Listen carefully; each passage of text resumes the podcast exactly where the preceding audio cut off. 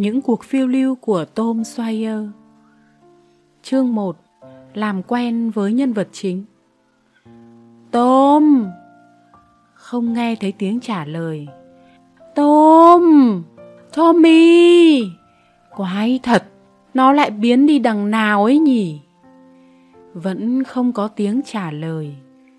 Bà cụ kéo trễ cặp kính xuống sống mũi Và nhìn qua phía trên, Xem xét kỹ gian phòng.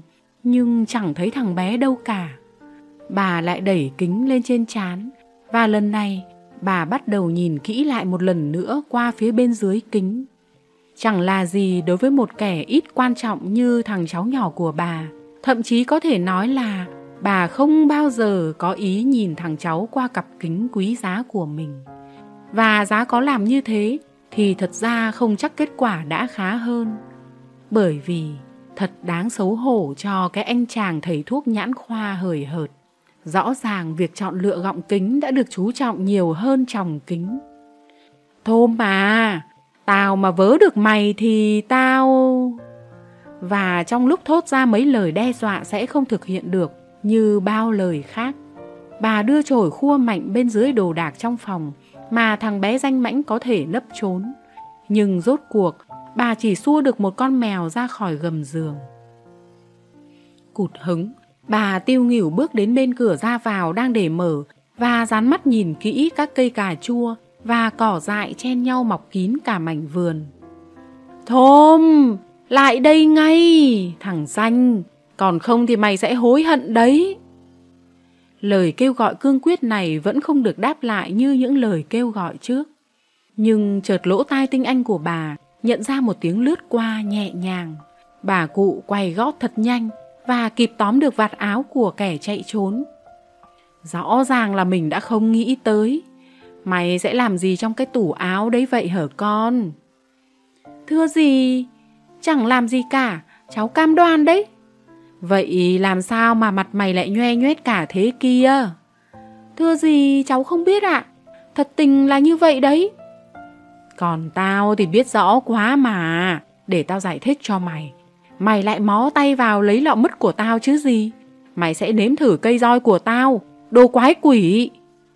Ôi giời ơi, nhìn xem lưng gì kìa.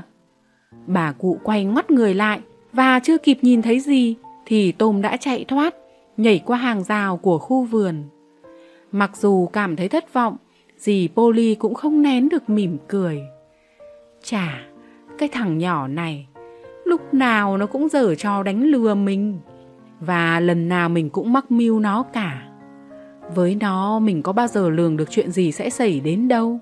Nó chọc ghẹo mình đến tối tăm cả mặt mũi và đến khi mình nổi giận thật sự, nó lại làm mình phát cười đến hết giận, còn không đánh nó được nữa. Lạy Chúa tha tội cho con, con không làm tròn bổn phận với thằng bé này. Khi mình tha thứ cho nó, lương tâm mình trách móc vì quá dễ dãi, nhưng khi phạt nó, lòng mình lại đau khổ muôn phần Cảm đoàn thế nào chiều nay nó cũng lại trốn học nữa cho mà xem. Thôi thì, can đảm lên Poli. Ngày mai là thứ bảy. Để phạt nó, mình sẽ bắt nó làm việc. Trong khi tất cả bạn bè của nó được chơi đùa. Tôm đã trốn học thật và chơi đùa thỏa thích. Quả không sai. Nó trở về vừa kịp lúc để dề già, uể oải giúp Jim. Chú bé da đen, cưa và trẻ củi trong khi Sid, cậu em út của Tôm, tận tâm làm phần việc của nó là gom củi vụn. Trong lúc Tôm vừa ăn, vừa chờ cơ hội để chớp vụng mấy tảng đường, thì về phần mình, bà dì Polly nghĩ ra nhiều kế để hỏi dò nó. Bằng giọng mơn trớn ngọt ngào, bà bắt đầu cuộc tra vấn. À này thôm ở trường hôm nay chắc là nóng lắm. Vâng, đúng vậy thưa gì, nóng ngốt cả người lên đi chứ. Thế mà cháu lại không muốn đi tắm sao? Ồ không ạ. Nó nói già vẻ rất có đạo đức. Cháu đâu có muốn bỏ học. Thế thì làm sao mà tóc cháu lại ướt mềm thế kia? Thưa gì Polly, ấy là lúc vừa ra khỏi trường, bọn cháu xịt nước máy bơm lên đầu nhau ấy ạ. Thế là tốt, dì cứ tưởng là cháu đã bỏ học để đi bơi. Vậy ra cháu không tệ như dì đã nghĩ. Ôm hồn dì đi cháu. Lúc đó xít sen vào, giả bộ ngây thơ rất khéo. Dì nhìn kia, anh ấy khéo léo ghê, bị bơm nước vào cổ áo mà chẳng bị ướt gì cả. Cảm thấy chiều hướng bất lợi, Tôm tìm cách chuồn lẹ. Nó nhỏm phắt dậy khỏi ghế, phóng đi rất nhanh, không quên đưa ngón tay lên mũi đe dọa trả thù thằng xít đạo đức giả. Rồi gần như chẳng nhích môi, nó nói nhỏ. Để đó, rồi có ngày sẽ biết tay ta con ạ. À. Và chỉ trong khoảnh khắc chưa kịp nói hết câu, Tôm đã lại ra khỏi nhà. Trên đường đi, nó đã lấy lại được vẻ vui tươi và cất tiếng huýt sáo, cố bắt chiếc tiếng líu lo của những loài chim khác nhau. Bất chợt, trong ánh nắng chiều hè, nó bỗng thấy một kẻ lạ mặt mà nó chưa bao giờ từng thấy trong khu làng nhỏ xanh Petersburg yên tĩnh này. Đó là một cậu con trai chạc tuổi nó, ăn mặc kiểu cách, chân lại đi giày vào một ngày thường trong tuần. Vẻ thanh lịch kiểu thành phố của đứa bé kia lại thêm một kiểu mũ mới nhất, thật hết chỗ chê, tương phản với vẻ bên ngoài lôi thôi sộc sạch quê mùa của tôm, khiến anh bạn của chúng ta bỗng nhiên nổi tức. Ngắm nghía kẻ lạ với vẻ khinh khỉnh, cậu ta buông thõng một câu. Không chừng tao nện cho mày một trận bây giờ. Làm thử xem. Biết tên mày là tao sẵn sàng chơi ngay. Nếu người ta hỏi mày tên tao là gì, mày cứ nói là không biết. Này, thằng đội mũ, đừng làm phách không thì liệu hồn đấy. Nếu mày không thích cái mũ của tao, thì cứ hất nó xuống thử xem, rồi mày sẽ biết thân. Mày biết thân thì có ấy. Đồ nói khoác, chính mày nói khoác ấy. Mày có muốn ta gọi anh tao ra nện cho mày một trận không? Tao cũng sẽ gọi anh tao cho mà xem. Búng tay một cái là anh ta cho mày bò lăn ra ngay. Cần phải nói là chẳng đứa nào có anh cả. Mày nhìn xuống đường, tao vạch trên mặt đất đây này. Hãy nhìn cho kỹ vào. Nếu mày bước qua khỏi nó, tao sẽ nện cho mày một trận nhớ đời. Đấy, tao bước qua rồi đây này. Kìa, sao không nện đi? Thằng bé kia nói ra vẻ thách thức. Lần này tôm không lùi được nữa. Nó nhảy bổ lên đối thủ và hai đứa nhỏ lăn lộn trong đám bụi mù trời. Trong chừng một phút, trận chiến bất phân thắng bại. Những cú đấm đá, những cái cào cấu, những tiếng chửi rủa chẳng bên nào thua bên nào. Sau đó, dần dần tôm thắng thế, trồi lên, ngồi kẹp hai chân như cưỡi ngựa trên mình đối thủ. Và bây giờ, hai tay thụi lấy thụi để. Cạn hơi kiệt sức, nửa như muốn ngạt thở trong đám bụi đất, thằng bé kia cuối cùng xin tha, nhưng trong lòng tức tối lắm. Tôm để nó đứng lên. Tôm xoay ơi có lời khen mày. Chừng đó cũng đủ cho mày một bài học khi muốn xem thường người khác đấy nhé. Và nó bỏ đi, miệng vừa huýt sáo, đầu ngẩng cao. Than ôi, khi nó về đến nhà, bà dì của nó chưa đi ngủ như nó đã tưởng, và khi bà trông thấy bộ quần áo tả tơi của thằng cháu, bà càng quyết tâm hôm sau sẽ phạt để cầm chân nó một chỗ. Sáng thứ bảy, ánh nắng mùa hạ rực rỡ và hương thơm đồng nội ngọt ngào khêu gợi niềm vui. Chỉ một mình Thôm là không được chia sẻ niềm hoan hỉ của mọi người. Được đưa cho một thùng nước vôi và một cái chổi sơn cán dài. Nó nản chí, ngắm nhìn dãy tường rào bằng ván chạy dài trước mặt dường như đến vô tận. Vừa lúc đó Jim, thằng bé da đen, bước qua khỏi cổng vườn, tay xách một cái thùng, miệng hát nghêu ngao. Này Jim, mày quét vôi một chút được không? Trong lúc đó tao sẽ đi xách nước. Tom vừa mới nhớ ra là việc đi lấy nước ở giếng bơm trong làng không đến nỗi khó chịu là bao. Ở đó trong khi chờ đến lượt mình, người ta tha hồ nhởn nhơ kiếm chuyện cãi nhau. Không, thưa cậu Tôm, không được đâu. Bà chủ đã bảo tôi đi lấy nước và không được đổi nếu cậu yêu cầu. Tôi không dám đâu. Ôi chà, bà hò hét nhưng có bao giờ đánh đau lắm đâu. Nghe này Jim, tao sẽ cho mày một viên bi, một viên bi to tướng và một cái mũ xếp. Còn nữa, nếu mày muốn, ta sẽ cho mày xem ngón chân bị thương của tao. Lần này, bị quyến rũ bởi hứa hẹn ấy, Jim đặt cái thùng xuống và tiến lại gần, vô cùng thích thú, nhìn giải băng ngón chân đang được tháo ra. Nhưng bất ngờ lúc đó, nó cảm thấy có một bàn tay giáng mạnh vào mông. Đó là gì Polly nhắc nhở cậu bé của mình trở về trật tự. Tôm đang tính chuyện tiếp tục trở lại công việc quét sơn, chịu đựng nhẫn nhục buồn chán, thì bỗng trong trí óc nó lóe lên một ý tưởng làm nó lại hoàn toàn vui vẻ, yêu đời. Đúng là Ben Roger đang tiến lại. Trong số tất cả bạn bè của nó, Tom sợ nhất những lời chế giễu của tên này. Vừa gặm một quả táo, Ben vừa bắt chiếc tiếng kêu của một chiếc tàu hơi nước cập bến, đồng thời đóng vai một chiếc tàu, lẫn thủy thủ đoàn và thuyền trưởng. Xinh xịch, xinh xịch, mọi người hãy lên bong. Xong rồi thuyền trưởng ạ, bính bong, bính bong, cho máy lùi qua trái. Xình xịch, xình xịch, bên trái, dừng lại, tiến lên, qua phải, bên phải, dừng lại, tới từ từ, từ từ, thả neo. Tôm vẫn điềm nhiên, tiếp tục quét vôi, giả vờ hăng hái rất khéo. Này Tôm, tớ không nhầm là cậu đang bị phạt đấy chứ? À, Ben đấy à? Tớ không biết là cậu tới. Xin lỗi nhé, nhưng không phải ngày nào tớ cũng có cơ hội được quét vôi hàng rào đâu. Dì tớ chỉ cho tớ xem một lần thôi. Xem nào. Ừ, đúng, tớ nghĩ phải dặm lại một chút ở đây, thế là tốt hơn rồi. Công việc bỗng nhiên hiện ra dưới một bộ mặt mới. Sao? Đây không phải là một công việc lao động, mà là một trò chơi thú vị, một đặc ân ư. tôm cho tớ thử làm một chút đi, đừng ích kỷ chứ. Không phải là tớ không muốn, cậu hiểu cho, nhưng Jim và Sid cũng đã năn nỉ dì Polly, và dì từ chối thẳng thừng rồi. Dì muốn phải làm cho thật khéo kia. Cho tớ làm đi, tớ sẽ cho cậu nửa quả táo của tớ, mà cả quả luôn cũng được, nếu cậu muốn. Thôi, để cậu làm hết luôn đấy. Tôm bĩu môi nói thong thả. Mà thôi, với cậu thì được. Thế là làm ra vẻ miễn cưỡng, Tôm ra chổi sơn cho tên kia. Trong bụng, nó lấy làm vui sướng với tài khéo léo của mình. Nó chỉ còn chờ những nạn nhân khác, bọn này chẳng mấy chốc đến ngay. Tiền đấu giá tăng nhanh, và như vậy trong khoảng chưa đầy 2 tiếng đồng hồ, hàng rào được quét vôi trắng không sót chỗ nào cả, mặt trong vườn và mặt ngoài đường. Còn tôm thì thu được một số hiện vật đáng kể.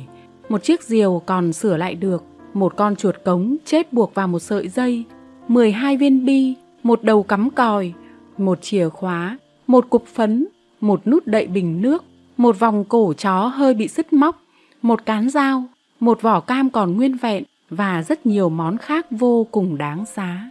Qua cách đùa vui và làm giàu như thế, Tôm đã phát hiện ra một trong những quy luật lớn của tâm lý con người.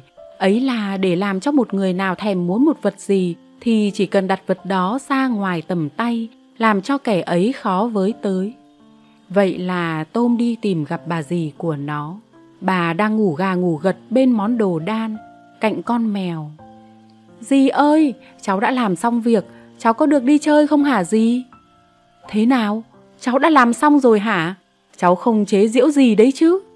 Không đâu gì, cháu đâu dám. Dì cứ ra mà xem đi. Ra đến nơi, bà cụ ngạc nhiên không sao tả xiết. Hàng rào đã được quét đâu vào đó. Không những một lớp mà đến ba lớp vôi và cả vỉa hè cũng trắng toát. Ấy đấy, cháu à, khi cháu muốn, cháu làm việc cũng giỏi như ai. Để thưởng công cho nó, bà đưa một quả táo lớn trông rất ngon lành và bà không quên tô điểm bằng một bài thuyết giáo ngẫu hứng ngắn gọn, có mục đích khuyến khích và cảm hóa đứa bé. Trong lúc bà kết thúc bài giảng đạo đức bằng một câu trích dẫn từ Kinh Thánh, tôm thừa cơ, lấy trộm nhẹ nhàng một mẩu bánh ngọt và chạy mất. Trong lòng cảm thấy nhẹ nhàng, khoan khoái, tôm bước đi về phía chính giữa làng. Tại đây, nó gặp lại đạo quân của nó đang sẵn sàng giao chiến với đạo quân của Joe Harper, bạn thân nhất của nó. Trong lúc quân sĩ của hai bên đang sáp chiến với nhau, hai chủ soái ngồi thoải mái trên một gò cao, vừa bình tâm chuyện trò vừa giám sát trận đánh. Cuối cùng, đội quân của Thôm đã chiến thắng. Sau đó, hai bên tính số tử vong, trao đổi tù binh, ấn định ngày hẹn sắp tới rồi ai về nhà nấy. Trên đường về, Tôm trông thấy trong vườn của gia đình Thatcher một cô bé duyên dáng nó chưa biết. Đôi mắt xanh dịu dàng, cặp má hồng phơn phớt và hai bím tóc vàng của cô bé làm tim nó sao xuyến phập phồng. Trước đây, nó tưởng nó yêu Amy Lawrence tha thiết, nhưng kỷ niệm về cô bé ấy mới hôm nào mà nay đã mở khuất trong sương mù của một thời quá khứ biền biệt trôi qua. làm ra vẻ như không trông thấy con bé.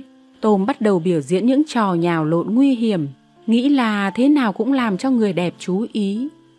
Than ôi, khi liếc nhìn, cậu ta thấy cô bé đi về phía cửa vào nhà. Tôm chạy vội đến cổng rào và thật không ngờ vào lúc nó tưởng tình huống và mọi hy vọng đã tiêu tan thì cô bé mắt vẫn không nhìn, ném cho nó một bông hoa qua hàng rào. Giả bộ uể oải, nó cúi người xuống như để xem kỹ một vật gì đó trên mặt đất rồi nhặt chiến lợi phẩm của mình lên. Bữa cơm đã dọn sẵn, Tôm ngồi vào chỗ và chẳng thèm để ý đến xấu hổ. Một lần nữa, nó toan định lấy một ít đường. Nó liền bị đánh khẽ vào tay. Dì ơi, thế là không công bằng. Khi Xít lấy đường, dì đâu có nói gì. Vì Xít có chừng mực. Nếu ta không để ý tới cháu thì chút nữa, chắc chẳng còn chút đường nào. Bà lại đi xuống bếp và muốn chế giễu ông anh của nó. Xít thọc tay vào lọ đường và làm rơi lọ xuống đất vỡ kêu loảng xoảng. Tôm khoái chí quá, thế nào thằng em gương mẫu này cũng sẽ nhận hình phạt xứng đáng. Người ta đã nghe tiếng bước chân của dì Polly trở lại phòng ăn. Thằng danh con, đồ quỷ quái. Bà cụ vừa la the thế, vừa giang tay tát tôm mấy cái. Nhưng dì ơi, ai ai, cháu cam đoan, ai, không phải cháu. Ô, ô, dì Polly lẩm bẩm khi thấy hai má ửng đỏ đáng nghi của Sid. Ờ, hóa ra không phải mày lấy trộm à? Và bà quay đi, trong lòng cảm thấy ngao ngán vì đã bất công với Tôm. Thằng bé này quả là danh mãnh nghịch ngợm, nhưng cũng không phải là đứa mất nết. Về phần mình, Tôm nuôi trong lòng hờn dỗi và nghiền ngẫm những nỗi bất hạnh. Nó tưởng tượng như nó đã bệnh nặng, thậm chí sắp chết và dì nó nghiêng mình cúi xuống đầu giường van xin nó tha thứ. Hoặc nó chết đuối dưới sông, thì lúc đó tiếc nuối, ăn năn cũng đã quá muộn. Sự im lặng băng giá và cái chết sẽ dìm dì ly và tuyệt vọng suốt đời. Miên man với nỗi buồn và những ý nghĩ đen tối bi thảm, Tôm bước ra đường phố, đi lang thang không mục đích, lòng chịu nặng, tan nát bởi bao nỗi dày vò. Ngay lúc ấy, nó nghĩ đến người đẹp không quen biết, đã biệt đãi và cho nó là xứng đáng với bông hoa ném ra từ bàn tay dịu dàng của cô ấy. Cuộc đời bỗng tươi sáng lên và nó hăng hái trở lại, đến đứng trước mặt nhà cô bé để nhìn vào. Một cửa sổ sáng đèn, phải chăng cô bé đang ở đó? Tim đập hồi hộp, nó leo lên hàng rào, nằm dài dưới cánh cửa sổ. Nó muốn chết như vậy, dưới bầu trời thù nghịch, hoàn toàn cô đơn, bị mọi người ruồng bỏ. Bỗng cửa sổ mở ra, có tiếng léo nhéo của một bà giúp việc, rồi một thùng nước lạnh bút dội lên mình thằng bé khốn khổ.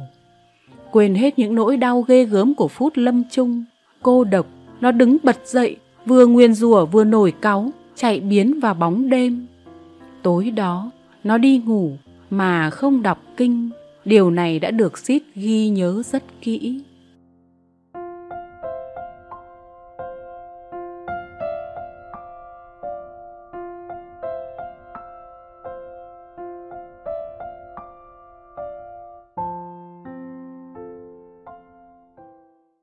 Chương 2 Lớp học ngày Chủ nhật Nghi thức của ngày Chủ nhật là bất di bất dịch.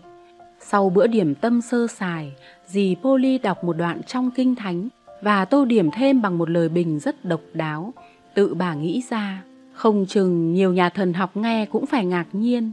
Sau đó, bọn trẻ học bài trước khi sửa soạn đi dự buổi học ngày Chủ nhật và lễ cầu kinh. Tuần này, Tôm phải đọc thuộc lòng cho vị mục sư nghe năm tiết đoạn trong Kinh Thánh. Nó đã chọn bài thuyết giáo trên núi vì đó là những câu ngắn nhất mà nó đã tìm ra. Nửa giờ sau, cô chị họ Mary lấy cuốn kinh trong tay nó và đứng dò bài cho nó. Bằng một giọng đều đều, nó bắt đầu ấp a ấp úng. Phúc thay cho những... những... những tâm hồn chân chất bởi bởi nước ờ nước trời dành cho họ sao nữa phúc thay cho những kẻ khóc bởi chả Bởi vì sao ấy nhỉ? Tôm, chăm chỉ một chút đi chứ. Chị chỉ khuyên em một lời, cầm lấy sách và học đi. Nghe này, nếu em thuộc bài, chị sẽ cho em một thứ mà em rất thích đấy. Không đợi năn nỉ, lần này tôi bắt đầu học lại và chỉ một lát sau, nó đọc lào lào cả năm tiết đoạn. Đấy, em thấy khi em chuyên chú vào mà học thì đâu có khó gì, phần thưởng của em đây. Một con dao nhíp giá 13 xu, Tôm vui sướng nhảy cẫng lên và cảm tạ chị Mary, buổi học ngày Chủ nhật và ông mục sư. Nhưng phút vui tưng bừng của nó không kéo dài được lâu vì dì Polly đã cất tiếng gọi, bảo nó đi rửa giấy và đóng bộ đồ vào. Tôm cầm lấy chậu nước và cục xà phòng, bước ra vườn, ao ao đánh xà phòng vào chậu, rồi bắt đầu đổ cả chậu nước xuống đất. Rồi nó trở vào, rất hài lòng và vẫn dơ giấy bẩn như cũ. Không nói một tiếng nào, Mary lại đổ đầy chậu nước một lần nữa và đưa cho nó với vẻ mặt nghiêm khắc. Lần này thì tôm nhẫn nhục kỳ cọ miệng và hai má, thành ra trên cả khuôn mặt chỉ nổi rõ một vệt sáng hơn. Sau đó nó đưa tay vuốt những lọn tóc xoăn mà nó cho là không xứng với một ông tướng. Cuối cùng, nó đóng bộ đồ vào người và thở dài sườn sượt. Mary bèn kiểm tra lại, trải bộ quần áo, đội lên đầu nó một chiếc mũ rơm và đưa cho nó đôi giày. Nó vừa sỏ chân vào giày vừa cằn nhằn. Ba đứa trẻ cất bước lên đường. Lớp học kéo dài từ 9 đến 10 giờ rưỡi. Sau đó là lễ cầu kinh. Tại trước cửa nhà thờ, Tôm gặp lại các bạn bè của nó. Này, Billy, cậu có muốn đổi phiếu điểm vàng của cậu lấy một miếng cam thảo và một lưỡi câu không? Việc trao đổi được thực hiện, hai bên đều thỏa mãn. Những vụ trao đổi khác tiếp tục diễn ra, biến Tôm thành chủ nhân của một số khá nhiều điểm đủ màu. Độc giả cần biết rằng, thuộc hai tiết đoạn trong Kinh Thánh sẽ được thưởng một điểm xanh. 10 điểm xanh có quyền đổi lấy một điểm đỏ, 10 điểm đỏ đổi lấy một điểm vàng và cuối cùng được 10 điểm vàng, tức là 2.000 câu kinh thánh, thì người trúng thưởng sẽ may mắn được lĩnh một cuốn kinh thánh do ông thành trà đích thân trao tặng, một quyền lợi đặc biệt và vinh quang.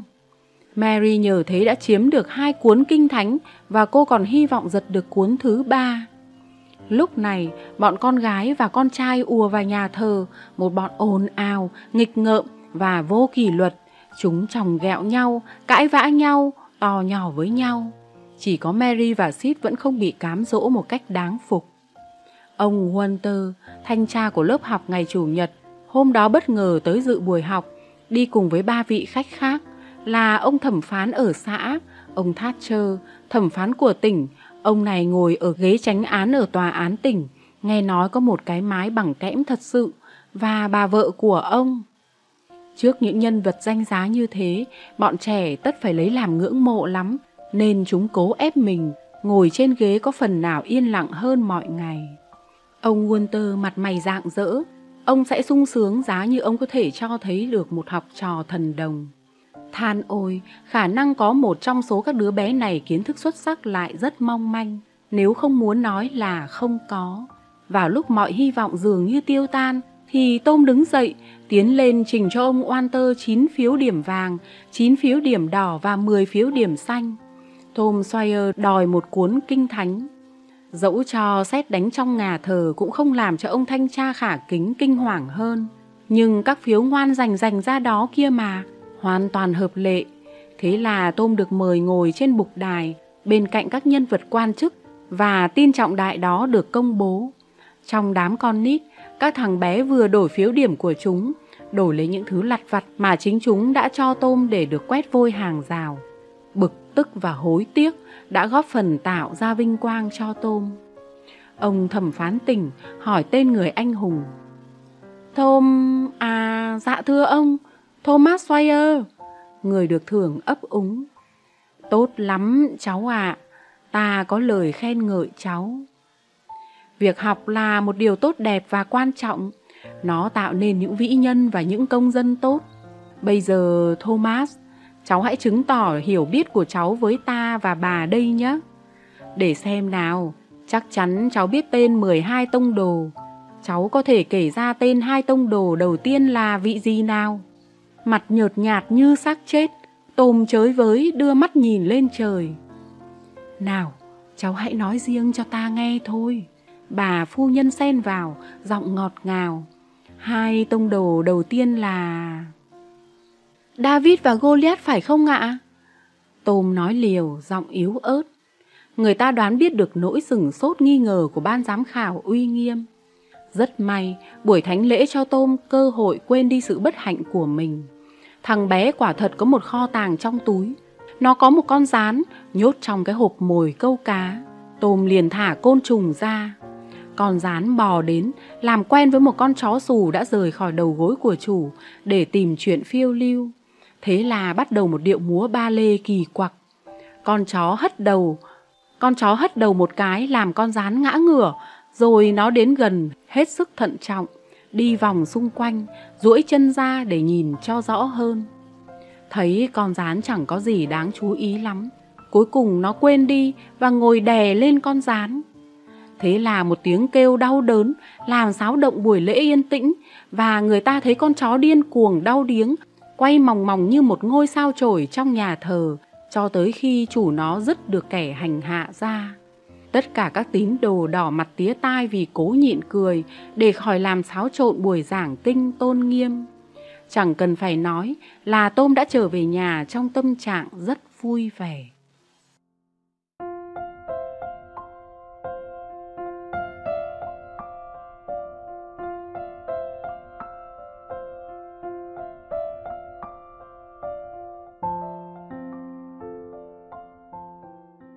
Chương 3 Tôm si tình Sáng thứ hai, lúc thức dậy và cũng như mọi sáng thứ hai khác, Tôm cảm thấy rất khổ tâm.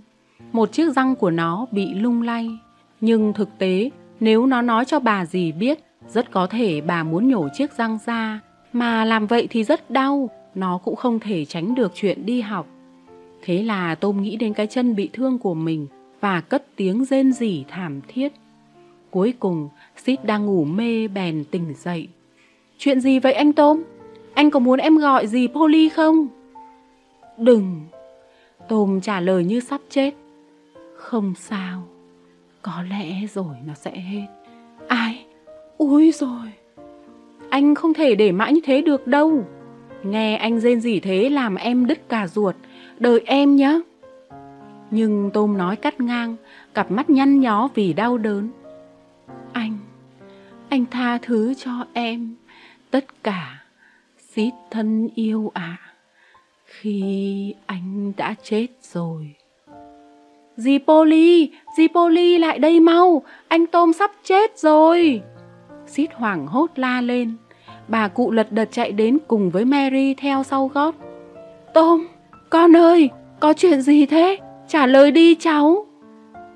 Cháu nghĩ vết chảy của cháu bị độc, nhiễm trùng, lan rộng, nhiễm trùng máu. Về phần bà gì bà đã yên tâm, nói Xem kìa Thôm, ngón chân của cháu đâu có sưng. Vậy là chiếc răng của cháu gì ạ? Sao thế? Nó lung lay hả? Dì sẽ giải quyết ngay cho thôi. Mary, đi lấy một sợi chỉ lụa và một que củi cháy cho mẹ. Và thế là Tôm phải cắp sách đi học, khuyết mất một chiếc răng. Dọc đường, Tôm gặp đứa bạn trí cốt của nó là Huckleberry Finn, con của một tay nghiện rượu kinh niên. Thằng bé này quần áo rách dưới, lêu lỏng tùy thích, mùa hè ngủ ngoài trời, mùa đông ngủ trong một cái thùng phi, ăn cá tự mình câu, khạc nhổ và chửi thề khủng khiếp. Chẳng cần phải nói, các bà mẹ cấm con trai của họ giao du với nó, và bọn này thì khó lòng mà vâng lời vì chúng quá mê cuộc sống tự do phóng khoáng đó.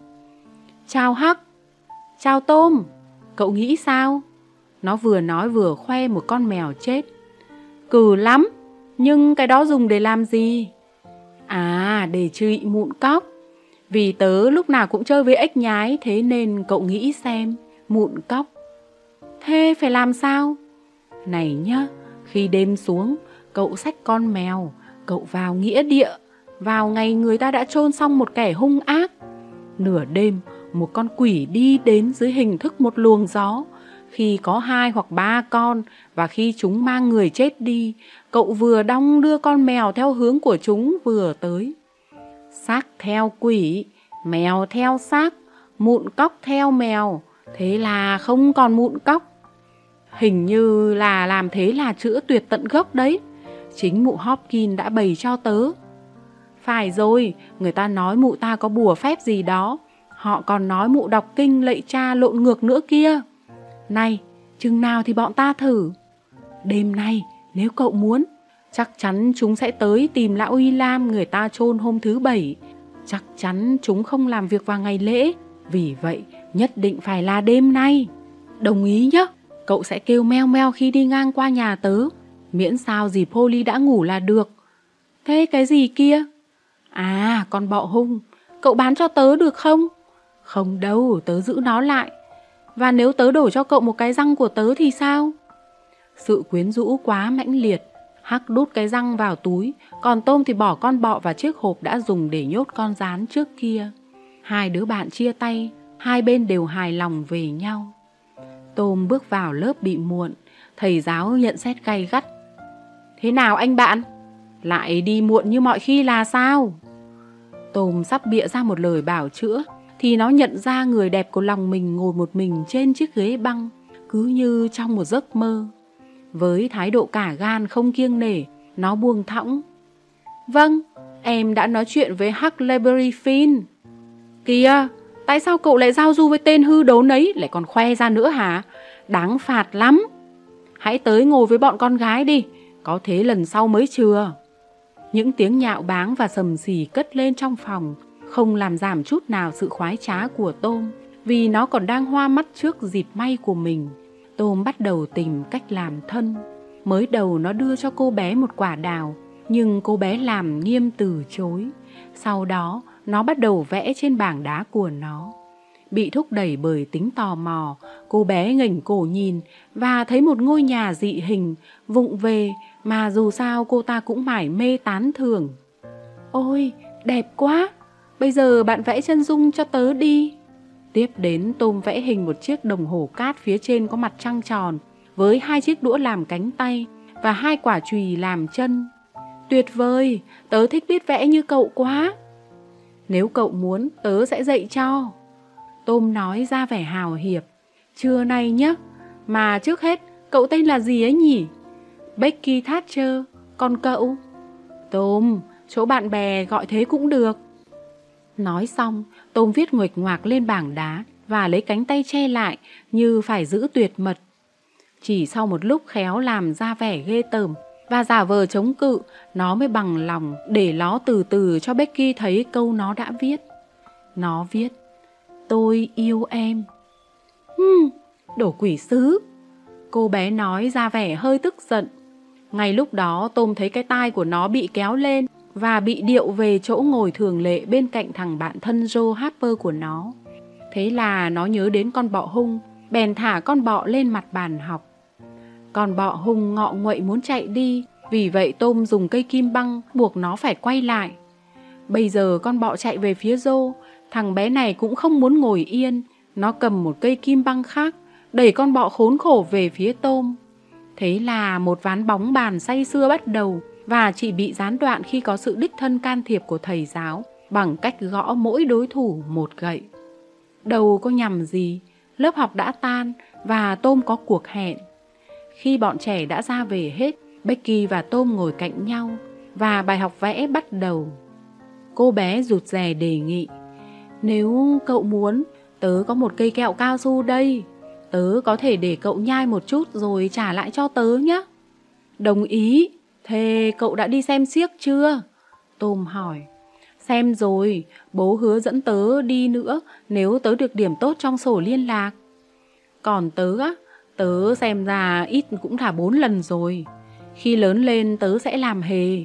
Hình như người ta kiếm được nhiều tiền lắm, ít nhất là mỗi ngày một đô la.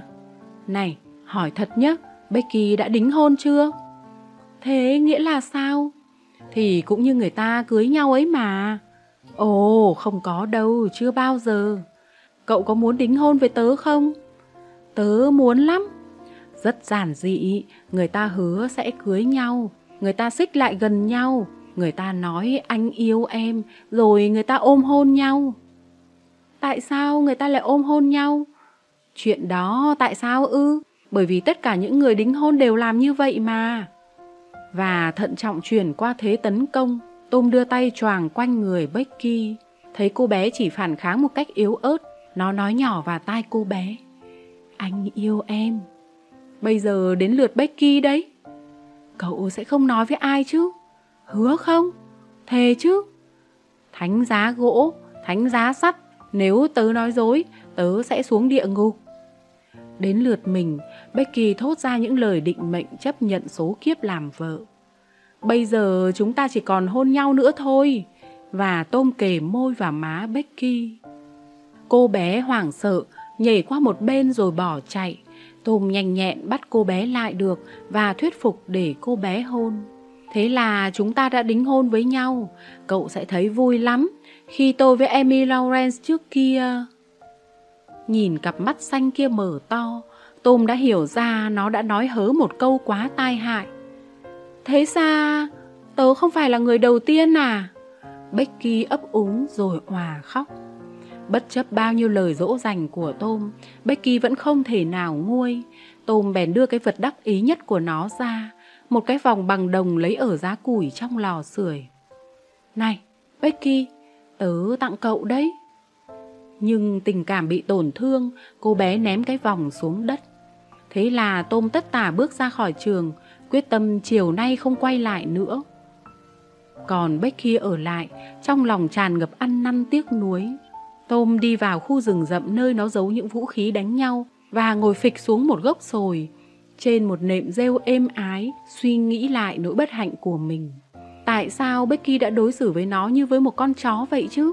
Trong khi nó đã tặng cô ấy một tài sản quý giá nhất của nó. Và nếu nó biến đi một cách bí mật, nếu nó đi thật xa qua môn trùng biển cả, nếu nó đi lính, hoặc hay hơn nữa, đi theo làm người săn bò rừng ở miền viễn Tây. Và nếu nó trở thành hải tặc, khuấy động đại dương trên một chiếc tàu lướt nhanh, nhẹ nhàng như gió, treo lá cờ khủng khiếp trên cột buồm. Ừ, tiếng tăm của nó sẽ lan khắp thế giới và khi đã đạt đến cực điểm vinh quang, nó sẽ trở về làng cũ, thấy mọi người làm dấu thánh giá khi nó đi qua và thì thầm với giọng quả quyết. Đó là Tom Sawyer, hiệp sĩ hắc y báo oán trên vùng biển Antis. Becky rồi sẽ hối tiếc là đã khinh bỉ nó biết giường nào. Lúc đó vang lên một hồi kèn trẻ con chơi. Tôm nhẹ nhàng cởi áo vét rồi lấy lên từ một cái hố bộ cung tên của nó, thanh kiếm gỗ và cây kèn. Ngỏ lời với đoàn quân tưởng tượng hộ tống theo mình, nó ra lệnh chúng im lặng. Xuyệt, cứ nấp kín cho đến khi ta gọi nhé. Joe Harper vừa xuất hiện, mang đầy vũ khí. Đứng lại! Tôm quát lớn. Ai dám xâm nhập rừng suy hút mà không xin phép ta? Guy de Gusbon không chờ ai cho phép cả. Còn ngươi là ai mà có giọng lưỡi đó? Ta là Robin de Bois, liệu hồn biết tay ta? À, tên ngoài vòng pháp luật đấy à, tránh đường cho ta, đồ đê tiện. Không đời nào. Thế là bắt đầu một trận chiến đúng theo quy tắc. Chẳng mấy chốc, mồ hôi chảy ròng ròng trên trán hai đối thủ. Nào, bây giờ cậu phải quay lưng lại chứ. Tôm nói thở hổn hển. Trong sách đã ghi, bấy giờ chàng tạt một nhát kiếm, giết chết tên Guy de Gisborne. Được, được, đồng ý. Joe miễn cưỡng đưa lưng ra chịu một nhát kiếm và ngã xuống. Rồi nó đứng phát dậy. Bây giờ đến lượt tớ giết chết cậu. Lần lượt mỗi người chứ anh bạn. Đâu được, sách đâu có nói vậy. Nghe này, tớ có ý kiến. Tớ sẽ đóng vai quận trưởng Nottingham, còn cậu sẽ là Robin và cậu sẽ giết tớ. Sau phần phụ diễn ấy làm Joe hài lòng, Tom trở lại thành Robin de Bois. Tuy bị thương gần chết, nó vẫn thều thào mấy tiếng. Mũi tên này rơi ở đâu? Các người sẽ chôn gã Robin đáng thương ở đó. Gom hết sức tàn, kẻ hấp hối bắn ra một mũi tên và ngã quỵ. Rồi nó lật đật đứng dậy. Tới đây, hai thằng bé mặc áo lại và mỗi đứa đi cất khí giới của mình ở một chỗ riêng.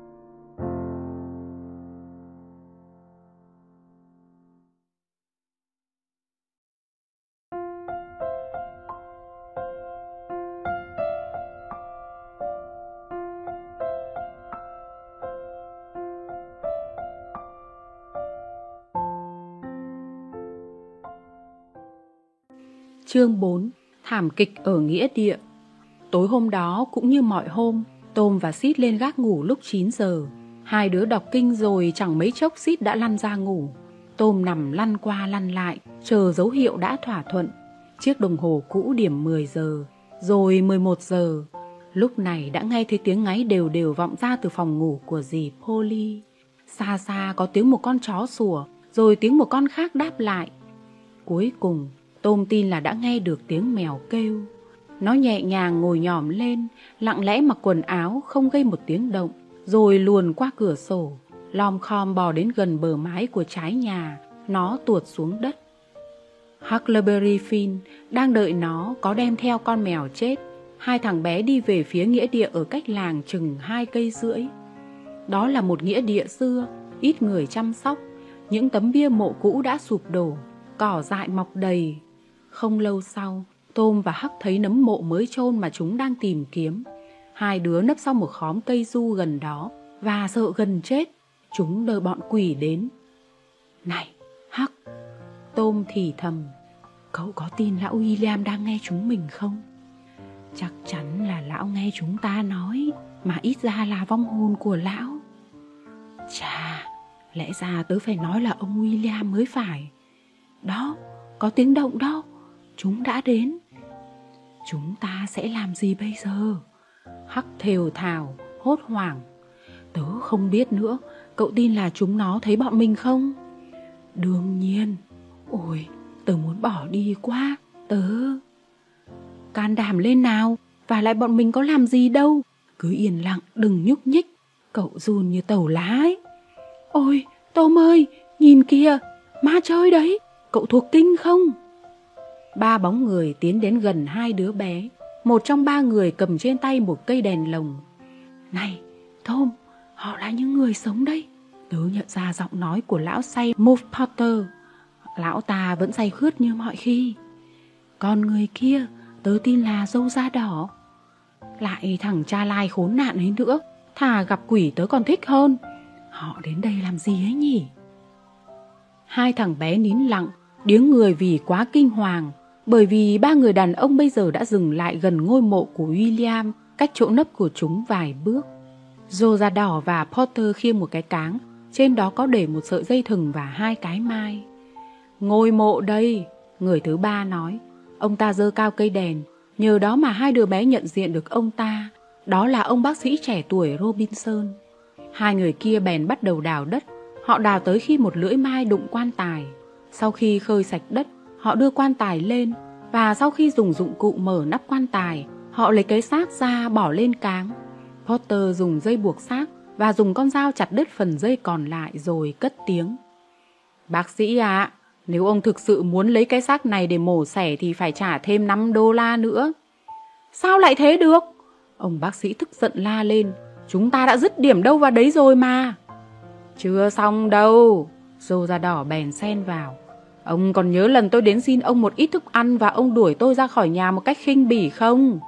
Và cha ông, khi nghe tôi hăm dọa, đã tống tôi vào tù. Ông tưởng tôi đã quên hả? Máu da đỏ chảy trong huyết quản của tôi và người da đỏ lúc nào cũng trả thù. Nói xong, tên đàn ông đấm bác sĩ một quả. Bác sĩ đánh trả làm tên da đỏ nằm dài. Potter buông dao, ôm ngang lưng ông bác sĩ và hai người lăn ra đất. Lúc đó dâu da đỏ đã đứng dậy, hai mắt long lên đầy giận dữ và căm thù. Hắn ta lượm con dao của Potter và dình cơ hội xông vào can thiệp. Ngay lúc đó, ông bác sĩ đập người say rượu bằng một tấm ván hòm trên mộ của William. Tên da đỏ bèn nhảy tới, đâm con dao vào ngực ông ta. Ông bác sĩ lảo đảo rồi ngã quỵ lên người Potter, máu tuôn lênh láng. Tom và Hắc kinh hãi, lợi dụng lúc mặt trăng bị mây che, co giò bỏ chạy chối chết. Mặt trăng lại hiện ra, dâu da đỏ ngắm việc làm độc ác của mình, nhếch mép mỉm cười. Hắn lầm bầm. Thế là giờ đây giữa ta với ngươi thanh toán đã xong. Quỷ tha ma bắt mày đi. Hắn lục túi xác chết, đặt con dao vào tay Potter và dình tên này tỉnh lại. Một lát sau, tên say bắt đầu cựa quậy rồi rên rỉ. Y thấy con dao dính máu đang nằm trong tay mình, cái thây nhầy nhụa máu của ông bác sĩ. Ngây người, y cất tiếng lè nhè hỏi. Đã xảy ra chuyện gì vậy? Chuyện bậy quá đấy anh bạn ạ.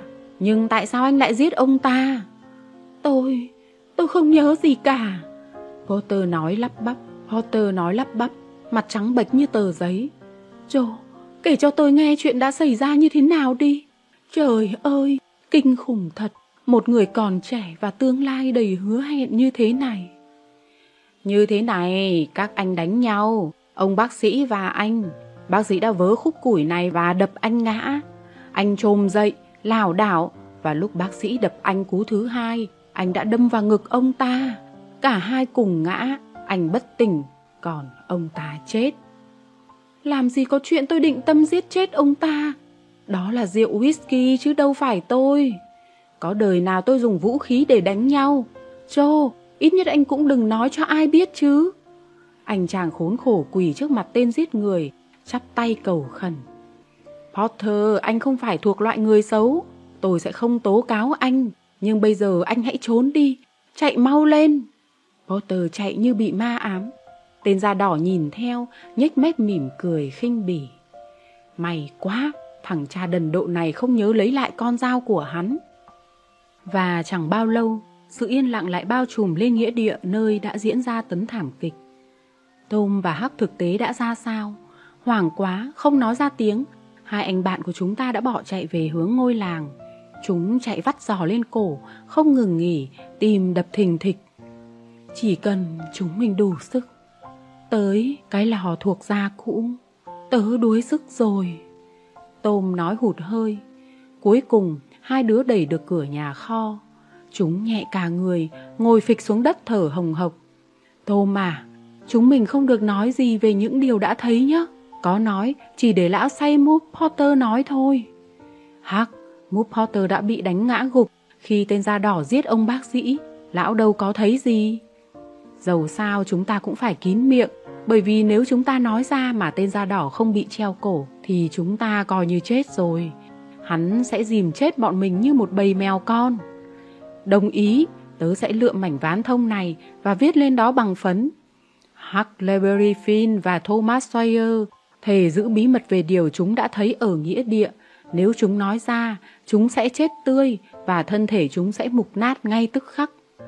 Hai kẻ đồng mưu lần lượt trích vào đầu ngón tay cái của mình với một cây kim. Chúng lấy máu dỉ ra viết chữ cái đầu tên mình dưới lời thề. Rồi chúng long trọng chôn mảnh ván, không quên tô điểm buổi lễ bằng đủ thứ câu thần chú. Trong lúc chúng loay hoay làm việc đó, ở đầu kia của nhà kho cũ, một bóng người lẻn vào qua một khe hở. Hắc, nghe xem, tiếng gì vậy?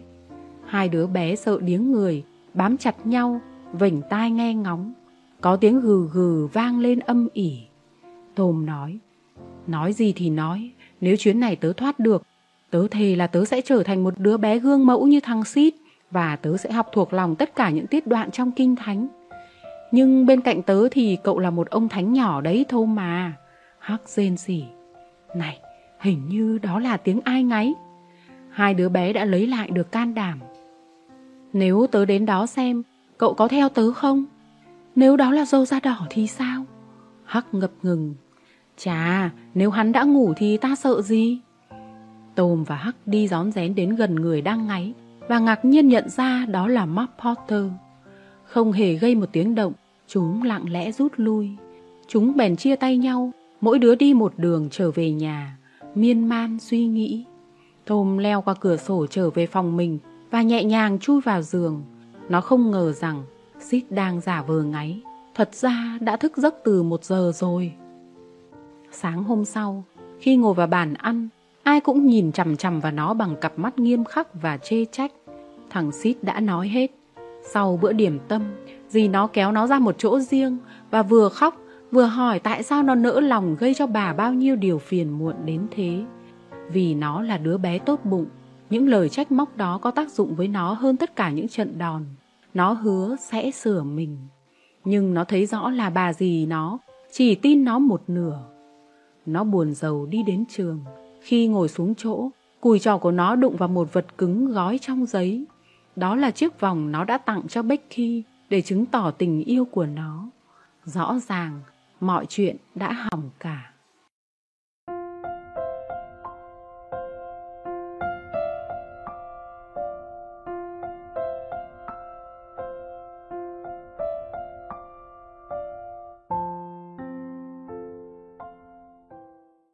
Chương 5 Tôm héo hon tiểu tụy Vào khoảng giữa trưa, cả làng đều hay biết đến các biến cố xảy ra đêm hôm qua. Tin truyền từ người này qua người khác, nhóm này qua nhóm khác, nhà này qua nhà khác. Bây giờ tất cả ai cũng biết người ta đã tìm thấy bên cạnh xác của bác sĩ Robinson con dao găm vấy máu của Move Porter, thấy lão tắm rửa ở con suối, việc mà lão vốn không có thói quen thường làm. Người ta đã lục soát trong làng để tìm ra kẻ bị xem như là hung thủ, nhưng chưa thể tìm ra. Mọi người đã kéo nhau ra nghĩa địa, trong lòng lẫn lộn nhiều cảm xúc, vừa bị lôi cuốn, vừa ghê sợ. Thôm và Hắc trà trộn trong đám người hiếu kỳ. Đầu đầu cũng vang lên những tiếng xôn xao cảm thán. Tội nghiệp ông ta, còn trẻ thế.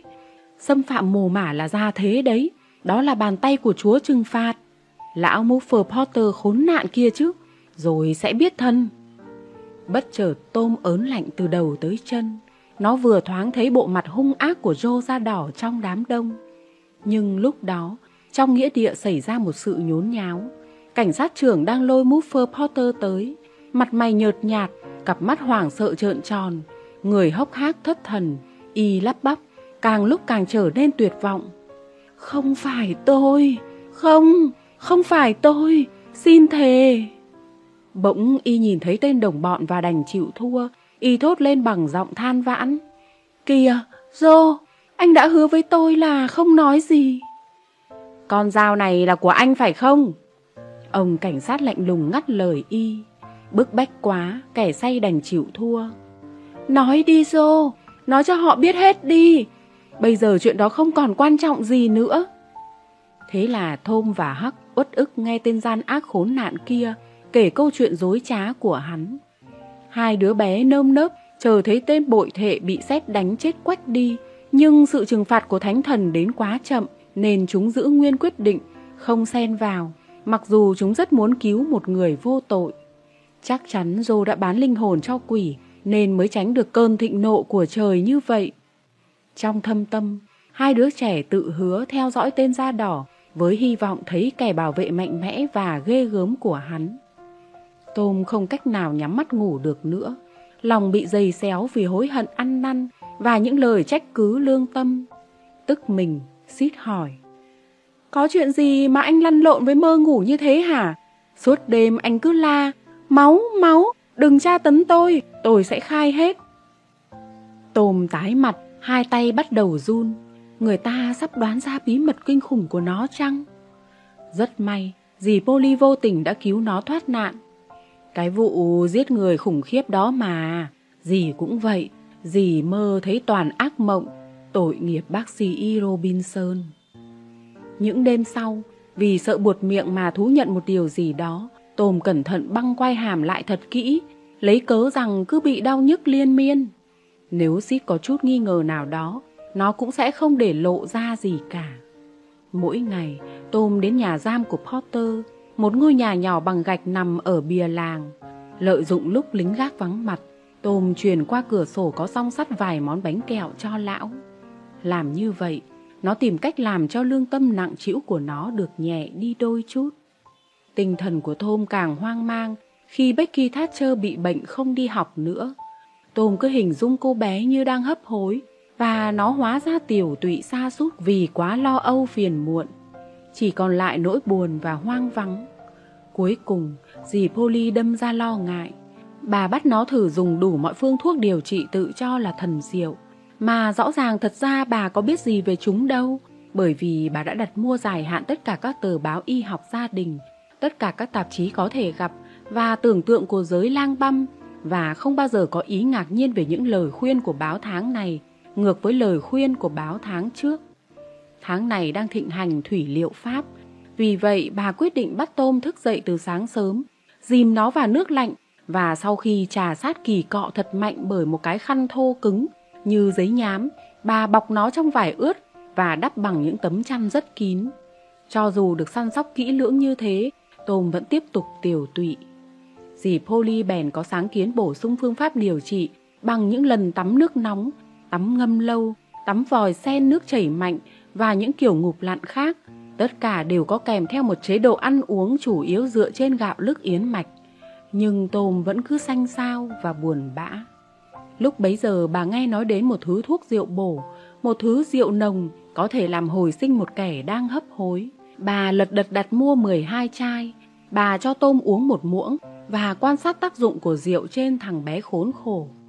Kỳ diệu quá, trứng vô cảm bị đánh bại, Tôm dãy ruộng như nằm trên một đống củi đang cháy hừng hực. Nhân vật của chúng ta bỏng cả ruột gan, thề rằng sẽ không bao giờ uống một giọt thứ thuốc rượu ấy nữa. Và một khe hở nào đó ở sàn nhà trong phòng khách đã được hưởng vị thuốc thần rượu này.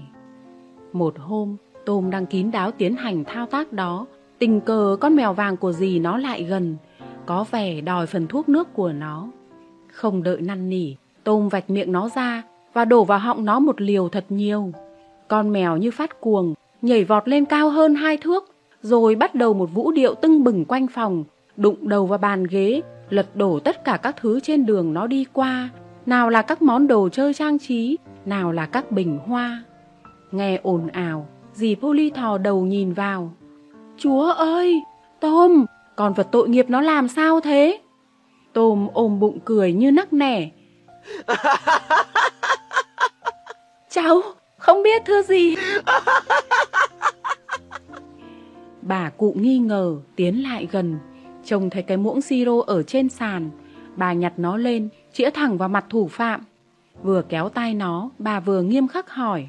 Bà cụ nghi ngờ Tiến lại gần Trông thấy cái muỗng siro ở trên sàn. Bà nhặt nó lên Chĩa thẳng vào mặt thủ phạm. Vừa kéo tay nó Bà vừa nghiêm khắc hỏi. Mắc mớ gì mà cháu lại chơi cái trò tàn ác với con mèo khốn khổ này thế? Nhưng thưa gì, cháu đã tự nhủ rằng nếu thứ thuốc này tốt cho cháu, thì ắt nó cũng phải tốt cho con mèo. Chỉ lúc đó dì Polly mới nhận thức ra điều mà tôm đáng thương đã phải chịu đựng ngày này qua ngày khác, kể từ khi bắt đầu việc trị bệnh. Tiêu nghỉu, hối hận, bà lầm bầm, giọng yếu ớt. Dì làm vậy là do thiện trí thô mạng dì đã không nghĩ bậy. Hơn nữa, dì chắc rằng thuốc đó đã có lợi cho cháu. Về phần cháu dì ạ, cháu cũng chắc là thuốc đó có lợi cho con mèo. Dì thử xem nó hăng hái ghê chưa? Đồ vô lại, mày không bao giờ thay đổi hả? Cút đi, cho khuất mắt ta. Tới cổng trường, Tôm lần quần đợi chờ, nhìn theo từng cái áo đầm lượn lờ trong sân. Sau cùng, người mà nó chờ đợi đi tới. Becky đã khỏi bệnh. Tôm lăng xăng như một con quay, mừng cẫng lên như một con chó vừa tháo xích. Nó ca hát, là hét, xô đẩy các bạn, lộn tròn như bánh xe, chồng ngược đầu đi trên hai tay, giật mũ của một đứa bạn ném lên mái trường học. Tóm lại, nó làm đủ trò ngốc nghếch để lôi kéo sự chú ý của người đẹp. Nhưng con bé lại buông thõng một câu, tỏ vẻ khinh thị. Không biết chừng nào mới xong những trò hề đó. Tưởng hay lắm sao? Hai má nóng bừng, Chết điếng người vì xấu hổ và tức giận, Tôm lẳng lặng đi vào lớp, Không nói một tiếng.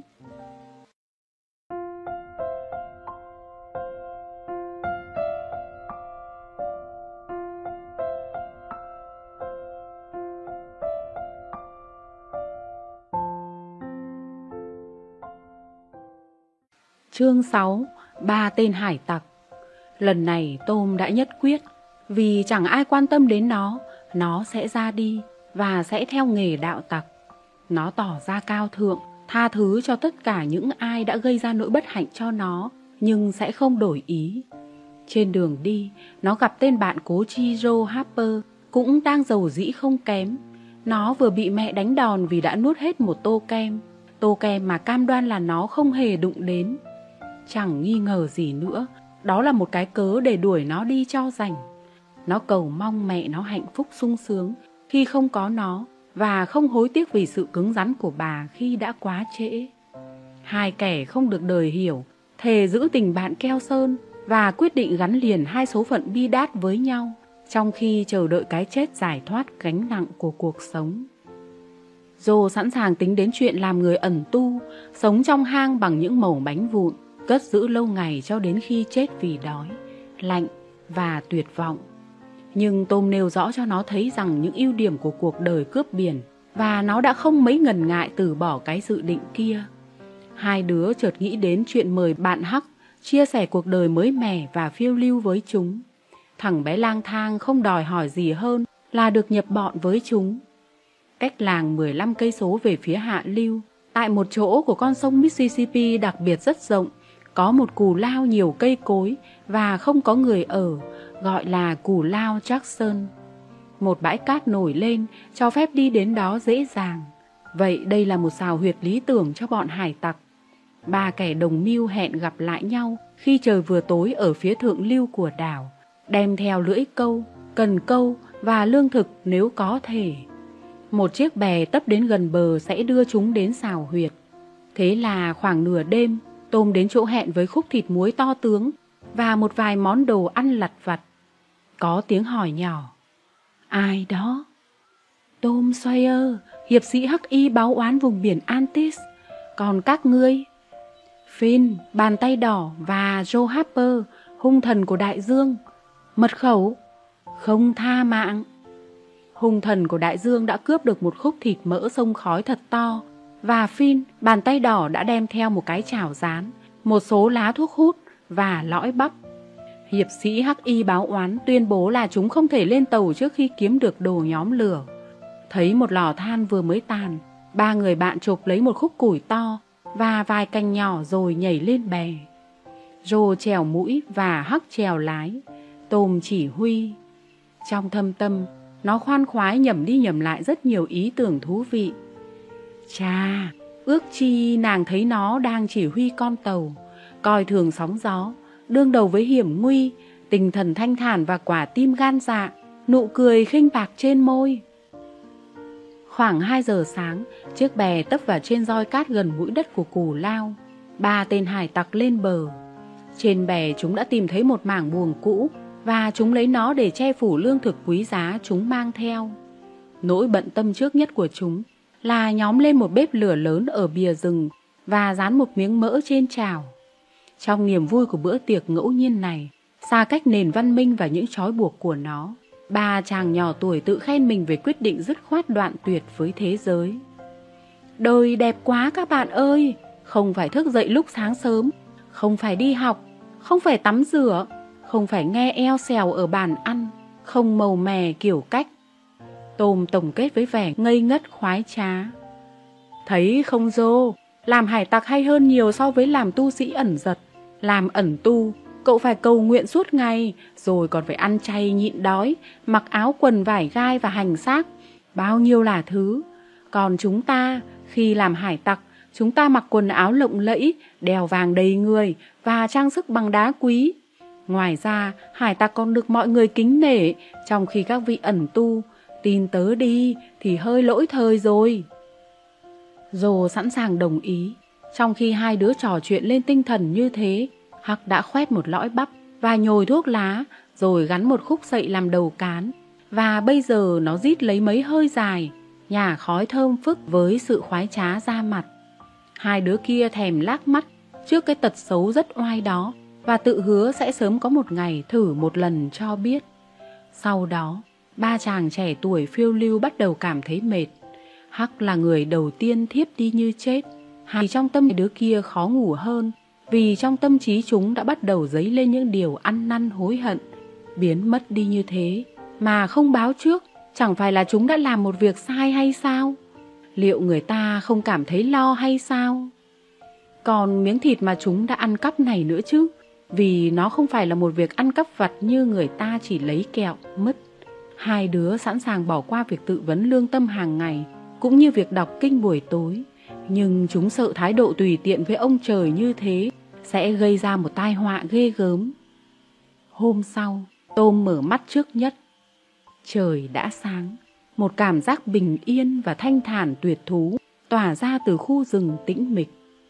Dàn sương mù buổi sáng dần dần tan và thiên nhiên tỉnh giấc trước con mắt ngỡ ngàng, thán phục của Tôm. Chẳng mấy chốc, vạn vật bắt đầu rung rinh, sao động. Trên một chiếc lá còn đọng sương mai, Tôm trông thấy một con sâu nhỏ màu xanh biếc. Nó có vẻ lưỡng lự, chưa biết chọn hướng nào. Sau khi suy nghĩ kỹ, nó quyết định bò lên đùi Tôm, làm thằng bé vui mừng khôn xiết. Chắc chắn đó là một điểm may, báo trước những ngày sung sướng ở lại trên đảo. Tôm cũng còn tiếp một đàn kiến ghé thăm trên đường chúng đi lao động, một con bọ rùa màu vàng, một con bọ hung, một con sóc xám và sau cùng là một chú cáo con. Họa mi, gõ kiến, chim cưỡng và bướm đang làm rung rinh tàn lá xung quanh chỗ tôm. Tôm lay hai tên hải tặc kia, chúng đứng phóc dậy và hò reo sảng khoái. Cả ba đứa cởi quần áo, trong nháy mắt và chạy ua về phía bãi cát trắng.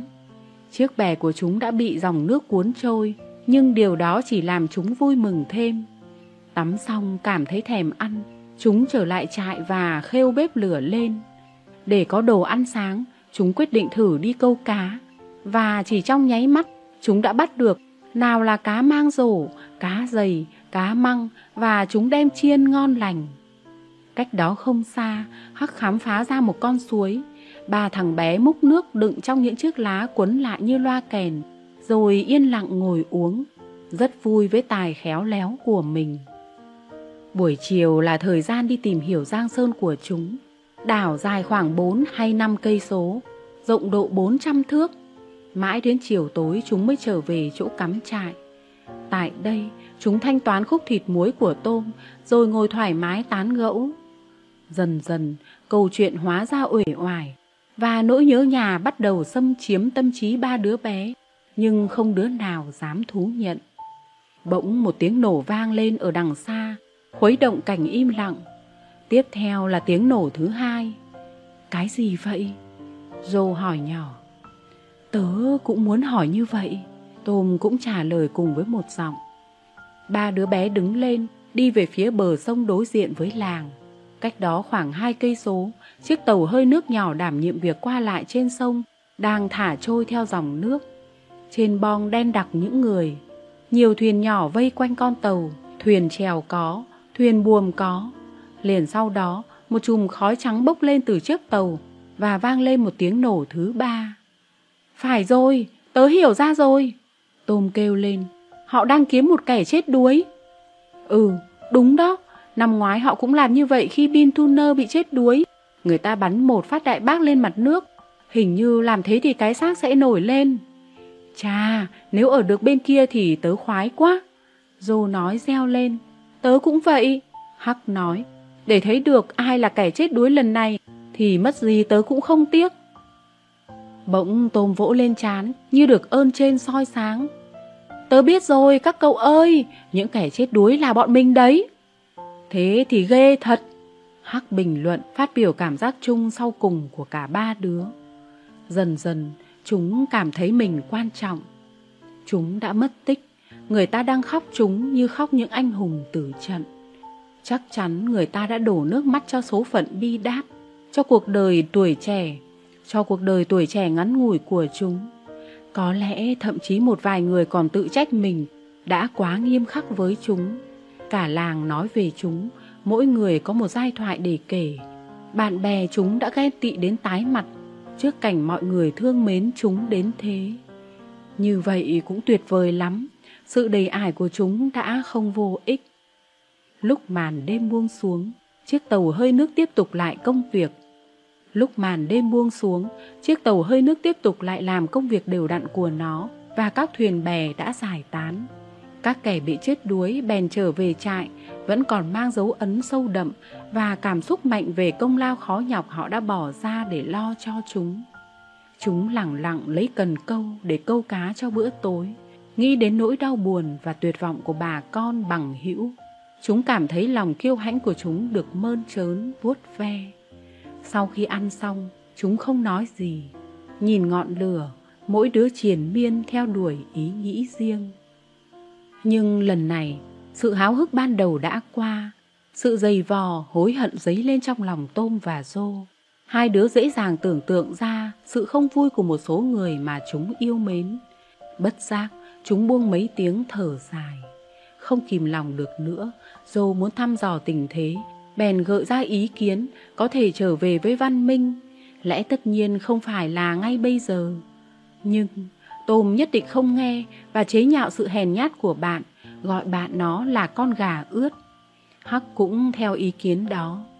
Khi Dô và Hắc đã ngủ say, Tôm rón rén ngồi dậy. Qua ánh than hồng, nó đưa mắt nhìn quanh và cúi xuống nhặt lên hai mảnh vỏ cây sung. Nó lấy phấn đỏ viết mấy chữ lên mỗi mảnh, rồi đút mảnh thứ nhất vào túi áo vest của mình và mảnh kia vào chiếc mũ của Hắc cùng vài món vặt vãnh quý giá đối với một đứa học trò. Một cục phấn, một quả bóng cao su, ba lưỡi câu và một viên bi thủy tinh. Rồi nó bỏ đi về hướng roi cát. Vài giây sau, Tôm đi xuống sông, lội qua chỗ cát, lội qua chỗ cạn qua bờ đối diện. Gặp chỗ dòng sông chảy quá xiết, Tôm nhào xuống nước và bắt đầu bơi. Sau đó, nó thả mình trôi đến một chỗ ở đó nó có thể leo lên bờ. Vào khoảng 10 giờ nó về đến làng. Theo những lối quanh để yên tâm không có ai cả, nó đi đến nhà bà dì, vượt qua hàng rào và đứng gần ở cửa sổ chỗ tầng trệt còn sáng đèn. Trong căn phòng lớn, có dì Polly, Sid, Mary và bà mẹ của Joe đang ngồi nói chuyện. Tom cẩn thận tiến đến gần cửa ra vào, đẩy nhẹ cửa ra, rồi bò vào trong phòng mà không ai thấy. Nó nấp sau một chiếc ghế bành lớn. Sao nến chập chờn vậy? Dì Polly hỏi. Nhìn kìa, hình như cái cửa tự mở ra đấy. Sid, đến đóng lại đi con. Bấy giờ cuộc trò chuyện lại tiếp tục, nghe thật mủi lòng. Thằng bé chẳng phải là đứa trẻ hư hỏng đâu, hoàn toàn ngược lại. Tình nghịch, khinh suất, mà mãnh, quả là có thực, nhưng không hề độc ác. Một tấm lòng vàng, nó không có ý ác gì khi chọc ghẹo tôi. Thì giống hệt như thằng dô tội nghiệp nhà tôi. Bà Harper ngắt lời, nó luôn luôn sẵn sàng làm những trò rồ dại, nhưng độc ác thì chẳng hề có một chút mảy may nào. Vậy mà tôi đã quất nó về tội ăn tô kem, mà chính tôi cũng đã đổ bỏ bởi vì mùi nó đã chua. Không bao giờ tôi lại tha thứ cho mình chuyện đó. Thế rồi bà Hòa khóc nức nở. Cháu cầu mong anh Tôm sung sướng ở chỗ ở hiện nay. Xít bèn nói với giọng nghiêm trang. Nhưng giá mà anh đã ngoan ngoãn. Xít, không được nói động một tiếng đến thằng Tôm thân yêu của ta. Trong hoàn cảnh như thế này, sao cho con nói vậy được?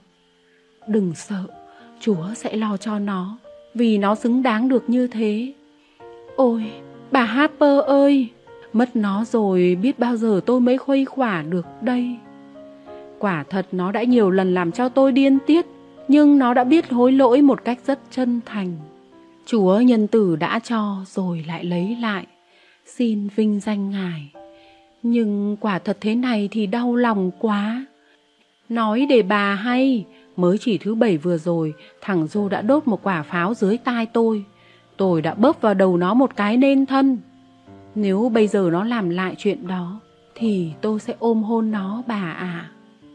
Còn tôi, khi tôi nghĩ tôi đã đánh thẳng Tommy nhà tôi, chỉ vì nó đã cho con mèo uống một muỗng thuốc rượu bé tí tẹo. Như vậy, những lời nói cuối cùng của nó nghe ở trần gian lại là những lời trách cứ la mắng. Tội nghiệp thằng nhỏ quá. Nhưng thôi, tại phương trời nó đang ở, nó không còn đau khổ nữa. Thật tình phải nói như thế. Lúc này, Tôm cũng khóc, không kém gì so với cả ba người. Dì Polly, Mary và bà Harper hợp lại. Cảm tưởng cuộc đời ngắn ngủi của nó và sự thiếu cảm thông mà nó phải gánh chịu bấy lâu nay. Phải nhận ra rằng nỗi buồn phiền và lòng khoan dung của bà dì tốt bụng cũng làm nó cảm động và nó phải tự kiềm chế để khỏi phóng ra khỏi chỗ nấp, ôm lấy cổ bà mà an ủi. Tiếp tục lắng nghe, Tôm còn biết thêm rằng nếu đêm thứ bảy các cuộc tìm kiếm vẫn không có kết quả, thì sáng chủ nhật người ta sẽ cử hành tang lễ. Tôm cảm thấy lạnh xương sống và cổ họng như tắc nghẹn lại. Đến đây, bà Harper đứng lên từ dã Polly ra về. Hai người phụ nữ ôm choàng lấy nhau. Xít sụt xịt mấy tiếng và Mary thì khóc mùi mẫn. Hai đứa đi lên lầu ngủ. Còn lại một mình, dì Polly quỳ gối, cầu nguyện cho Tôm được cứu rỗi. Giọng già nua run run, tràn đầy âu yếm và đau khổ, làm Tôm cảm thấy lòng bùi ngùi vô hạn. Thế rồi bà đi ngủ. Tôm nghe bà rên rỉ, thở dài, nằm lăn qua lăn lại trên giường, cho đến lúc giấc ngủ thương hại bà và ban cho bà ân huệ được lãng quên. Bấy giờ, Tôm lẻn bò ra khỏi chỗ nấp và đến gần bên bà dì đang ngủ, ngắm nhìn âu yếm, khuôn mặt tiểu tụy tội nghiệp của bà. Nó bèn rút trong túi ra mảnh vỏ cây mang tin tức, chắc thế nào cũng làm cho bà yên lòng. Nhưng bỗng trong đầu óc phong phú của nó lại nảy ra một ý khác, một ý nghĩ rất tuyệt vời và vô cùng kinh ngạc. Nó vội vàng bỏ mảnh vỏ cây lại vào túi, đặt một nụ hôn âu yếm lên gò má nhăn nheo của dì nó, lặng lẽ bước ra và trở lại đảo như lúc nó bỏ đi. Đêm đã gần tàn, khi về lại nơi đóng trại vào lúc rạng sáng, nó nghe Dô nói, Không đâu, Hắc ạ, Tôm là đứa trung nghĩa, nó sẽ trở lại, chứ không phải là nó đào ngũ đâu. Và lại, đối với một hải tặc thì làm vậy là nhục nhã quá. Nhưng dù sao, những gì nó đã để lại trong mũ của cậu là của chúng ta, phải không? Chưa, nó viết là cái đó sẽ thuộc về chúng ta nếu nó không trở lại vào giờ ăn sáng. Hãy kiên nhẫn đi. Tùm chọn ngay lúc đó để xuất hiện. Cúc cu, tớ trở lại rồi đây, đố ai đoán được đêm qua tớ ở đâu nào? Bị Hắc và Dô thúc giục, Tôm kể tỉ mỉ chuyến đi của nó. Dô rất cảm động vì được thương tiếc nhiều đến thế. Buổi chiều, mỗi đứa trang bị một cây gậy đi tìm trứng rùa. Chỗ nào cây gậy cắm xuống đất dễ dàng là chúng quỳ xuống đào bới và thường bắt gặp khoảng 50 cái trứng to bằng hạt hồ đào. Khi nóng quá, chúng chạy ao ngã mình xuống nước. Chúng dầm mình khoái trá, ôm nhau cười và thả mình cho dòng nước cuốn đi một đoạn ngắn, pha trò đùa giỡn. Khi đã mệt, chúng ngã mình xuống bãi cát nóng lăn lộn thỏa thích. Sau đó, chúng chơi bi, kể chuyện bông đùa và say sưa chơi đủ thứ trò giải trí. Rồi đến lúc sự vui chơi nhường cho sự mơ mộng và buồn bã lúc nào không hay. Tôm không thể không nghĩ đến Becky. Nó vạch tên cô bé lên cát, rồi lại xóa đi rất nhanh để viết lại. Rồ thở dài rưng rưng nước mắt. Nó thấy nhớ nhà ghê gớm và không thể có ý nghĩ xa gia đình mãi mãi. Ngay cả Hắc cũng không vui và đâm ra tiếc cái thùng phi hoặc vựa lúa nó dùng làm nơi trú ẩn. Để đánh tan cảm giác chán nản và quạnh hiu thình lình tràn ngập trong lòng ba đứa, Tôm cất giọng vui tươi. Này các cậu, nếu có một kho tàng cất giấu trên đảo, bọn mình đi tìm nó, chẳng phải là một ý tuyệt vời ư? Nhưng lời đề nghị của nó không được hưởng ứng. Cuối cùng Dô nói bằng giọng buồn rầu. Tớ đề nghị nên chấm dứt trò này đi, tớ ngán quá rồi, tớ muốn về nhà. Ở đây bọn mình lẻ loi quá, kéo dài thì chịu hết nổi. Dô à, cậu hãy nghĩ đến những buổi đi câu đang chờ chúng ta trước mắt, chẳng thú vị sao? Tớ chả thiết gì đến chuyện đó nữa đâu, tớ muốn về nhà. Thế còn vụ đi tắm thì sao? Cậu biết chỗ nào tắm tốt hơn ở đây à? Bơi, bơi, suốt ngày bơi lội tớ chán lắm rồi. Em bé lại muốn bám váy mẹ rồi phải không nào? Đúng, tớ muốn về cho mẹ tớ yên lòng. Các cậu không biết thế là thế nào đâu. Các cậu đâu còn có mẹ. Thế thì được, em bé trở về nhà với mẹ đi. Thế mà cũng đòi làm hải tặc. Còn chúng ta là đàn ông, chúng ta sẽ ở lại đây đúng không hả Hắc? Hắc ừ ừ trong miệng, xem như đồng ý. Không một tiếng giã từ, Dô đứng lên, đi về phía roi cát. Tôm cảm thấy bị phản bội, lòng nó xe lại. Sau vài giây, đến lượt Hắc cũng đứng lên. Tớ cũng vậy, tớ cũng muốn đi. Cuộc đi trốn của bọn ta kéo dài đã đủ rồi, ở đây vắng vẻ quá. Nếu gặp tai nạn thì chúng ta biết làm sao? Hai đứa bay đi đi, đổ lũ gà ướt. Còn tớ, tớ ở lại đây, tớ không ngán đâu. Tô mạ, tớ bảo thật với cậu nhé, cậu cũng nên về nhà đi, cậu chớ cứng đầu nữa. Nào, về đi. Không bao giờ. Hắc thở dài rồi đi theo dô. Tôm tin tưởng sự cương quyết của nó sẽ làm cho hai đứa kia suy nghĩ và đổi ý vì quá xấu hổ. Nhưng khi thấy không được gì, Tôm quyết định đánh đòn quyết liệt và đưa ra một chiêu bài. Vừa chạy theo nó vừa la ơi ới. Khoan đã các cậu, tớ còn nói chưa hết đâu. Hai đứa kia dừng phát lại. Tôm báo cho chúng một tin làm cho chúng trở lại vui vẻ và hăng hái. Mê ly quá, Tuyệt cú mèo, vậy sao cậu lại giấu bọn tớ? Nếu vậy thì bọn tớ đâu có bỏ đi. Ba đứa trẻ vui vẻ trở lại nơi đóng trại. Ngoài sự kích thích của cái tin bí mật, chúng còn được nhẹ lòng vì có thể chấm dứt sự bất hòa đột xuất và làm lành với nhau. Bữa ăn rất vui, gồm có trứng rùa và cá. Sau đó, Tôm tỏ ý muốn tập hút thuốc lá, dĩ nhiên là Dô cũng hùa theo. Hắc khoét hai cái ống vố và nhồi thuốc. Nằm dài trên đất, ba đứa trẻ bắt đầu rít những hơi dài. Hai kẻ mới lần đầu hút thuốc không nén được ho và hơi xanh mặt. Gớm, hút thuốc có gì khó lắm đâu. Hít, hà, giá tớ biết, tớ đã hút sớm rồi. Hít, hà, Tôm nói. Tớ cũng vậy. Dô tiếp lời, từ lúc hít, hà, tớ bắt đầu muốn. Còn tớ, tớ đã cho các cậu biết bao nhiêu lần về cái ý thích này rồi, phải không nào? Tớ thấy tớ có thể hút thuốc suốt ngày. Hít, hà, tớ chẳng thấy buồn nôn chút nào cả. Này, tớ muốn thấy tụi bạn của mình hút xem thử sao. Tớ đoán chắc. Hít, ha bọn chúng hút một hơi đầu là quay như mòng mòng ngay thôi. Chắc vậy rồi, và khi bọn ta nói cho chúng biết, hít, ha bọn ta đã tập hút thuốc khi làm hải tặc, chúng sẽ hối hận không đi theo bọn ta cho mà xem. Câu chuyện về đề tài này tiếp tục được một lúc thì sau đó tắt ngỏm.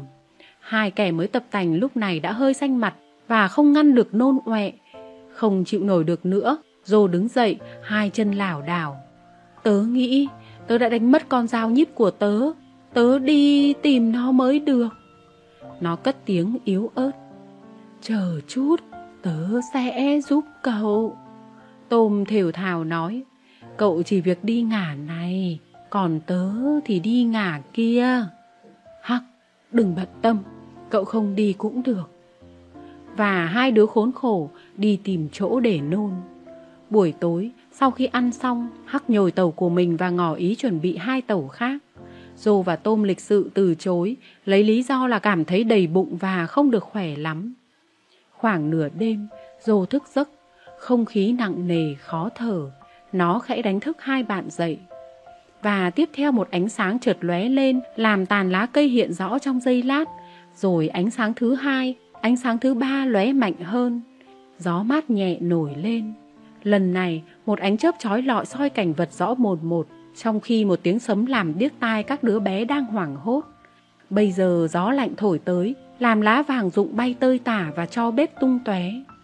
Một tia chớp nữa ngoằn ngoèo xẹt qua bầu trời, trong khi một tiếng động răng rắc nổi lên trên đầu, bọn trẻ lâm nạn chết điếng người vì kinh hoàng.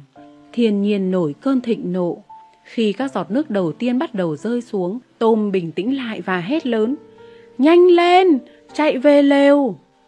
Bây giờ chớp lóe liên hồi, sấm vang không ngớt.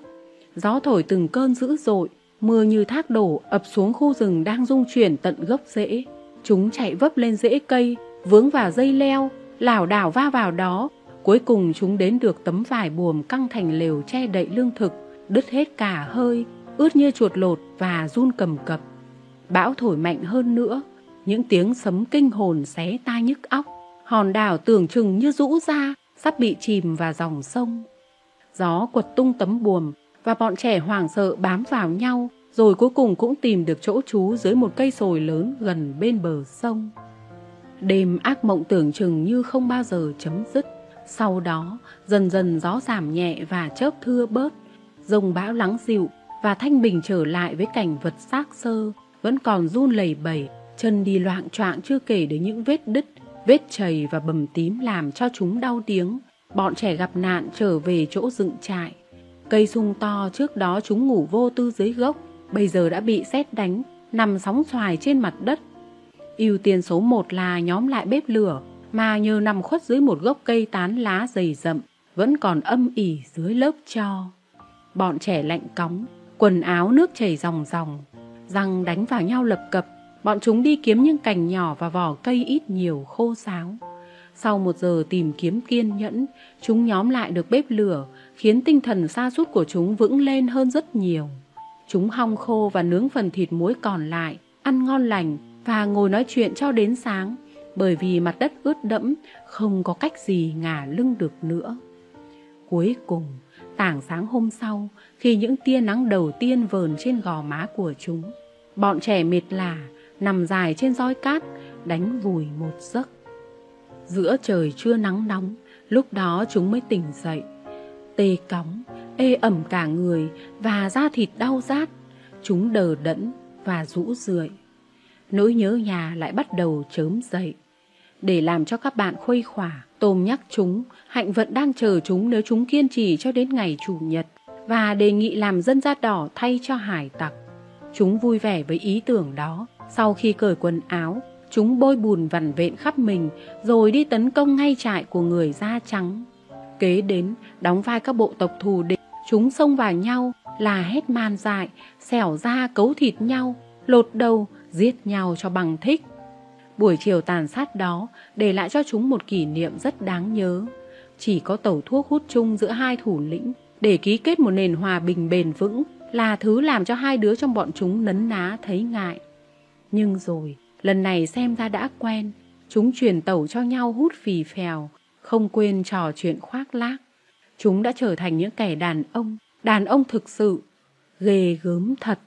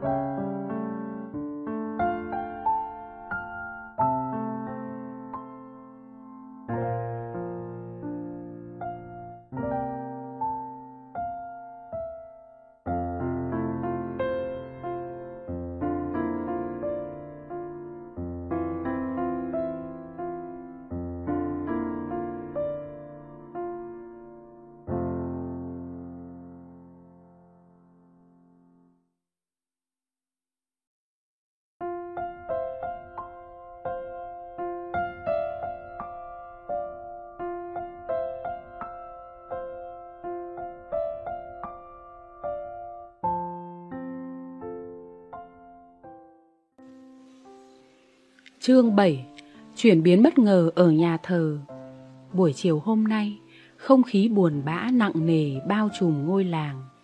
Gia đình Harper, dì Polly và Mary chuẩn bị tang phục, thẫn thờ, đau đớn. Những cuộc đi tìm kiếm chẳng đi đến đâu. Mọi hy vọng đành phải bỏ. Trong sân trường vắng lặng, Becky Thatcher đi lang thang, lòng tràn ngập một nỗi buồn sâu thẳm. Ôi, phải chi mình giữ chiếc vòng của anh ấy? Cô bé than thở. Một kỷ niệm của anh ấy mình cũng chẳng có. Thế là hết. Mình sẽ không bao giờ gặp lại anh ấy nữa. Sau những lời quá đáng mình đã nói ra với anh ấy, Chắc anh ấy đã chết vì tuyệt vọng. Và những giọt nước mắt to chảy dài trên má cô bé. Lúc đó, một đám trẻ, Bạn của Tom và Joe, Trai có gái có, đi qua. Chúng tìm đủ mọi cơ hội để gợi lại một cử chỉ, nhớ lại một lời nói nào đó của mỗi một trong hai đứa bé mất tích. Chúng cãi nhau để biết ai là kẻ nói chuyện với Tôm và Dô lần sau cùng. Tất cả đều cho rằng chúng đã linh cảm về tai họa. Đứa nào cũng ca tục những việc làm lẫy lừng của các vị anh hùng quá cố. Hôm sau, ngay sau buổi học ngày Chủ nhật, tiếng chuông cầu hồn ảm đạm kêu gọi tín đồ đến dự thánh lễ thay cho hồi chuông vui vẻ ngày Chủ nhật. Dân làng lần lượt kéo nhau tới, đi thành từng nhóm lặng lẽ. Khi đến cổng nhà thờ, họ trao đổi cảm tưởng về biến cố buồn thảm trong giây lát, rồi thủng thỉnh bước vào nhà thờ. Khi dì Polly, Sid, Mary và gia đình Harper đi vào, mọi người đứng dậy tỏ ý kính trọng, chờ họ vào ngồi ở hàng ghế đầu, rồi mới ngồi xuống. Những chiếc khăn tay bắt đầu được lia lịa lấy ra để lau nước mắt vị mục sư bèn lên tiếng thuyết giảng hăng say về đề tài sự phục sinh và cuộc sống đời đời đang chờ những đứa bé thân yêu ra đi quá sớm. Ông ta dùng những lời rất cảm động, nói đến nhiều đức tính tốt đẹp của các nạn nhân bé nhỏ, gợi lại tính vui tươi hồn nhiên, tính tinh nghịch nhưng không hề ác ý, tính tự nhiên hào hiệp, bản chất chiều mến và trung nghĩa, tính tình dũng cảm, thậm chí táo bạo và than ôi đây có lẽ là nguyên nhân khiến cho chúng phải gánh chịu cuộc đời ngắn ngủi. Ông ta nói say sưa đến nỗi, những người ngồi nghe, ai cũng tự hỏi làm sao mà các chú bé hoàn thiện đến như vậy lại có lúc đối với họ giống như những tên vô lại, cần phải sửa trị thẳng tay để chúng nên người. Tín đồ càng lúc càng cảm động, vị mục sư càng lúc càng lâm ly, văn chương bay bổng chẳng khác gì thánh rên, diễn tả lời châu ngọc, đến nỗi chẳng mấy chốc toàn thể cử tọa đều rơi nước mắt và sau đó chỉ còn nghe những tiếng nức nở, tiếng thút thít và những biểu hiện khác của nỗi đau chung. Thình lình, cánh cửa nhà thờ rít lên kêu khe khẽ, tiếng động hoàn toàn mất hút trong bản đồng ca đang than vãn. Mục sư mắt đẫm lệ, tiếp tục chủ đề đó trong suốt cả 10 phút, thì ông bỗng ngưng bặt như biến thành tượng đá. Ông trợn mắt, nhìn về phía cuối chính điện, như thể nhìn thấy ma hiện lên.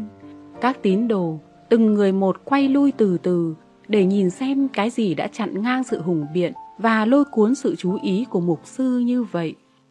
Chính lúc đó, mọi người thấy ba kẻ, được xem như là đã chết, từ từ đi lên phía chính điện, quần áo rách dưới tả tơi, tóc tai bù xù, nhưng mới nhìn qua cũng thấy rõ là vẫn còn sống nhăn răng. Dì Polly, Mary và gia đình Harper nhào tới, ôm chầm lấy Tom và Joe, hồn như mưa và siết lấy siết để làm chúng ngạt cả thở. Những tiếng la sừng sốt, xen lẫn tiếng cầu kinh tạ ơn Chúa vang lên không ngớt. Chỉ tội nghiệp một mình Hắc không được quyền hưởng sự đón tiếp cuồng nhiệt đó. Dì Polly, Tom nói, vậy là không công bằng. Hắc cũng phải có người nào đó hài lòng khi gặp lại cậu ta chứ. Kìa, dì cũng hài lòng, sung sướng mừng như điên được gặp lại nó đấy chứ. Gặp lại nó ai cũng mừng cả, còn sống, chúng còn sống đây, ôi cảm ơn Chúa. Và lần này, bà cũng biểu lộ những tình cảm thân thương sướt mướt, nồng nàn luôn cả với Hắc, làm nó ngượng đến chết. Bỗng một bài thánh ca tạ ơn Chúa vang rền, làm rung cả cửa kính nhà thờ. Ai nấy đều dáng hết sức để hát thật to. Như vậy là giải tỏa được những cảm xúc mà suốt cả tuần qua họ đã chất chứa trong lòng. Tôm vẫn bị siết đến nghẹt thở trong vòng tay của bà dì. Nó vui mừng rạng rỡ và tự cho đó là ngày đẹp nhất trong đời mình. Bọn trẻ đứa nào cũng nhìn nó, lác mắt thèm muốn. Sống lại, đó là một kỳ công dễ dàng làm cho người ta nổi bật trong cõi người trần. Ngày hôm đó, tùy theo tâm trạng của dì Polly tội nghiệp, Tôm từng lúc được ôm hôn hoặc bị tát những cái tát tới tấp nhiều lần hơn suốt cả một năm. Ấy cũng là do nó đã làm cho bà lo lắng đến điên cuồng. Và nó bối rối, không biết giữa những cú tát và những cái vuốt ve. Cái nào trong hai thứ đó biểu lộ đúng nhất tình thương của bà dì dành cho nó và lòng biết ơn của bà đối với Chúa nhân từ. Vậy ra đó là kế hoạch phi phàm của Tôm để giữ lại trên đảo hai đứa bạn đang lúc trao đảo tinh thần, cho chúng dự tang lễ của chính bản thân chúng.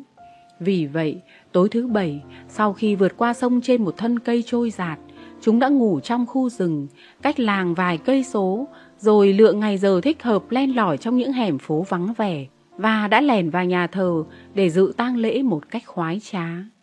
Tuy nhiên, vào sáng thứ hai, giờ tính sổ đã đến. Dì Polly nửa vui nửa buồn cất tiếng hỏi Tôm. Tôm này, gì không nói rằng phỉnh gạt được cả làng như vậy trong gần một tuần lễ chẳng phải là một trò đùa nghịch hết sức thú vị sao? Dì nghĩ bất cứ đứa nhóc nào cũng bị quyến rũ để làm điều đó. Cái mà dì trách cháu, đó là đã để dì sống trong tình trạng lo lắng kinh khủng. Dì đây yêu thương chiều mến cháu, thay thế cho bà mẹ tội nghiệp của cháu, cầu Chúa cứu vớt linh hồn mẹ cháu. Cháu làm vậy là chẳng dễ thương chút nào. Vì cháu có thể vượt sông về tham dự tang lễ, thì cháu cũng có thể bằng cách nào đó về cho dì hay, để dì còn yên lòng với số phận của cháu chứ. Cháu biết rõ là dì lúc đó sẽ tha thứ việc làm liều lĩnh của cháu kia mà. Thưa mẹ, Mary xen vào, con chắc chắn nếu nó có nghĩ tới, thì hẳn nó đã làm chuyện đó. Tom yêu dì của nó lắm, đâu đến nỗi cố ý làm cho mẹ đau khổ đâu. Có thật cháu sẽ làm thế không hả tôm? Dì Polly hỏi ra vẻ không yên tâm. Cháu đã không cố ý làm cho dì phải phập phồng lo lắng đấy chứ. Nhưng cho dì biết thì sẽ hỏng bét hết rồi còn gì. Vậy ra cháu yêu dì ít quá. Bà cụ nói giọng đau đớn, làm tôm áy náy. Mary lên tiếng biện hộ. Mẹ ơi, hãy tha lỗi cho nó. Tính nó như vậy có bao giờ nó nghĩ tới cái gì đâu. Dì à, dì biết cháu thương dì lắm mà. Bây giờ cháu tiếc là đã không báo trước cho dì biết. Dẫu sao cháu đã nằm mơ thấy gì, đó không phải là một bằng chứng hay sao? Thế cháu đã mơ thấy gì hở cháu? Dì tò mò muốn biết đấy. Thế này nhá, đêm thứ tư dạng ngày thứ năm, cháu mơ thấy dì ngồi ở phòng khách, chỗ kia kìa, còn Sid thì ngồi trên cái dương gỗ, và Mary thì ở bên cạnh, và mơ thấy bà Harper đến thăm dì. Đúng rồi, tối hôm đó bà ta đã tới. Trong giấc mơ cháu thấy có gió, và lúc đó gió đã làm cho ngọn nến phập phồng. Ôi chúa ơi, lạ thật, đúng như những gì đã xảy ra. Nói tiếp đi Tôm. Lúc đó hình như dì bảo xít đi ra đóng cửa vì cửa hơi hé mở. Rồi sau đó dì bảo cháu không phải là một đứa độc ác, mà chỉ hơi dại dột thôi. Ôi chúa ơi, hoàn toàn đúng như vậy. Dì sẽ kể lại chuyện này cho Serenity Harper nghe, để xem bái còn bảo gì là giấc mơ chẳng có thật và hoàn toàn là những chuyện mê tín hay không. Nói tiếp đi, Tommy. Lúc ấy bà Harper đã khóc lóc, nhớ lại là bà ấy đã phạt Joe vì tội ăn bát kem mà chính bà ấy đã đổ bỏ đi. Rồi Sid nói, Em có nói gì đâu. Sid nói để chống chế. Có mà, em có nói. Mary nói. Và cứ thế, Tôm dần dần tái tạo lại toàn bộ cảnh tượng đã diễn ra dưới mắt nó trong cái đêm ly kỳ đó, bị gián đoạn đều đặn bởi những câu suýt xoa của dì Polly. Đúng là một phép lạ, phép lạ thật sự đấy. Dì nói, Tôm mà, có lẽ cháu đã thấy hết cả nên nói không khác một điều gì. Hẳn phải có mặt một thiên thần. Rồi sao nữa? Rồi dì đi nằm, Cháu xúc động quá chừng khi thấy nước mắt và lời cầu kinh của dì, nên cháu đã lấy một mảnh vỏ cây sung và viết lên đó một câu nhắn gửi để dì yên lòng. Cháu đã để nó ở gần bàn ấy, gần bên cây đèn cầy, rồi cháu cúi xuống hôn dì. Thật vậy không? Nếu cháu đã làm như vậy, dì sẵn sàng tha thứ cho cháu ngay. Rồi bà ôm hôn tôm âu yếm đến nỗi, nó cảm thấy đôi chút hối hận. Phải, anh ấy thật là tử tế, dù chỉ là trong giấc mơ. Sid nói phớt nhẹ ra vẻ không tin, như chỉ để chính mình nghe. Im đi, Sid, khi thức làm sao thì người chiêm bao làm vậy. Tâm tính chân thật lộ ra, cái đó không thể đánh lừa được. Này, Tôm, cháu cầm lấy quả táo này đi, quả này to nhất đấy. Dì đã để dành cho cháu khi người ta đã tìm ra cháu. Thôi, bây giờ tất cả đi đến trường hết đi các cháu ạ. À và bà đuổi chúng đi một cách nhã nhặn, miệng vẫn lẩm bẩm những lời tạ ơn Chúa về lòng quảng đại của Ngài, đã cho bà tìm lại được đứa cháu thân yêu, đứa con của người em quá cố, dẫu bà không còn chút xứng đáng với lòng nhân từ của Chúa. Và lời lẽ theo giọng ấy cứ thế tiếp tục tuôn ra. Sau đó, bà đích thân lên đường đến kể cho bà Harper nghe phép lạ đã hiện ra dưới mái nhà của bà. Ở trường, tất nhiên là Thôm và Joe đã trở thành những anh hùng, nhân vật danh tiếng. Cả hai nghênh ngang nhìn, đáp trả mọi người, có thế mới đáng mặt là những tay hải tặc ghê gớm, đã từng trải qua bao nỗi hiểm nguy của cuộc đời hoang dã, những kẻ thoát hiểm từng đối diện với cái chết. Cả hai làm ra vẻ như không thấy những câu chuyện đầy vẻ tán tụng của những người thành kính sau lưng chúng. Nhưng trong thâm tâm, chúng khoái chí lên tận chín tầng mây và ngây ngất trước những lời ca ngợi ngọt ngào như sữa mẹ. Những đứa nhỏ hơn xúm xít theo sau gót, hãnh diện được người ta thấy mình đi bên chúng. Những đứa lớn hơn trong lúc làm bộ rừng dưng thờ ơ, vẫn tái mặt vì thèm muốn có được nước da dám nắng và bắp chân chảy trụa của chúng, bằng cớ hiển nhiên của trò liều mạng vinh quang. Chẳng cần phải nói, thế mà cả hai đứa trở thành kiêu ngạo không chịu nổi. Chúng không ngớt thuật lại các cuộc phiêu lưu của mình, luôn luôn thêm vẻ ly kỳ trước một cử tọa háo chuyện và chúng không quên kết thúc bài ca bằng cách lơ đãng rút ra trong túi chiếc ống phì phèo như những thủy thủ lão luyện. Giờ đây, Tôm đang ở cực điểm vinh quang, được mọi người săn đón và su nịnh. Nỗi bất hòa của nó với Becky chỉ còn xem như là một giai đoạn vui vui thời quá khứ. Bây giờ, cô ta cứ thử đưa ra tín hiệu ngỏ ý làm lành với nó xem. Cô sẽ thấy mình chuốc lấy sự đối xử thờ ơ đến mức nào. À, tiểu thư đã khinh rẻ chiếc vòng của nó, những lời thề nguyền trung thủy thật lòng của nó. Được rồi, cô nàng đã làm ra bộ bị xúc phạm. Bây giờ sẽ đến lượt nó cho mà xem. Vậy là khi cô bé đi đến, Tôm giả tảng không trông thấy. Để trả thù, Becky làm bộ lăng xăng hớn hở, vui vẻ rượt đuổi các bạn gái và cười khanh khách khi chụp được một đứa. Nhưng Tôm nhận thấy ngay là con bé vẫn không quên liếc nhanh nhiều lần về phía nó, để xem nó có chú ý không. Cái trò này thay vì làm nó mềm lòng, lại càng khiến nó quyết tâm làm lơ hơn nữa.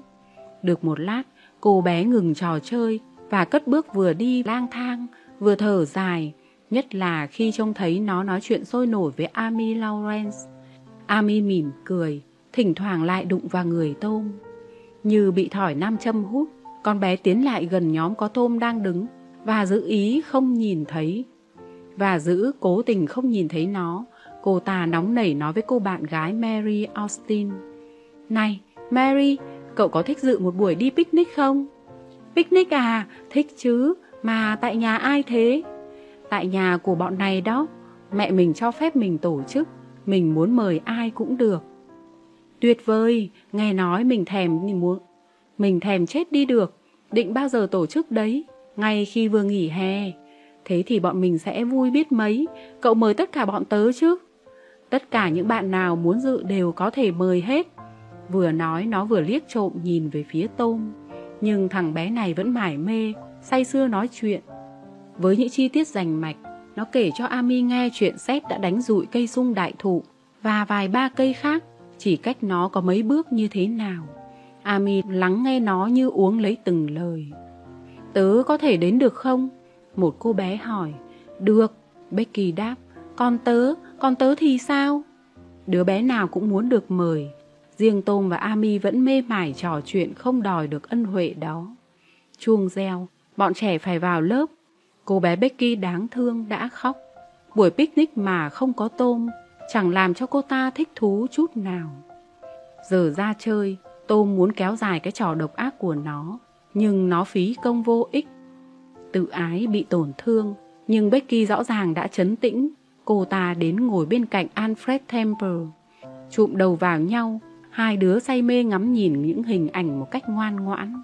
Máu ghen của Tôm sôi lên sùng sục, uất ức trong lòng. Nó cảm thấy hai má đỏ bừng và tim đập như muốn vỡ ra. Nó tự xỉ vả mình bằng đủ các thứ tên gọi vì đã bỏ lỡ mất lời cầu hòa mà Becky đã đề nghị. Nó tức tối như điên khi nhìn thấy sự đồng lõa rõ rệt, sự ăn ý hoàn toàn giữa Becky và Alfred. Hẳn cô bé đã chọn hắn trong bao đứa khác rõ ràng là vì nó có bộ tịch kiêu kỳ, làm bộ cao sang và quần áo đẹp đẽ.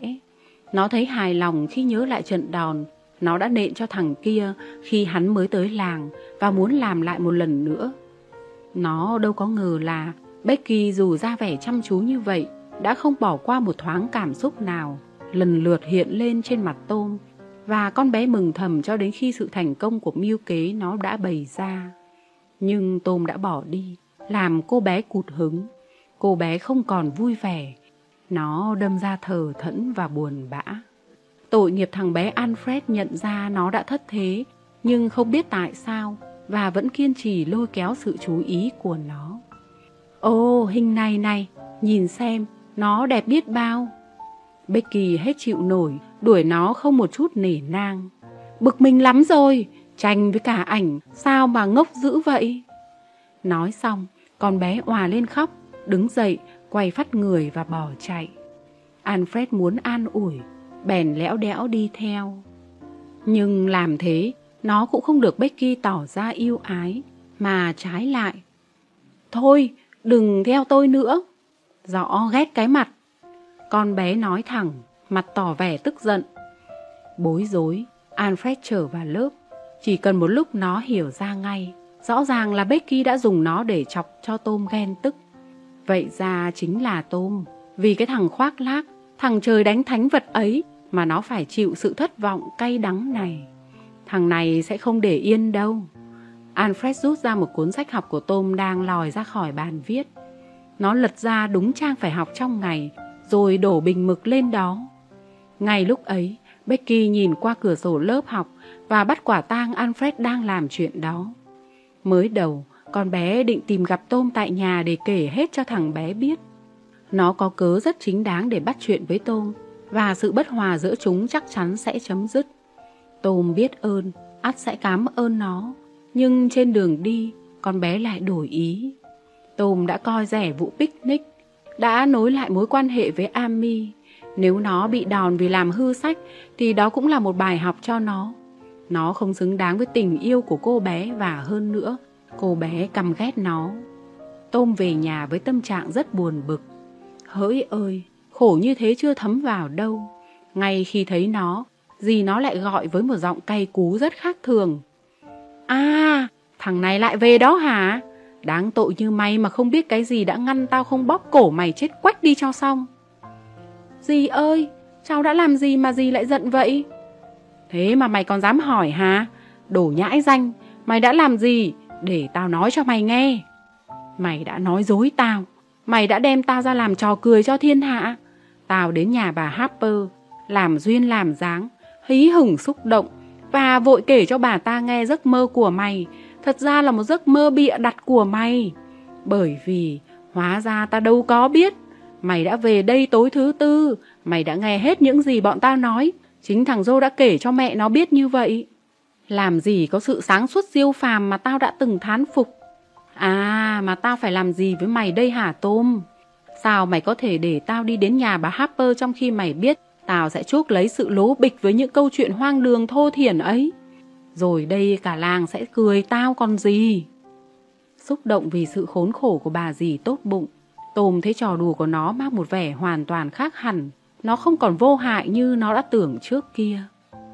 Dì ơi, cháu rất tiếc đã gây ra nỗi buồn này. Cháu đã không suy nghĩ.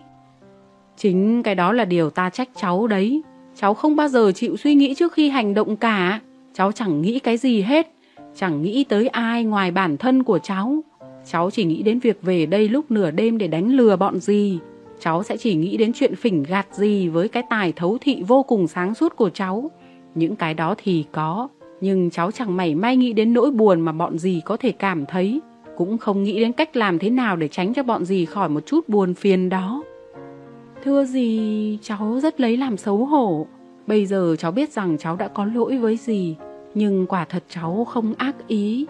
Hơn nữa, sở dĩ cháu về đây đêm thứ tư là vì cháu có ý định nói để cho dì khỏi lo, rằng bọn nó không bị chết đuối. Tôm mà, nếu ta tin được lời mày thì mất gì ta cũng chẳng tiếc. Nhưng giải thích thế nào đây, khi cháu lại bỏ đi mà chẳng nói gì với ta cả? Thưa gì, ấy là vì khi nghe dì nói đến buổi tang lễ, liền lúc ấy cháu chỉ mang một ý nghĩ duy nhất trong đầu là muốn chứng kiến tang lễ. Cháu không thể từ bỏ ý nghĩ ấy được. Thế là cháu đã để lại mảnh vỏ cây vào trong túi áo cháu, rồi bỏ đi mà không nói gì cả. Mảnh vỏ cây nào vậy? Dạ miếng vỏ cây ở trên đó. Cháu đã giải thích cho dì biết là chúng cháu đang ở trên đảo để chơi trò hải tặc. Lúc ấy cháu hôn gì? cháu muốn gì? thức dậy biết mấy. Nếu vậy thì đã hay hơn cho mọi người cả rồi. Thế có thật là cháu đã hôn gì không hả Tôm? Dì Polly hỏi, lòng đã dịu lại. Trong giấc ngủ, dì lộ vẻ khổ sở đến nỗi, cháu thấy tim cháu xe lại và cháu muốn an ủi dì theo cách riêng của cháu. Cháu thương dì lắm, dù cho không phải lúc nào cháu cũng biết biểu lộ đúng cách. Bà cụ cảm động vì lời thú tội ngây thơ đó, đành phải siêu lòng. Bà kéo thằng cháu lại với mình.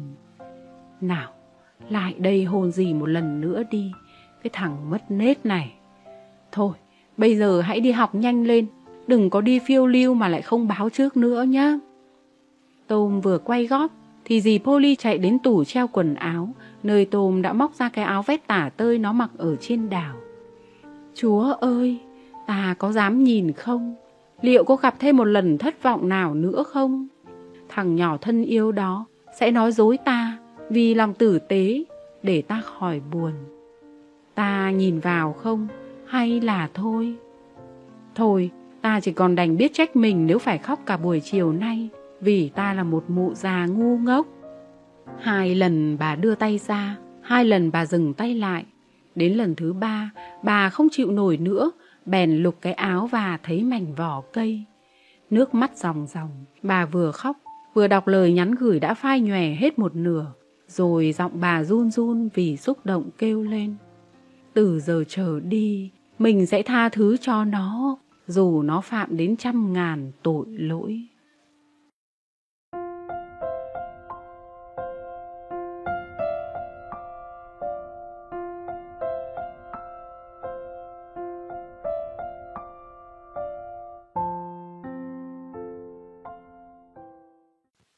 Chương 8 Hòa giải Trưa hôm đó, khi Tôm ở trường về, dì nó đã ôm hôn nó với lòng biết ơn chiều mến, khiến nó hoàn toàn trở lại vui tươi hớn hở.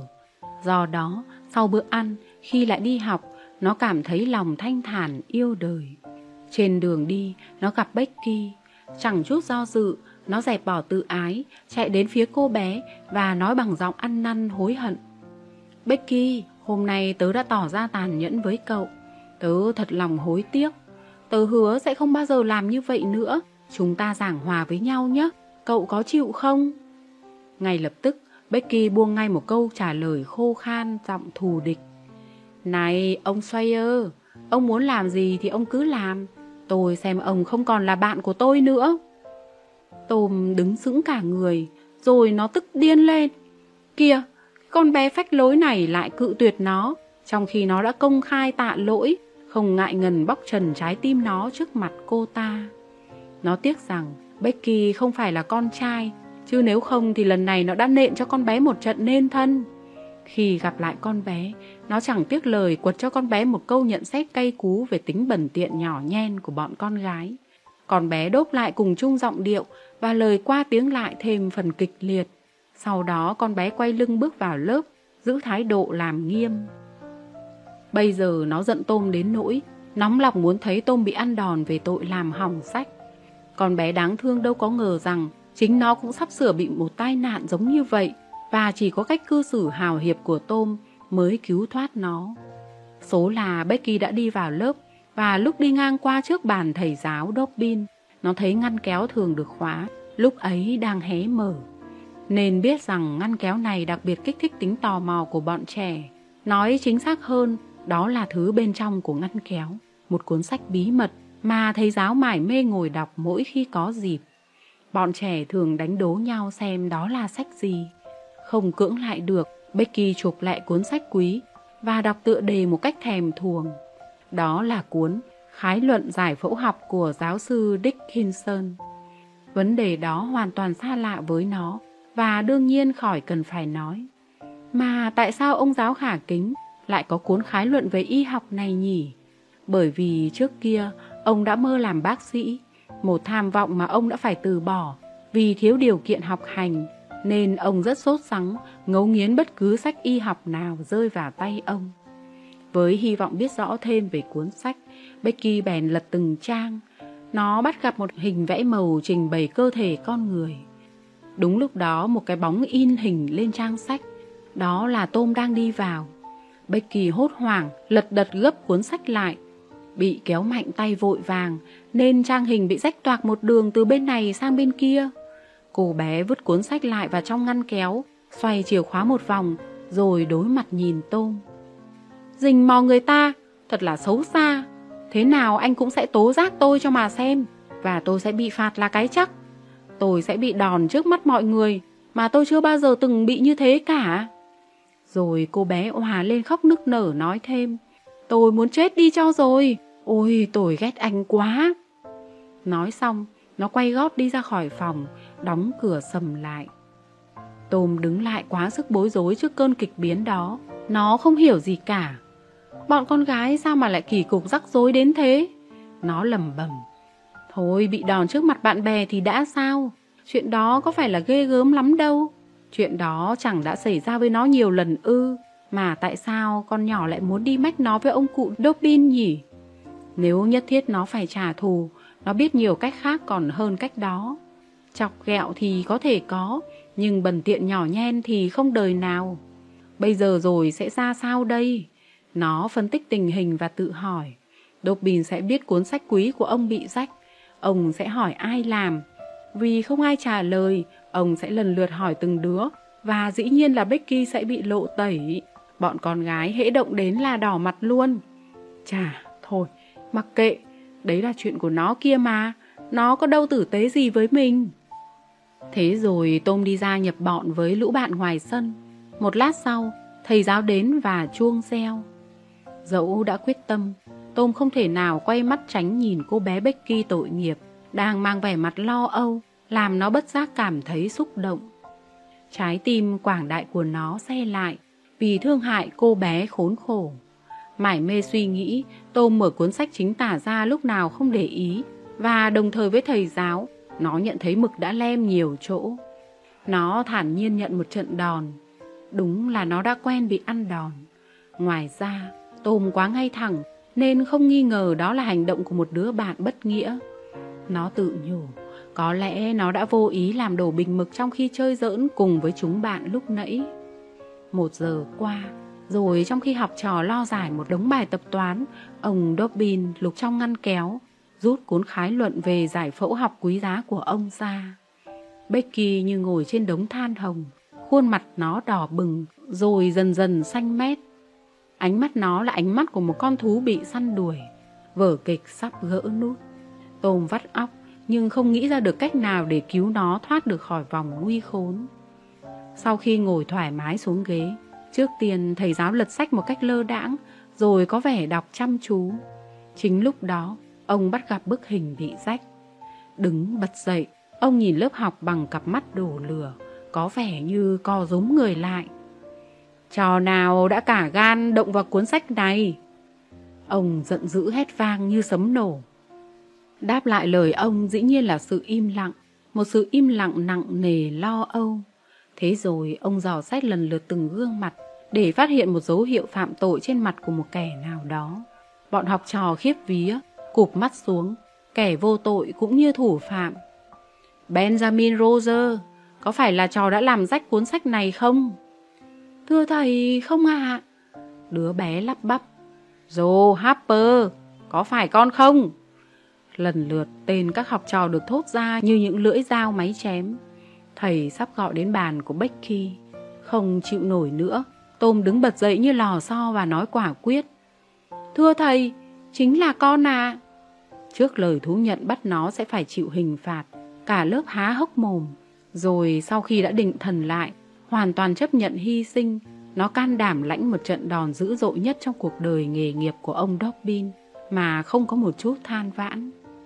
Rõ ràng, lúc bấy giờ nó đọc được thấy trong ánh mắt của Becky sự biết ơn và cảm phục đến mức nó sẵn sàng chịu tội thay cho con bé một trăm lần nữa cũng không ngán. Mông rát bỏng, nhưng lòng thanh thản và miệng tươi cười, nó trở về ngồi xuống ghế, được Joe Harper tiếp đón hết sức ân cần. Nhưng nó chỉ để mắt đến Becky. Lúc tan trường, con bé chạy lại với nó và hồn hển nói Tôm, tử tế lắm. Cậu làm thế thật tử tế quá. Tôi sẽ không bao giờ quên. Rồi con bé tiết lộ việc làm hèn hạ của Alfred là thủ phạm. Điều này khơi dậy mối hiểm khích của nó với đối thủ cũ. Nhưng những lời ca ngợi của Becky mau chóng làm nó quên đi ý muốn trả thù. Thấm thoát kỳ nghỉ hè đã đến. Nhưng trước khi được hưởng thời thần tiên này, còn phải qua kỳ thi cử kết thúc bằng một cuộc tranh tài hùng biện diễn ra trước sự hiện diện của các nhân vật tai mắt trong tỉnh. Thầy giáo thường ngày vốn đã nghiêm khắc, nay lại càng nghiêm khắc gấp đôi, và cây roi của ông không bao giờ nghỉ hoạt động được lâu. Thực ra, ông cố tâm làm cho bọn học trò của mình thi đỗ cao, và ông không bỏ qua một cách nào để đạt được mục đích ấy. Chỉ những cô cậu nào thật bé mới thoát khỏi bị trừng phạt nhục hình, và ông đánh thật đau bởi vì mặc dù ông mang cái đầu hói chọc lóc giấu dưới mái tóc giả, thật ra ông vẫn còn trẻ, các cơ bắp còn chắc nịch. Bất cứ lỗi nhỏ nào cũng bị phạt, nên những đứa học sinh nhỏ nhất cũng suốt ngày run rẩy, vừa vì sợ lẫn vì đau và suốt đêm nghiền ngẫm những dự định báo thù. Cuộc chiến đã tuyên bố. Thế là bọn con trai họp mặt nhau sắp đặt một âm mưu, chắc thế nào cũng sẽ mang lại một chiến thắng vang dội. Chúng lôi kéo con trai của ông họa sĩ vẽ bảng hiệu trong làng tham gia vào vụ này và nó sẵn lòng tiếp tay. Quả thật, Thầy giáo hiện đang ở trọ trong nhà bố mẹ nó và thằng bé có nhiều lý do để than phiền về chuyện này. Thế là đồng ý, nó sẽ sắp đặt để cho buổi buổi tối diễn ra cuộc thi hùng biện. Thầy giáo đạo mạo ăn một bữa nhiều rượu và ông ta sẽ đến dự thính trong trạng thái say xưa quá chén. Ngoài ra, nó tự hứa sẽ thêm vào đó một trò đùa do nó sáng chế ra. Buổi tối tiền định đã đến. Tất cả học trò và gia đình chúng kéo nhau tới ngôi trường đèn đuốc sáng trưng và được trang hoàng bởi những bó hoa và tràng hoa rực rỡ. Thầy giáo trông không còn được tươi tỉnh lắm, đang ngồi chễm trệ trên trên khán đài. Trung quanh, xung quanh là những thân hào nhân sĩ của thành phố. Tại một góc phòng, các học trò thí sinh dự thi đang đứng, đã tắm rửa sạch sẽ, quần áo là thẳng, ăn diện đẹp đẽ, trang sức cầu kỳ. Bọn con gái lăng xăng, súng xính trong những bộ quần áo vải xa, vải phin, hoa và những đồ trang sức lặt vặt. Cuộc thi bắt đầu. Lần lượt từng thí sinh bước lên bục, đọc thơ hoặc các bài văn của mình trước những ánh mắt thán phục của các phụ huynh, há hốc miệng để nhìn và những cái gật đầu hào ý của các vị tai mắt. Mỗi bài tham luận được hoan nghênh bằng những tràng pháo tay rầm rộ. Cuối cùng, một đứa con gái lớn có nước da vàng ngà và nét mặt bi thương giật được cành nguyệt quế. Bài văn của cô bé được coi là một tác phẩm xuất sắc nhất trong cuộc thi và ông thị trưởng nồng nhiệt khen ngợi tài hùng biện của người đoạt giải. Ông thầy giáo cũng không muốn ngồi thừa, ông lảo đảo đứng dậy khỏi ghế để hoan hô cô gái đang đỏ bừng mặt kia. Nhưng, ô kìa, cái nắp cửa sập ở ngay bên trên bục ngồi, lúc ấy mới mở ra và một con mèo chui xuống, bị quấn quanh mình một sợi dây, đong đưa ở cái đầu sợi dây. Còn vật tội nghiệp đập bốn chân, chới với trong khoảng không, với hy vọng bám được vào một vật gì đó. Cuối cùng, móng vuốt của nó đã gặp một vật, đó là bộ tóc giả của thầy giáo. Con mèo được kéo lên ngay lập tức, quặp theo trong chân chiến lợi phẩm mà nó không chịu buông ra. Cử tọa cười nghiêng ngả và càng cười lăn lóc hơn nữa vì thằng con trai ông họa sĩ đã nghĩ ra bồi kim nhũ lên vầng trán bóng lóa. Bồi kim nhũ lên vầng trán bóng láng của thầy giáo bất hạnh. Sự cố xảy ra đã chấm dứt buổi dạ hội. Bọn học trò trở về nhà với tâm trạng hả hê, trả thù cho những nỗi khổ đã qua. Mùa nghỉ hè đã bắt đầu. Than ôi, những ngày hè mới bắt đầu của Tom rất tệ hại. Trước hết, bởi vì Becky đã theo bố mẹ đi Missouri. Kế đến, bởi vì cảm giác tội lỗi của Tom đối với Move Porter đã phát triển tới mức trở thành một cực hình thật sự. Cuối cùng là vì Tom mắc bệnh sởi và không được ra khỏi nhà suốt hai tuần. Khi ra khỏi phòng, người nó xanh xao, yếu ớt, gầy mòn. Nó thấy dường như tình hình trong làng đã thay đổi bất lợi cho chúng. Rõ ràng đã có một giáo đoàn truyền đạo ngang qua làng và phát động một chiến dịch sùng tín. Mọi người đã trở nên đạo hạnh kinh khủng, không những người lớn mà còn trẻ con nữa. Tôm lang thang đi tìm những kẻ vô tín ngưỡng để nó có thể an tâm cùng với những kẻ giống nó, nhưng chẳng có ai. Joe Harper đang mải mê đọc kinh thánh, Ben Roger đang phân phát sách của giáo đoàn cho người nghèo, Jim Hollis lúc nào cũng nói đến Chúa. Khi Huck Thằng bạn thân thiết của nó vừa tiếp nó với những trích dẫn những câu kinh thánh thì cuộc đời xem như chấm dứt. Tôm rơi vào một nỗi tuyệt vọng tận cùng. Đêm hôm đó, trời nổi một cơn rông tố kinh hoàng và tàn phá dữ dội. Tôm chùm chăn kín đầu, chờ đợi cái chết sắp tới, bởi vì nó chẳng còn gì nghi ngờ nữa. Thần thánh đã nổi cơn lôi đình vì thái độ cố chấp không có lòng tin. Nhưng cuối cùng khi cơn bão dịu lại, nó ngạc nhiên sung sướng thấy mình vẫn còn sống. Việc làm đầu tiên của Tôm là cảm tạ ơn Thánh và quyết tâm mạnh mẽ muốn sửa mình. Việc thứ hai, nói cho cùng là chờ đợi một lời cảnh báo khác của ông trời đưa xuống. Hôm sau, bác sĩ trở lại vì bệnh của Tôm tái phát. Nó phải nằm liệt giường thêm 3 tuần lễ. Ba tuần lễ đối với nó dường như dài vô tận. Khi đã có thể ra khỏi nhà, nó đi thơ thẩn trên đường làng, hy vọng gặp một thằng bạn nào đó có tâm trạng lạc quan hơn. Quả nhiên, nó bắt gặp Joe và Hắc đang chia nhau một quả dưa ăn cắp được. Thì ra bệnh của chúng cũng tái phát. Ba đứa bạn nhanh chóng tìm lại được mối quan hệ như trước kia.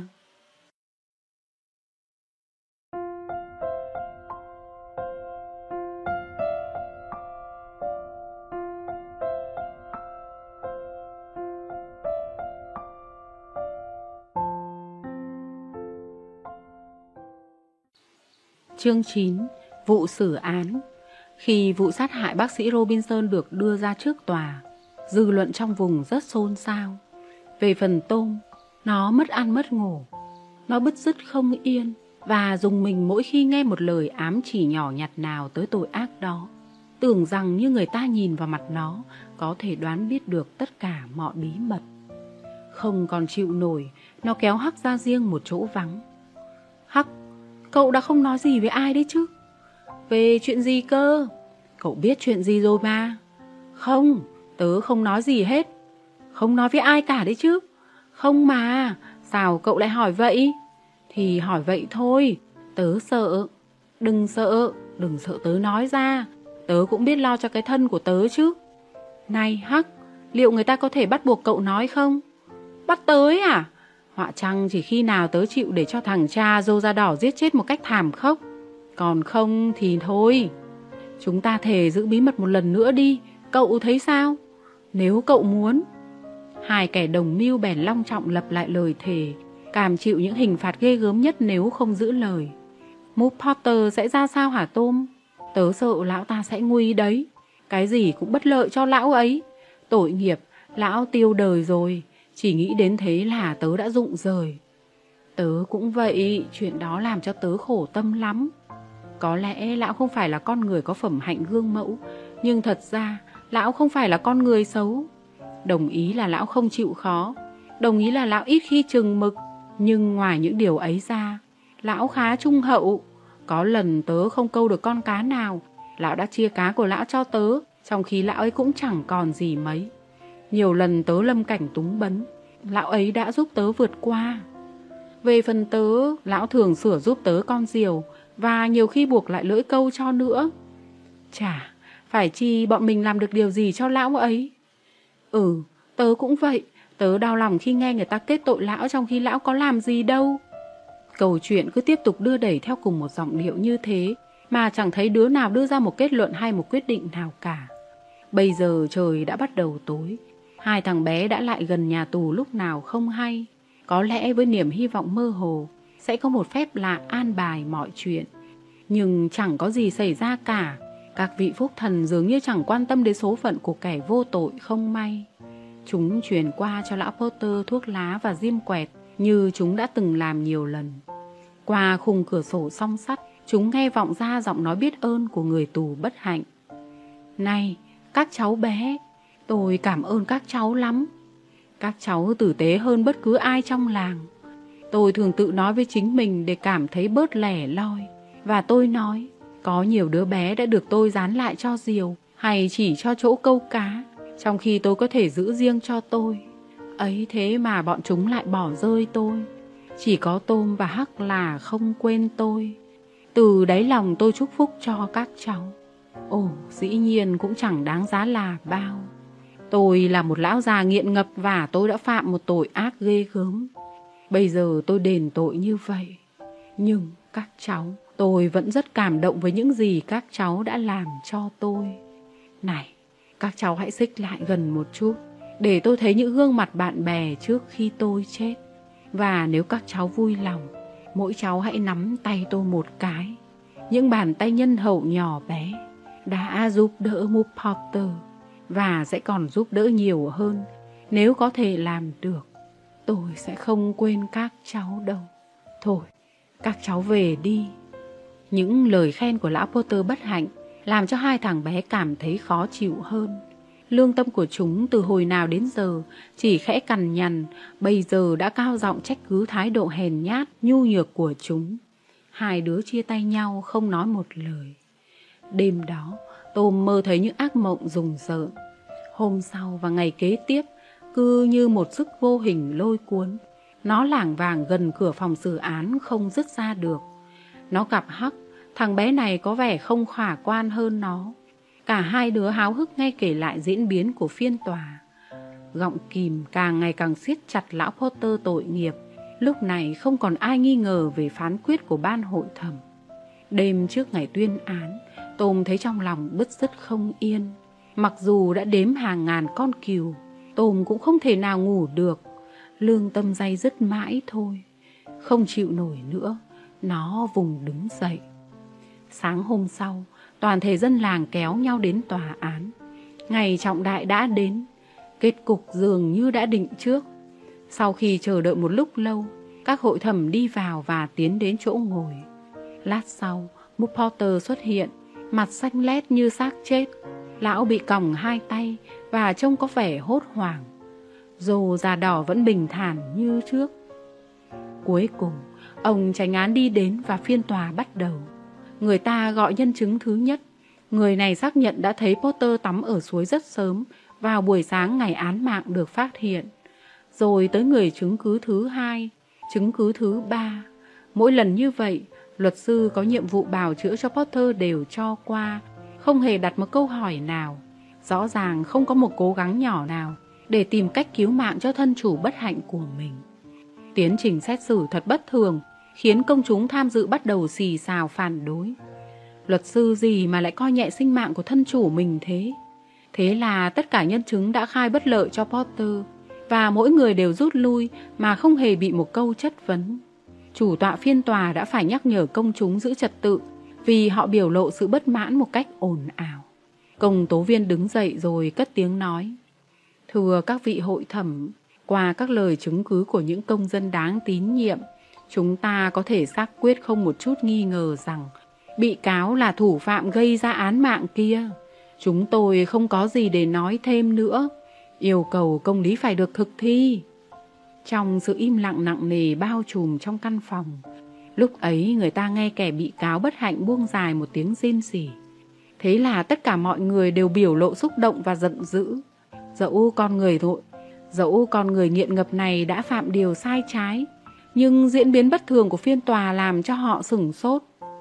Đến đây, luật sư của Potter bèn quyết định ra tay can thiệp. Thưa các ông tránh án, thưa các vị hội thẩm, chúng ta đã không chất vấn đủ các nhân chứng. Tôi còn có thể nói là chúng ta đã quên yêu cầu nhân chứng quan trọng nhất vào tòa, người đã chứng kiến tội ác. Xin hãy mời Thomas Sawyer vào. Trong đám cử tọa vang lên một tiếng kêu kinh ngạc. Tôm đến trước vành móng ngựa và tuyên thệ, mặt mũi nó tái mét. Tôm Sawyer, em đã ở đâu vào đêm án mạng xảy ra? Cứng người vì lo lắng, Tôm nuốt nước bọt mấy lần trước khi thốt ra một tiếng nhỏ xíu, giọng nghẹn ngào. Ở nghĩa địa. Tôm thấy rô da đỏ giật mình.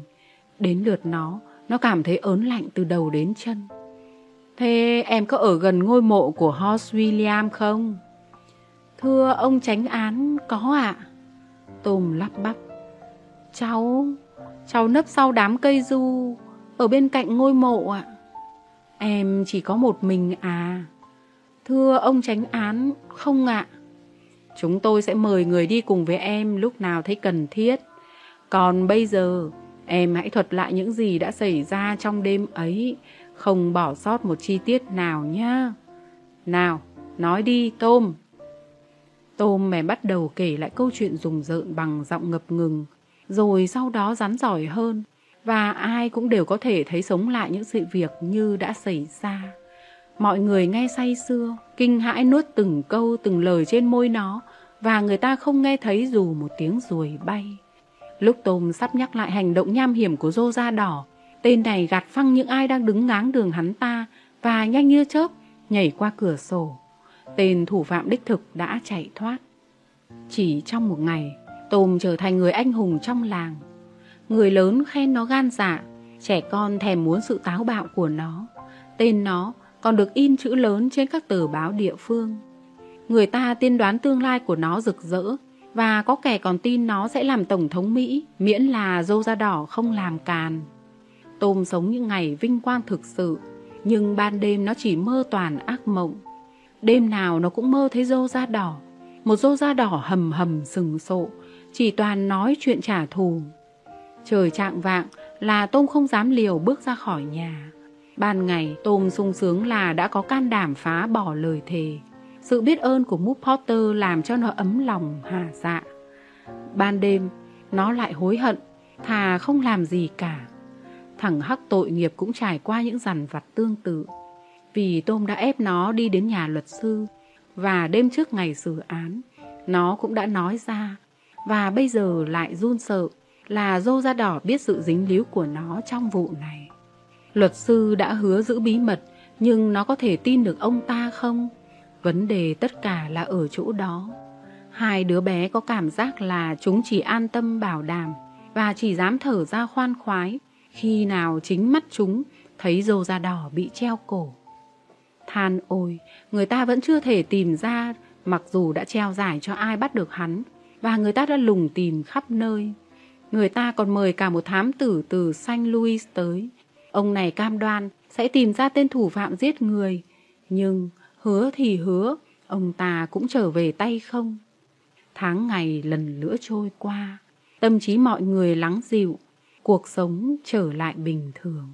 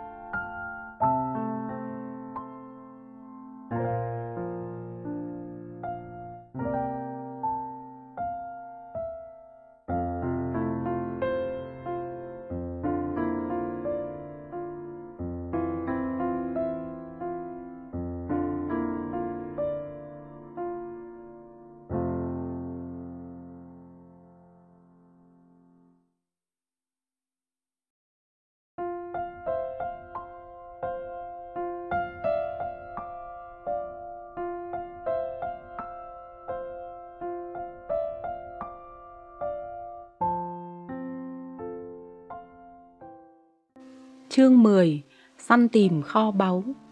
Với bản chất thiếu niên như bao đứa trẻ bình thường khác Một hôm, Tôm cảm thấy khát khao ham muốn đi tìm một kho báu được chôn giấu. Vậy là nó đi tìm gặp Joe Harper Nhưng thằng này chẳng thấy bóng dáng đâu cả. Nó bèn đến nhà Ben Roger Nhưng Ben đã đi câu. Khi ra khỏi nhà Roger Tôm gặp ngay Hắc Kéo thằng này ra chỗ vắng Sợ có người nghe lỏm nó hết sức kín đáo cho Hắc biết dự tính của nó. Lúc đầu, Hắc hằng hái nhận lời đi theo nó, nhưng sau khi suy nghĩ lại tỏ ra nghi ngại. Nhưng, tôm này, thật sự người ta thường tìm thấy kho báu ở đâu nhỉ? Kìa, gần như là ở đâu cũng có. Thế làm sao để tìm ra? Chỉ cần đào là thấy hả? Đâu phải vậy, rõ là ngốc. Đương nhiên là phải chọn địa điểm chứ tại một nơi hẻo lánh như một đảo hoang chẳng hạn, hoặc dưới một gốc cây, nơi bóng nó dọi xuống, lúc nửa đêm, hoặc nữa trong một ngôi nhà có ma, dưới ván sàn kêu cọt kẹt. Kho báu được giấu tại những chỗ ấy. Và ai đã giấu chúng vậy? Dĩ nhiên là bọn trộm cướp chứ ai. Cậu tưởng người lương thiện mà làm chuyện đó sao chứ? Tớ làm sao mà biết được? Nói thật, nếu tớ có một kho báu, tớ không bao giờ đem chôn giấu đâu. Làm vậy là ngốc lắm, tớ sẽ đem nó ra tiêu xài, tiêu xài cho đã thì thôi. Đương nhiên tớ cũng vậy, nhưng bọn cướp lại hành động cách khác.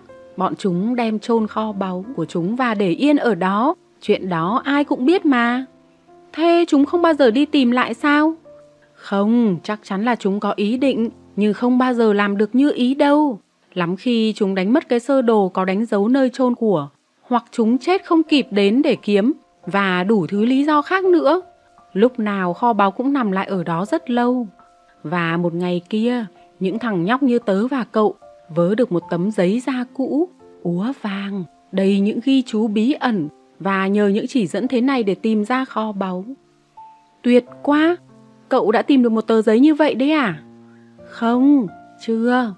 Nhưng nếu như vậy, chúng ta làm sao có được những chỉ dẫn ấy? Cậu đừng lo, bọn ta sẽ tìm ra. Nghe này, chúng ta sẽ bắt đầu đào trên đảo Giác Sơn. Chúng ta có thể sẽ tiếp tục tìm kiếm. Sau đó, nếu không có kết quả, chúng ta có thể thử ở ngôi nhà cổ có ma dưới chân đồi và kế đó là các cây khô. Sao? Ở mỗi gốc cây khô đều có một kho báu à? Không phải đâu, xảo cậu rốt thế. Vậy làm thế nào mà chúng ta biết gốc cây nào mà đào được? Thì sẽ đào thử tất lên. Cái điệu đó thì có mà đi đào suốt cả mùa hè à? Hắc bình phẩm đã khá chán nản. Ôi, dầu sao chúng ta không có cách nào làm khác hơn đâu. Cậu cứ tưởng tượng chúng ta tìm được một cái nồi cũ, trong đó có một đống đô la, ít ra là 100, hoặc một cái cháp đựng đầy đá quý. Cậu nghĩ như vậy không đáng công sao? Nghĩ đến cảnh đó, cặp mắt của Hắc long lanh thèm muốn. Đương nhiên, thế thì tuyệt rồi. Tớ sẽ lấy đô la, còn cậu sẽ giữ lấy đá quý. Cái đó thì tớ không từ chối đâu, vì cậu biết kim cương và bao nhiêu thứ đó đáng giá nhiều đô la lắm chứ. Cậu không từ chối, nói thật chứ. Chắc rồi, cậu biết chỉ có vua chúa mới có thể mua nổi đá quý, đắt lắm đó. Cậu có biết vua chúa nào không? Dĩ nhiên là không, chúng ta ở đây chỉ có tổng thống thôi. Nhưng ở châu Âu, vua chúa có khối, thiếu gì? Thôi, mặc kệ vua chúa. Này, nói trở lại chuyện đứng đắn đi, chúng ta sẽ bắt đầu ở đâu? Chúng ta sẽ xem xét gốc cây khô trên kia, gần ngã tư Steinhaus, đồng ý không? Đồng ý. Trang bị một cái xẻng và một cây cuốc, bọn chúng lên đường. Vừa đi, chúng vừa nói chuyện gẫu. Này, Tích, tìm được kho báu rồi, cậu dùng phần của cậu để làm gì nào? Ngày nào tớ cũng sẽ mua một khúc thịt và nước chanh. Mỗi lần gánh xiếc đến là tớ đi xem. Rồi thì... Cậu không để dành để cho ngày hôm sau ư? Tôm ngắt lời. Cần gì mà phải để dành? Để bố tớ vơ vét hết cả hả? Còn cậu sẽ mua gì hả Tôm? Một cái trống mới này, một thanh gươm thật, một cái cà vạt đỏ và một con chó. Tớ còn lấy vợ nữa. Ôi trời, cậu chật lất cả rồi ông bạn ơi. Cái dại dột nhất của đàn ông là ở chỗ đó đấy. Cậu nhìn bố mẹ tớ mà xem, lúc nào hai ông bà cũng cãi nhau. Đời đẹp lắm đấy. Người mà tớ sẽ lấy không như thế đâu, tớ thề với cậu đấy. Người ta cứ tin như vậy, thế nhưng vừa mới đeo nhẫn vào ngón tay, cô nàng õng ẹo sẽ sinh sự với bạn ngay. Hãy nghĩ lại trò kỹ trước khi đâm đầu vào đó cậu ạ. Chỗ bạn bè, tớ khuyên cậu như vậy thật đấy. Vị hôn thê của cậu tên là gì nhỉ? Tớ có biết con nhỏ đó không? Trước hết, nó không phải là một con nhỏ tầm thường, mà là một cô nương. Và sau nữa, đó là việc riêng của tớ mà. Tùy cậu thôi, tớ đã nói trước cho cậu rồi đấy. Nhưng có điều, nếu cậu lấy vợ, tớ còn một mình thì sao? Đâu có, cậu sẽ đến ở chung với bọn tớ. Vậy là thân mật mà. Thôi, bây giờ chúng mình đến nơi rồi, đừng nói chuyện phiếm nữa. Nào, ta bắt tay vào làm việc thôi. Chúng hăng hái liên tục đào suốt nửa giờ đầu tiên, rồi sau khi ngừng tay một lát, chúng lại đào tiếp. Các kho báu lúc nào cũng chôn sâu thế này sao? Hắc vừa thở hổn hển, vừa hỏi. Không phải lúc nào cũng thế. Tôm bảo, thường thường theo tớ nghĩ là không. Thật ra tớ tự hỏi không biết bọn ta đào có đúng chỗ không đây? Hai đứa quyết thử vận may ở một nơi khác. Sau một lúc khá lâu, Hắc dừng tay để lau mồ hôi chảy ròng ròng trên trán. Đào xong chỗ này, bọn mình có thể đi đâu?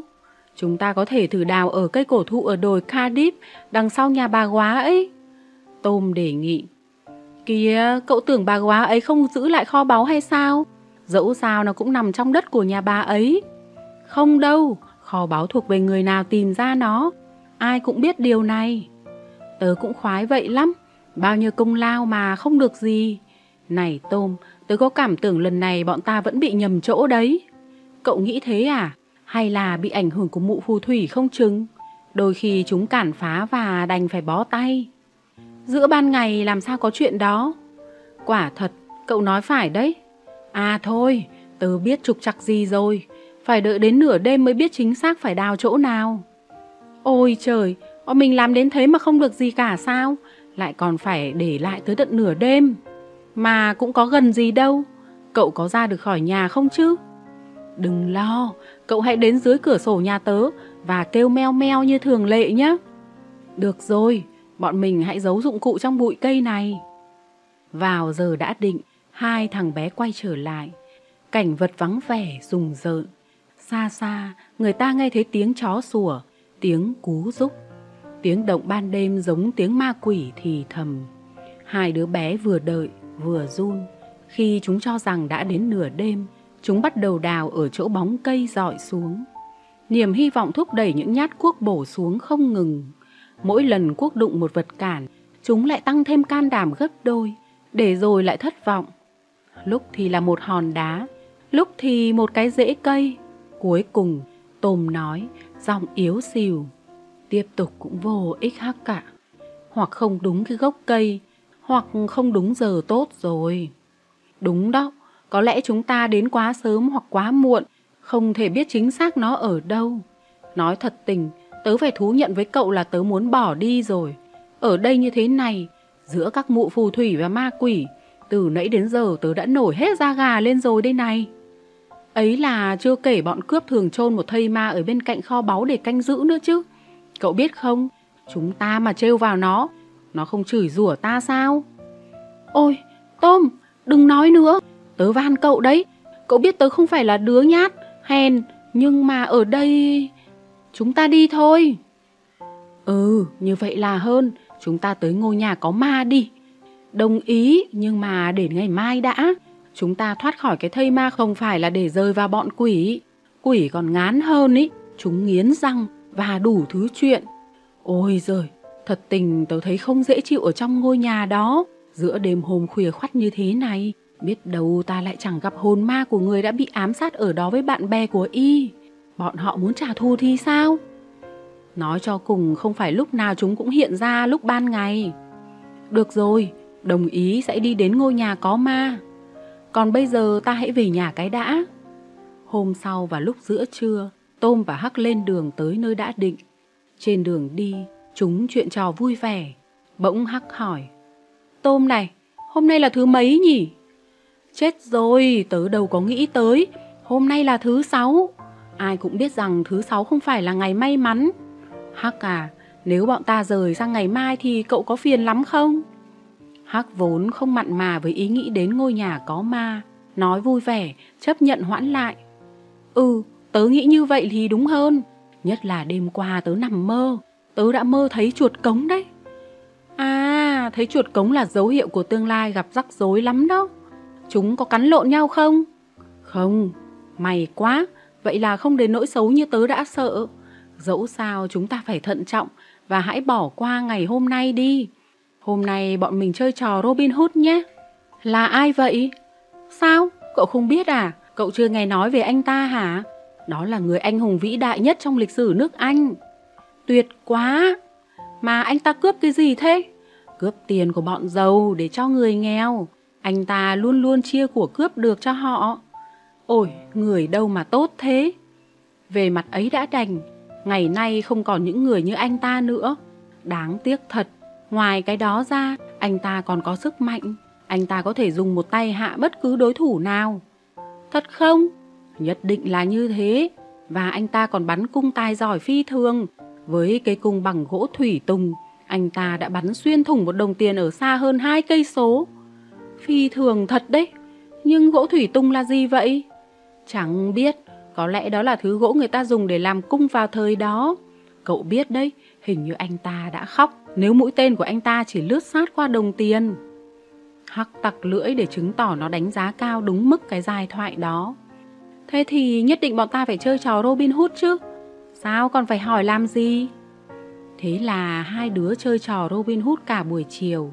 Thỉnh thoảng không quên liếc nhìn lo ngại về phía ngôi nhà có ma. Khi mặt trời bắt đầu lặn, chúng trở về nhà và hẹn nhau ngày mai. Buổi chiều thứ bảy, hai đứa bé trở lại gốc cây khô. Sau khi đào thêm chút nữa để lấy lệ, hơn là thật tình tin tưởng, chúng đi về phía ngôi nhà có ma. Hàng rào bao quanh nhà trước kia đã biến mất từ lâu, cỏ dại mọc um tùm, ống khói đã sụp đổ, cửa kính không còn một ô, một góc mái đã sụp. Ngôi nhà toát ra một cảm giác cô tịch thê lương đến nỗi Tôm và Hắc phải lùi lại trước khi liều mạng bước vào. Rồi sau khi lấy lại can đảm, chúng rẽ một lối đi giữa đám cây cối rậm rạp tới tận thềm cửa và thận trọng nhìn vào bên trong. Ngôi nhà toát ra một cảm giác cô tịch và thê lương đến nỗi Tôm và Hắc phải lùi lại trước khi liều mạng bước vào. Rồi sau khi lấy lại can đảm, chúng rẽ một lối đi giữa đám cây cối rậm rạp tới tận thềm cửa và thận trọng nhìn vào bên trong. Chúng thấy một căn phòng không còn mặt sàn, cũng bị cỏ dại xâm lấn. Lò sưởi cũ đã hoang phế và cầu thang lên gác đã hư hỏng. Khắp nơi răng đầy mạng nhện, hai kẻ đồng mưu bước vào nhà, tìm đập thình thịch, vảnh tai lên nghe ngóng, lúc nào cũng giữ thế thủ. Dần dần chúng bớt sợ và bắt đầu xem xét. Sau khi xem kỹ tầng trệt, chúng có ý nghĩ thử leo lên gác. Vì vậy, chúng để dụng cụ trong một góc và liều leo lên cầu thang. Ở trên đó, chúng cũng gặp một cảnh hoang tàn như ở dưới nhà. Lúc chúng định trở xuống, Tôm nắm lấy cánh tay Hắc ngăn lại. Khoan đã! Gì thế? Hãy lắng nghe xem, có người đi tới đấy. Đúng rồi, những tiếng người nói đang tiến lại gần. Sợ quá, hai đứa trẻ nằm sát xuống sàn. Dán mắt vào một cái lỗ hồng ở trên sàn, chúng theo dõi những kẻ mới đến. Hai người đàn ông bước vào nhà. Chúng chỉ nhận ra một trong hai kẻ đó là lão Tây Ban Nha câm điếc, mới gần đây có đôi lần ra thành phố. Y đội một chiếc mũ to, mái tóc dài thõng xuống, mắt khuất sau một cặp kính màu xanh lục. Người kia đang độ tuổi cường tráng ăn mặc rách dưới và gớm ghiếc. Hai tên bắt đầu nói. Tao đã nghĩ kỹ rồi. Tên lạ mặt nói. Tao không đi đâu, quá nguy hiểm. Nguy hiểm, nguy hiểm. Tên giả bộ câm điếc la lớn, làm cho bọn trẻ rất đỗi ngạc nhiên. Mày là con gà ướt ý, thì đúng hơn. Chúa ơi, giọng nói đó là giọng của dô da đỏ. Hai đứa nguy đến nơi rồi. Than ôi, đâm lao thì phải theo lao. Biết sao bây giờ? Ban ngày mà đến chỗ này đã là liều lắm rồi. Thấy chúng ta bất cứ ai cũng nghi ngờ. Tao biết lắm chứ, nhưng tao muốn rời khỏi cái nhà bẩn thỉu này càng nhanh càng tốt. Lẽ ra phải xong từ hôm qua, nhưng vì hai thằng quỷ con chơi trên đồi. Nghe vậy, hai thằng quỷ con được nhắc tới dùng mình nghĩ lại. Ôi, chúng đã may mắn thoát nạn. Nếu chúng đến đây từ hôm thứ sáu như đã định lúc đầu, không biết chúng đã ra sao. Dù da đỏ nói tiếp, phần mày, mày sẽ đi ngược dòng sông đến chỗ mày đã biết. Mày phải chờ đợi ở đó để chờ tin tao. Còn phần tao, tao sẽ tạt về làng xem tình hình ra sao. Nếu êm, bọn ta sẽ tiến hành mau lẹ và sau đó chúng ta sẽ sống một cuộc đời đẹp đẽ ở Texas. Trong khi chờ đợi, tao ngủ một chút cho khỏe đây. Mày canh gác nhé. Tên da đỏ nằm dài tênh hênh trên đám cỏ dại mọc dày trên mặt đất và nhắm mắt ngủ ngay. Không bao lâu, tiếng ngáy của y làm rung cả các bức tường và tên kia cũng nhanh chóng bắt trước theo. Hai đứa bé thở phào một tiếng nhẹ nhõm. Chúng ta chạy lẹ đi. Tôm nói nhỏ. Tớ không thể. Hắc nghẹn ngào nói. Nếu chúng thức dậy, chúng ta sẽ nguy mất. Mặc kệ, tớ cứ đi đây. Nói xong, làm ngay, tôm thử nhỏm dậy. Nhưng vừa toan nhúc nhích một cái, thì sàn gác kêu rắc một tiếng, nên nó nằm xuống ngay, sợ muốn chết. Vậy là phải chờ cho hai tên bất lương thức dậy và bỏ đi. Cuối cùng sau một lúc, hai đứa bé tưởng chừng như kéo dài vô tận. Dô da đỏ ngừng ngáy, nó nhướng một mí mắt lên và thấy tên đồng mưu của nó đang ngủ say. Y đưa chân đá vào tên kia một cú vào sườn, kèm theo những tiếng chửi rủa thậm tệ. Rồi Y bảo, Mày thức canh như vậy đó hả? Nếu đã không xảy ra chuyện gì, chắc cũng nhờ mày đó. Ơ, vậy là tôi cũng thiếp đi đấy à? Tên kia hỏi, vẫn còn ngái ngủ. Còn gì nữa? Mày ngáy to đến nỗi trong làng cũng nghe thấy. Thôi, đến giờ đi rồi, cái kho báu này ta phải làm sao đây? 650 đô la bằng bạc, nặng lắm đó. Thôi chôn ở đây đi, khi xong mọi việc ta sẽ trở lại tìm. Ừ, ý kiến hay đó. Không phải chỉ có hai người đàn ông tán thành ý kiến đó. Ở chỗ ẩn nấp trên kia, Tôm và Hắc quên cả sợ hãi và âm thầm vui sướng về món của trời cho đã dọn sẵn trên mâm. 650 đô la, đầu óc chúng quay cuồng. Thực tế còn xa hơn những hy vọng điên rồ nhất của chúng. Dô tiến lại lò sưởi với một cái túi kêu len keng thật êm tai, rồi lật một tấm đá lót nền lò sưởi. Y lấy dao găm đào xuống chỗ đó. Không lâu sau, cây dao găm bị khựng lại bởi một vật cản. Cái gì thế này? Một tấm ván cũ mục nát. Ô kìa, không phải, một cái thùng chứa. Được rồi, tao đã soi được một cái lỗ, không biết nó có thể đựng thứ gì trong đó nhỉ? Nó thọc tay vào thùng. Đồng tiền, mày ơi, những đồng tiền vàng. Chúng ta kéo cái thùng lên nhanh đi. Khỏi cần nói, Tôm và Hắc chẳng khác nào nằm trên than đỏ. Hai tên đàn ông đào cái thùng lên và bật nắp. Chúng sửng sốt cất chân lên cũng không nổi. Một kho báu, Chắc chắn có đến hàng ngàn đô la. Rồ da đỏ la lên. Từ trước đến giờ nghe người ta nói Muzel và đồng bọn đã lảng vàng ở đây. Chắc cái này là của chúng chăng? Xét ra bây giờ mày không cần làm vụ kia nữa dâu ạ. Chúng ta giàu rồi.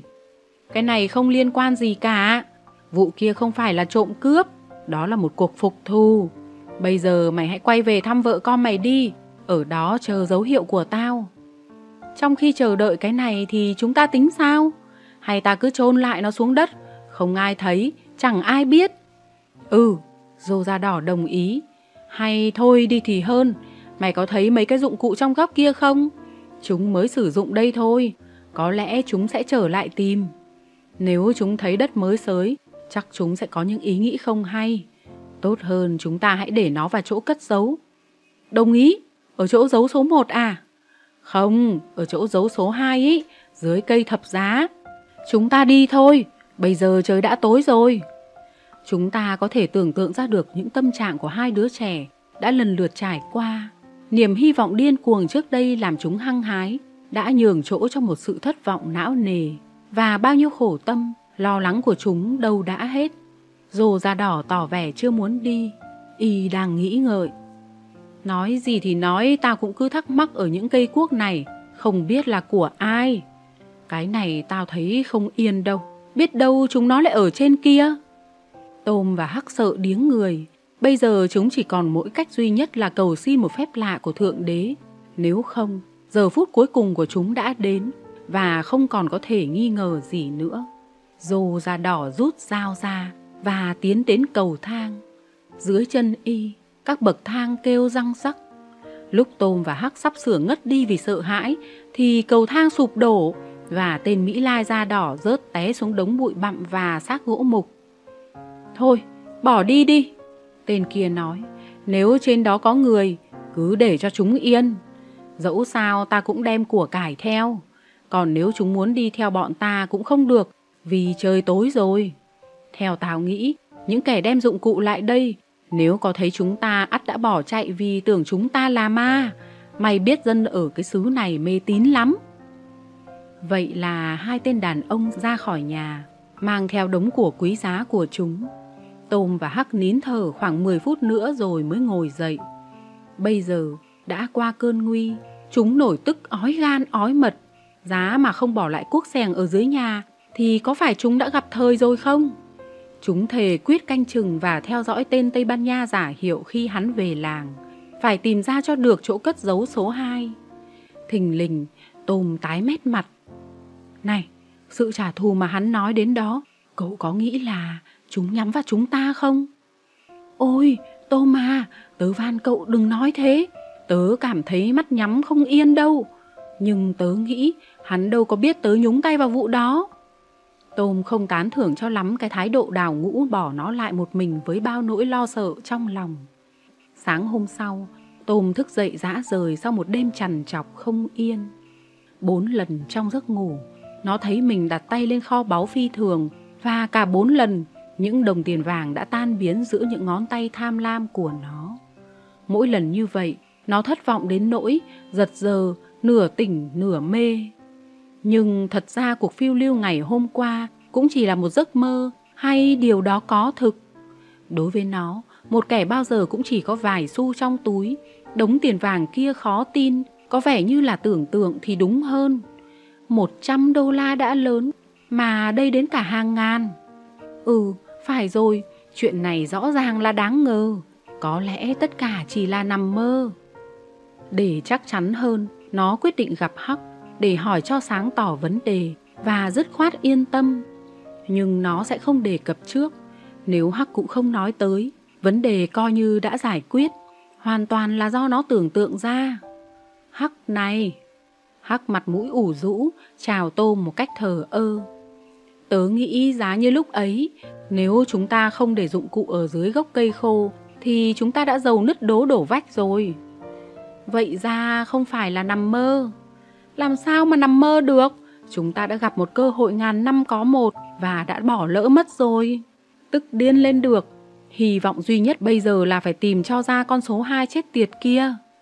Cậu nghĩ đó có thể là số gì? Không biết. Số nhà chăng? Nếu vậy thì nó không ở trong làng, vì ở đây nhà đâu có số. Vậy thì số phòng trong một quán trọ à? Cậu nghĩ sao?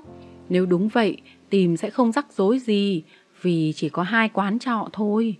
Này, Hắc, cậu ở đây, còn tớ sẽ đi điều tra một chút nhé. Tôm phóng nhanh như tên bắn, nửa giờ sau nó trở lại, mặt mày hớn hở. Tớ tin là bọn mình lần theo đúng hướng rồi đấy Hắc à. Lúc nãy Tôm trước tiên đã đến quán trọ diêm dúa nhất, khách thường lui tới nhiều nhất. Ở đây, phòng số 2 đã được một nhân viên phòng công chứng thuê ở từ lâu. Ông này thì chẳng có gì nghi ngờ được. Tiếp đó nó đến quán trọ thứ hai, ít nổi tiếng hơn. Nó đã hỏi chuyện được thằng bé con chủ quán mà không gây một chút ngờ vực nào. Theo lời thằng bé, phòng này gần như luôn luôn đóng cửa. Người thuê bao giờ cũng chỉ về lúc ban đêm. ô điều đó thật đáng lưu tâm đấy. Hắc bảo, bây giờ bọn mình sẽ làm sao đây? Này nhá, phòng ấy có lối vào thứ hai ở cửa hậu. Cửa này mở ra một đường cụt, không có ai qua lại. Chúng ta sẽ cố gắng đánh cắp được càng nhiều chìa khóa càng tốt để thử mở cửa trong đêm không trăng đầu tiên. Trong khi chờ đợi, ta phải chú ý tới rô da đỏ. Nếu cậu thấy hắn ở đâu, cứ dình đi theo hắn nhé. Một mình mình đi theo hắn ấy à? Tớ thấy không yên tâm đâu. Chà, hắn đâu có muốn nhắm cậu để trả thù đâu. Lại thêm nữa, đi trong đêm tối thì không có gì nguy hiểm cả. Được, tớ sẽ cố. Hắc thở dài. Đừng lo, nếu trời tối, tớ cũng sẽ dình theo nó. Tớ nghĩ cuối cùng hắn phải lo đến số tiền thôi. Tối đó, Tôm và Hắc đứng canh chừng. Một đứa theo dõi con đường cụt, đứa kia nhìn lối đi vào quán. Không có ai giống dâu da đỏ cả, dù ít dù nhiều, đi vào đầu này cũng như đầu kia. Vì đêm trăng sáng nên không thể thử chìa khóa, Tôm quyết định bỏ về nhà. Hắc sẽ đến kêu meo meo dưới cửa sổ của nó nếu trời tối. Khoảng nửa đêm, Hắc rời vị trí để đi ngủ trong cái thùng phi theo thường lệ. Ngày thứ ba và thứ tư, kịch bản vẫn như cũ. Thứ năm có dấu hiệu tốt hơn, Tôm ăn cắp cây đèn bão của dì nó, cẩn thận bọc trong một cái khăn lớn để che khuất ánh sáng. Hai đứa bạn bắt đầu đứng canh. Đến 11 giờ, quầy rượu ở tầng trệt đóng cửa, khách về phòng mình và đèn đã tắt. Cả khu nhà tối om, đây là lúc thử thời vận. Tôm tiến vào ngõ cụt, tay kẹp cây đèn trong khi hắc canh chừng. Thằng hắc tội nghiệp, lo ngay ngáy trong bụng. Thời gian chờ đợi đối với nó dường như dài vô tận. Trong trí tưởng tượng phong phú của nó, diễn ra đủ thứ tai họa chỉ hoãn hoặc ngăn trở tôm trở về. Đột nhiên, nó trông thấy cây đèn. Tôm vẫn còn sống, còn sống nhăn răng, nên mới chạy hụt hơi đến vậy. Chạy mau đi, Tôm vừa phóng qua vừa bảo. Không một chút chần chừ, Hắc cũng co giò lên cố chạy theo Tôm. Đến một nơi cách xa quán một khoảng đáng kể, Tôm mới chạy chậm lại. Ngay khi lấy lại được hơi, Tôm giải thích tình hình cho Hắc hiểu. Tớ đã thử hai chìa khóa không có kết quả, rồi tớ vô tình vặn quả nắm cửa. Thế là cửa lại mở ra, nó không khóa gì cả. Tớ lặng lẽ bước vào, cẩn thận gỡ khăn che cây đèn. Thế là tớ thấy gì? Tớ cuộc cậu có thể đoán được đấy. Thôi, tô mà, cậu đừng bắt tớ phải đoán nữa. Tớ van cậu đấy, cậu nói đi.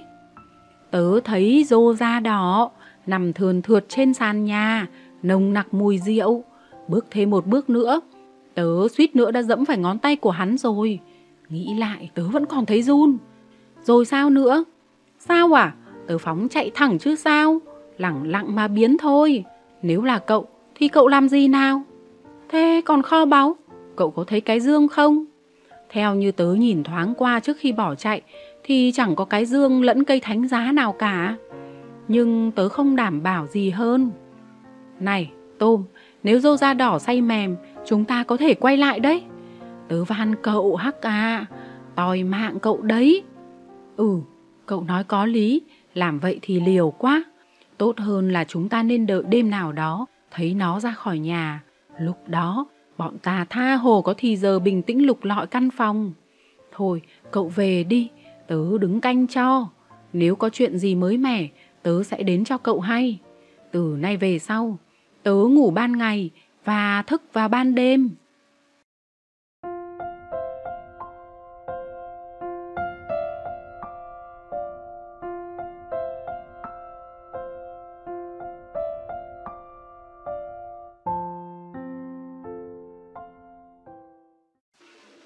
Chương 11 Cuộc picnic Sáng hôm đó, tôm biết được một tin làm nó rất vui.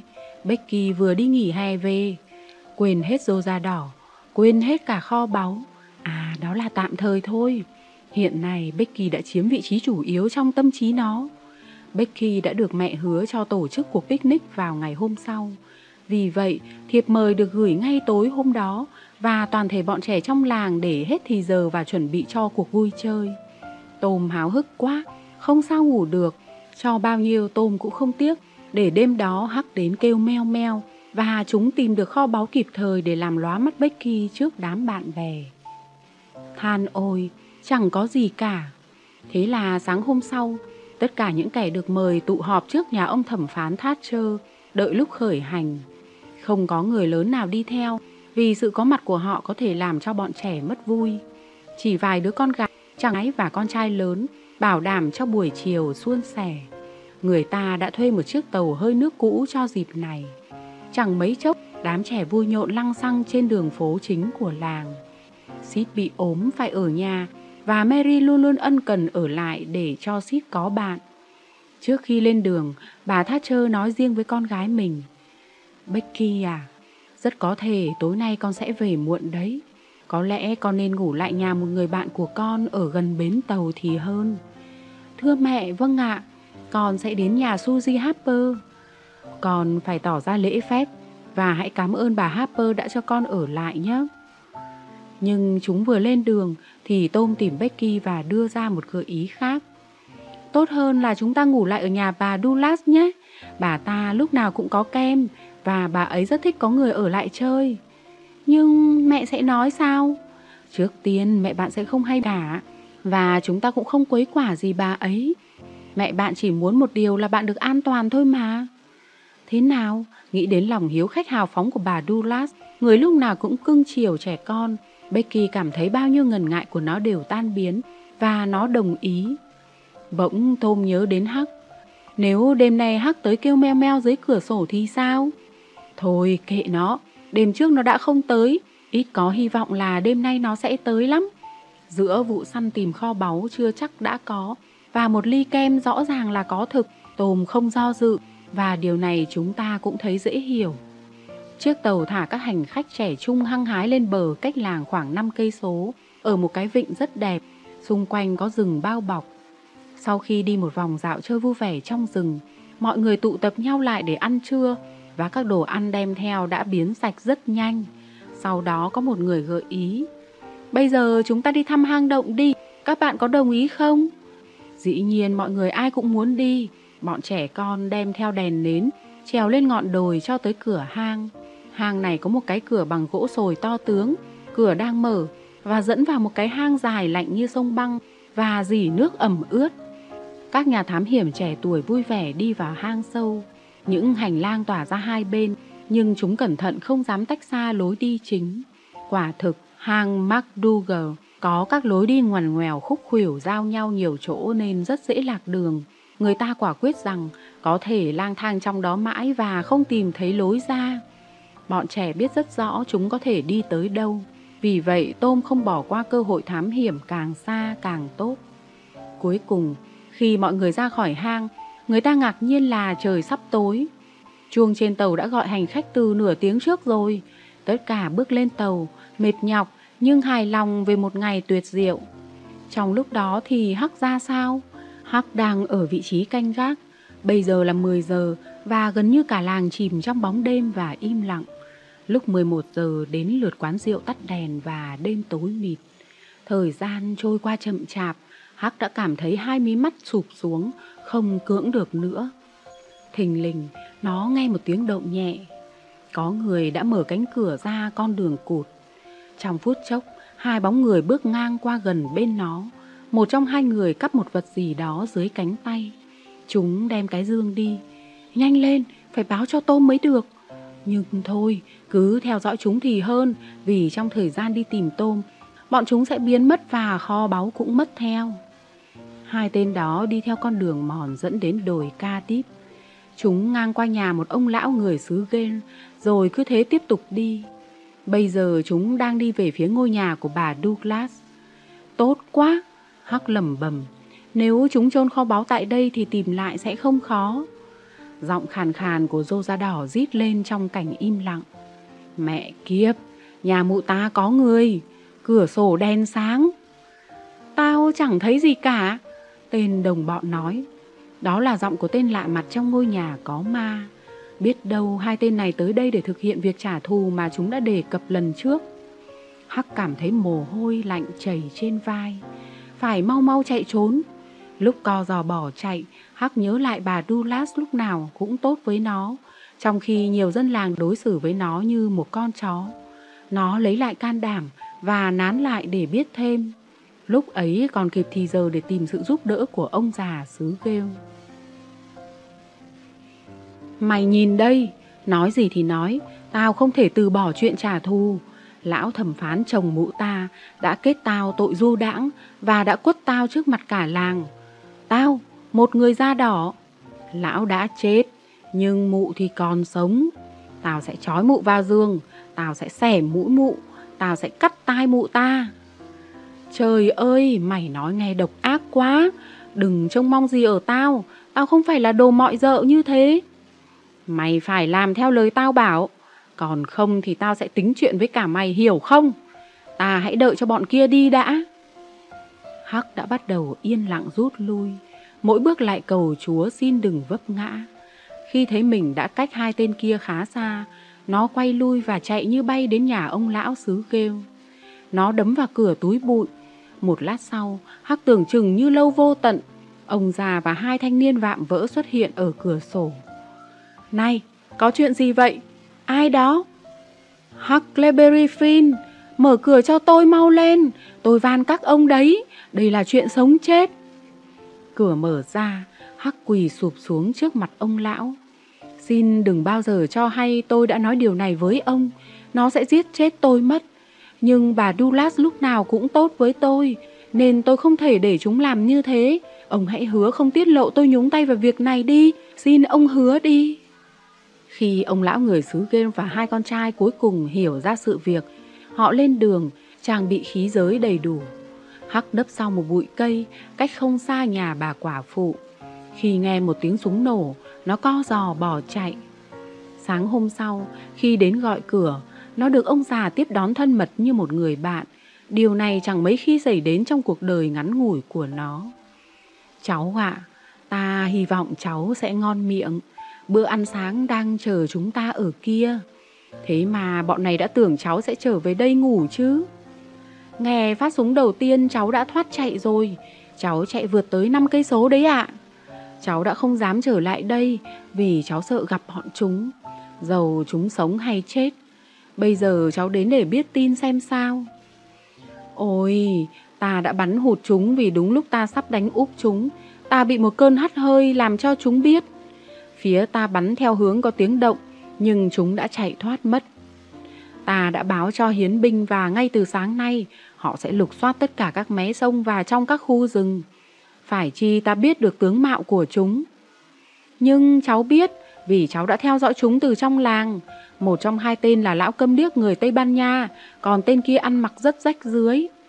Đi báo cho ông cảnh sát trưởng đi các con. Hai người con trai của ông đứng dậy, hắc níu tay áo họ và năn nỉ. Đừng nói tôi đã biết tướng mạo của bọn chúng nhé, xin hãy thương hại tôi với. Khi họ đã lên đường, ông già trấn an hắc. Tụi nó sẽ không nói ra đâu, cháu đừng sợ. Mà thật tình tại sao cháu lại theo dõi bọn chúng? Cháu có nghi ngờ gì à? Hắc cố để không bị lộ. Tại vì đêm qua cháu không ngủ được. Chết thật, một cái thùng phi không phải bao giờ cũng đủ tiện nghi. Vậy là cháu đi về phía quán rượu thì thấy hai kẻ đó đi ra. Chúng có vẻ ám muội và do tò mò nên cháu đã đi theo chúng. Lúc đó, tên Tây Ban Nha nói sẽ rạch nát mặt bà Douglas. Cháu nói sao? Tên câm điếc mà lại biết nói hả? Thằng Hắc tội nghiệp cảm thấy bị lộ, càng cố tìm cách để ngăn ông lão biết tên Tây Ban Nha là ai, nó càng dối trí. Ông lão người xứ ghê kết luận. Cháu ơi, ta không muốn làm hại cháu đâu, trái lại là khác. Đã rõ là cháu muốn giữ kín một điều bí mật gì đó. Vậy cứ yên tâm, không cần nói ra làm gì, ta không hỏi thêm nữa đâu. tin tưởng vào sự kín đáo, lòng tốt và sự cảm thông của ông già. Hắc nói nhỏ cho ông ta hay lai lịch của tên già câm điếc. Ông già ồ lên một tiếng, rồi kết thúc câu chuyện giữa đêm. Trước khi đi ngủ, bọn ta đã xem xét chỗ hai kia đứng và đã thấy một cái túi lớn đựng... Hắc la ớ một tiếng, làm ông lão ngừng lời. Rồi ông nói tiếp, đựng đồ nghề ăn trộm. Nhìn kìa, cháu muốn nó đựng cái gì khác hay sao?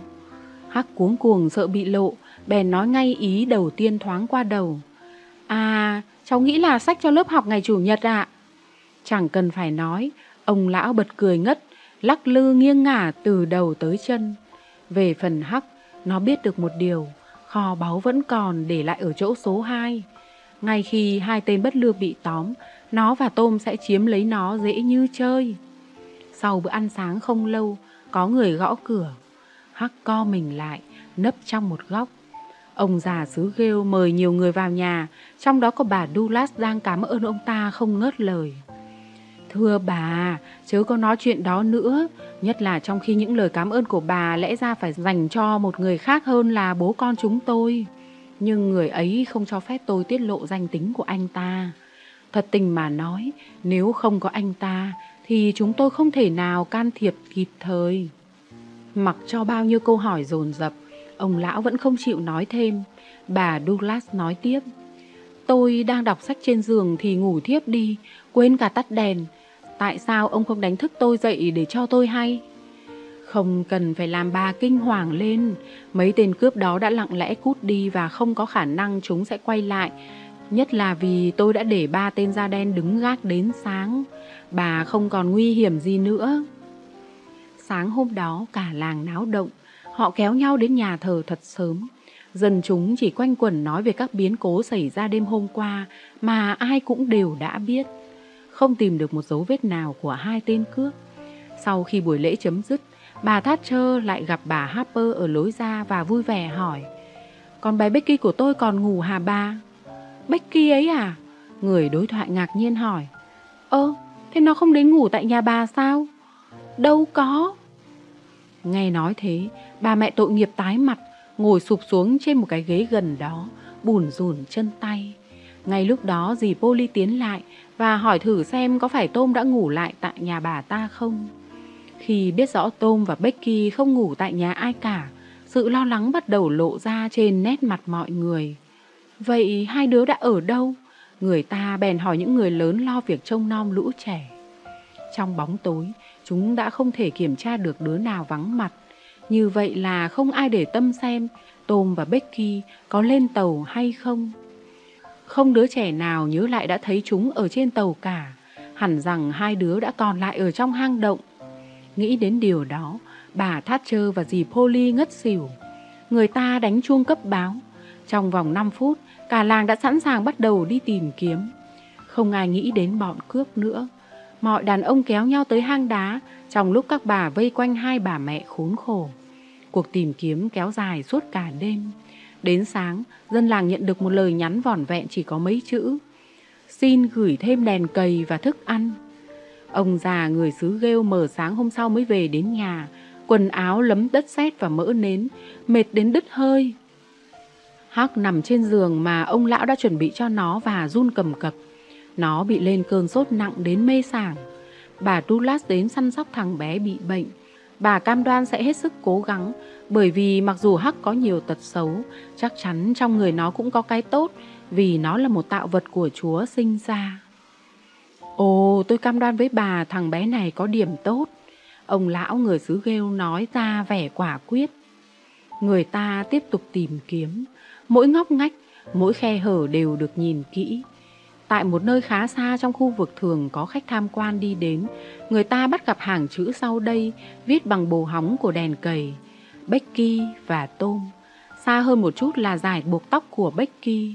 Khi nhận ra di vật này, bà Thatcher nắm chặt trong tay, bật khóc nức nở. Liệu bà có thấy lại cô con gái của mình nữa không? Ba ngày, ba đêm trôi qua, bao nhiêu tìm kiếm cũng đều chẳng có kết quả. Sự thất vọng sâu xa thế chỗ cho niềm hăng hái lúc đầu. Người nào cũng bắt đầu không tin có hy vọng tìm ra chúng. Hắc vẫn còn sốt. Nó muốn biết tin về Tôm, người ta giấu không cho nó biết Tôm đã mất tích và quay trở về quán rượu. Cuối cùng không chịu nổi nữa, nó bèn đặt câu hỏi đang nóng bỏng trong trí tưởng tượng của nó. Từ khi tôi bị bệnh đến giờ, người ta có phát hiện ra cái gì tại quán Temperance không? Có, cháu hạ. Cái gì vậy? Nó hỏi nét mặt hớt hải, chờ đợi một điều tồi tệ hơn. Rượu, người ta đã đóng cửa quán rượu. Có phải Tôm đã phát hiện ra nó không? Nghe hỏi vậy, bà Douglas bật khóc nức nở và nói là không phải. Thế là kho báu đã mất, bởi vì nếu người ta đã lục lọi, tìm thấy rượu, chắc họ cũng đã bắt gặp cái dương. Tức giận quá đỗi, rồi hắc ngủ thiếp đi. Bà Douglas nhìn ngắm nó rất lâu.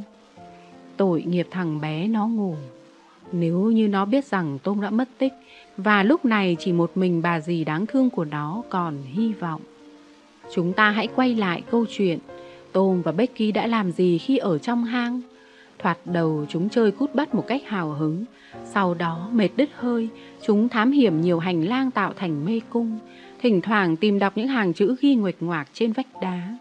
Mải mê nói chuyện, hai đứa không để ý là các dòng chữ đó mỗi lúc một ít thấy, rồi không còn gì nữa. Chúng đến một nơi có một dòng nước nhỏ chảy ra từ dốc núi gần như trong suốt. Tôm lẻn đến các bức màng đá mỏng và lấy đèn soi, khiến Becky thích thú vỗ tay trước cảnh đẹp diệu kỳ. Sau bức màn đá, đường dốc như một cầu thang tự nhiên nằm giữa hai bờ đá gần nhau. Say mê khám phá, Tôm gọi Becky đi theo nó. Sau khi dùng khói ghi một dấu hiệu để làm mốc, hai đứa bé đi sâu vào khe hở. Cuối cùng chúng đi đến một căn phòng rộng lớn có nhiều thạch nhũ treo lủng lẳng. Sau khi ngắm nghía chán mắt, chúng đi theo một hành lang dẫn chúng đến một dòng thác tuyệt đẹp, dì ra từ các tảng đá và đáy vũng nước sáng lấp lánh như nạm thủy tinh kỳ diệu. Nhưng ánh sáng các ngọn nến của hai đứa trẻ làm lũ rơi bám trên trần hang hoảng sợ. Chúng đáp ào xuống các cây nến và phát ra những tiếng kêu eo éo đinh tai. Tôm kịp thời kéo Becky vào một hành lang gần nhất. Bị một cánh rơi quạt mạnh, ngọn nến của Becky phụt tắt. Nhưng lũ rơi vẫn tiếp tục đuổi theo hai đứa trẻ. Chúng chạy từ hành lang này qua hành lang khác và cuối cùng vượt xa lên trước. Hai đứa trẻ đến một cái hồ nước khác. Ở đây hoàn toàn im lặng và mát mẻ, làm chúng bỗng nhiên cảm thấy dễ chịu. Lần đầu tiên, chúng nhận ra đang ở một nơi heo hút, lẻ loi. Hình như đã lâu quá rồi, chúng ta không nghe thấy tiếng người khác nữa. Becky nói nhỏ vẻ lo ngại. Chúng ta quay trở lại có hơn không hả Tôm? Đồng ý Becky ạ. Phiền một nỗi là phải tránh cái lũ rơi này, vì lần này không thể để chúng làm tắt hai cây nến của chúng ta. Thử tìm một con đường khác xem sao. Tôm muốn vậy cũng được, miễn sao là chúng ta không bị lạc. Cô bé run run nói thêm. Hai đứa trẻ đi bừa vào một hành lang, nhìn phải, nhìn trái với hy vọng nhận ra con đường chúng đã đi hồi nãy, nhưng chúng thấy hoàn toàn xa lạ. Tôm cố gắng che giấu sự lo ngại bắt đầu chớm nở trong lòng và hết sức tìm cách khích lệ Becky thêm can đảm. Không sao đâu, chưa gặp được đúng đường nhưng không lâu nữa đâu, thế nào chúng ta cũng sẽ gặp. Sau một giờ đi mò mẫm, Becky cuối cùng này nỉ tôm trở lại theo con đường có bầy rơi. Nước mắt lăn dài trên má, nó sợ quá, bèn bám chặt tay tôm. Hãy khoan, để tôm cất tiếng gọi nhé. Tôm nói, nhưng chỉ có tiếng vang đáp lại, ghê rợn và buồn thảm, rồi từ vách đá này sang vách đá khác. Tôm ơi, đừng gọi nữa, nghe sợ quá. Phải gọi chứ, Becky, biết đâu có ai đó có thể nghe thấy tiếng chúng ta. Trong tiếng có thể, ngầm chứa biết bao nhiêu là hy vọng. Hai đứa đứng im, căng tai lắng nghe từng tiếng động nhỏ. Than ôi, tai chúng chẳng nghe thấy một tiếng nào. Vậy là chúng quyết định trở lại đường cũ, sẵn sàng chấp nhận đương đầu với bầy rơi một lần nữa. Nhưng trong tâm trí chúng hiện ra ngay một sự thật chắc chắn khủng khiếp. Chúng đã lạc đường. Trong lúc vội vã trốn thoát bầy rơi, chúng đã quên không đánh dấu. Chúng mặc sức tìm kiếm mà vẫn không tìm lại được đường cũ. Tôm ơi, chúng ta sẽ không bao giờ tìm được lối ra khỏi hang động ghê gớm này. Đời chúng ta tiêu mất rồi, tại sao ta đã tách ra khỏi bọn họ làm gì? Chúng ta phải trả giá đắt cho sự bất cẩn đó. Tinh thần bị khủng hoảng thực sự, Becky ngồi bệt xuống đất. tôm phát sợ, cả hai đứa sắp mất trí cả chăng? Nó ôm lấy Becky và vỗ về cho đến khi con bé bình tĩnh lại. Thế rồi, nó khẩn khoản van con bé đừng nản lòng. Đừng nản lòng.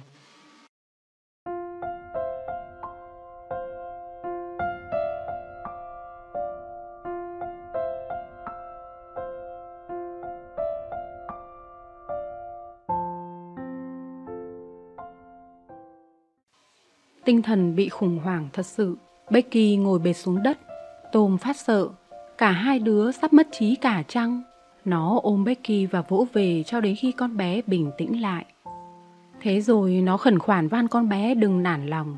Sự sống còn phụ thuộc vào sự bình tĩnh của chúng. Phải cố tìm mọi cách. Nhưng Becky cảm thấy không còn sức lực. Lòng dày vò vì hối hận. Tôm hạ mình xin con bé tha lỗi. Lúc đó Becky giật mình.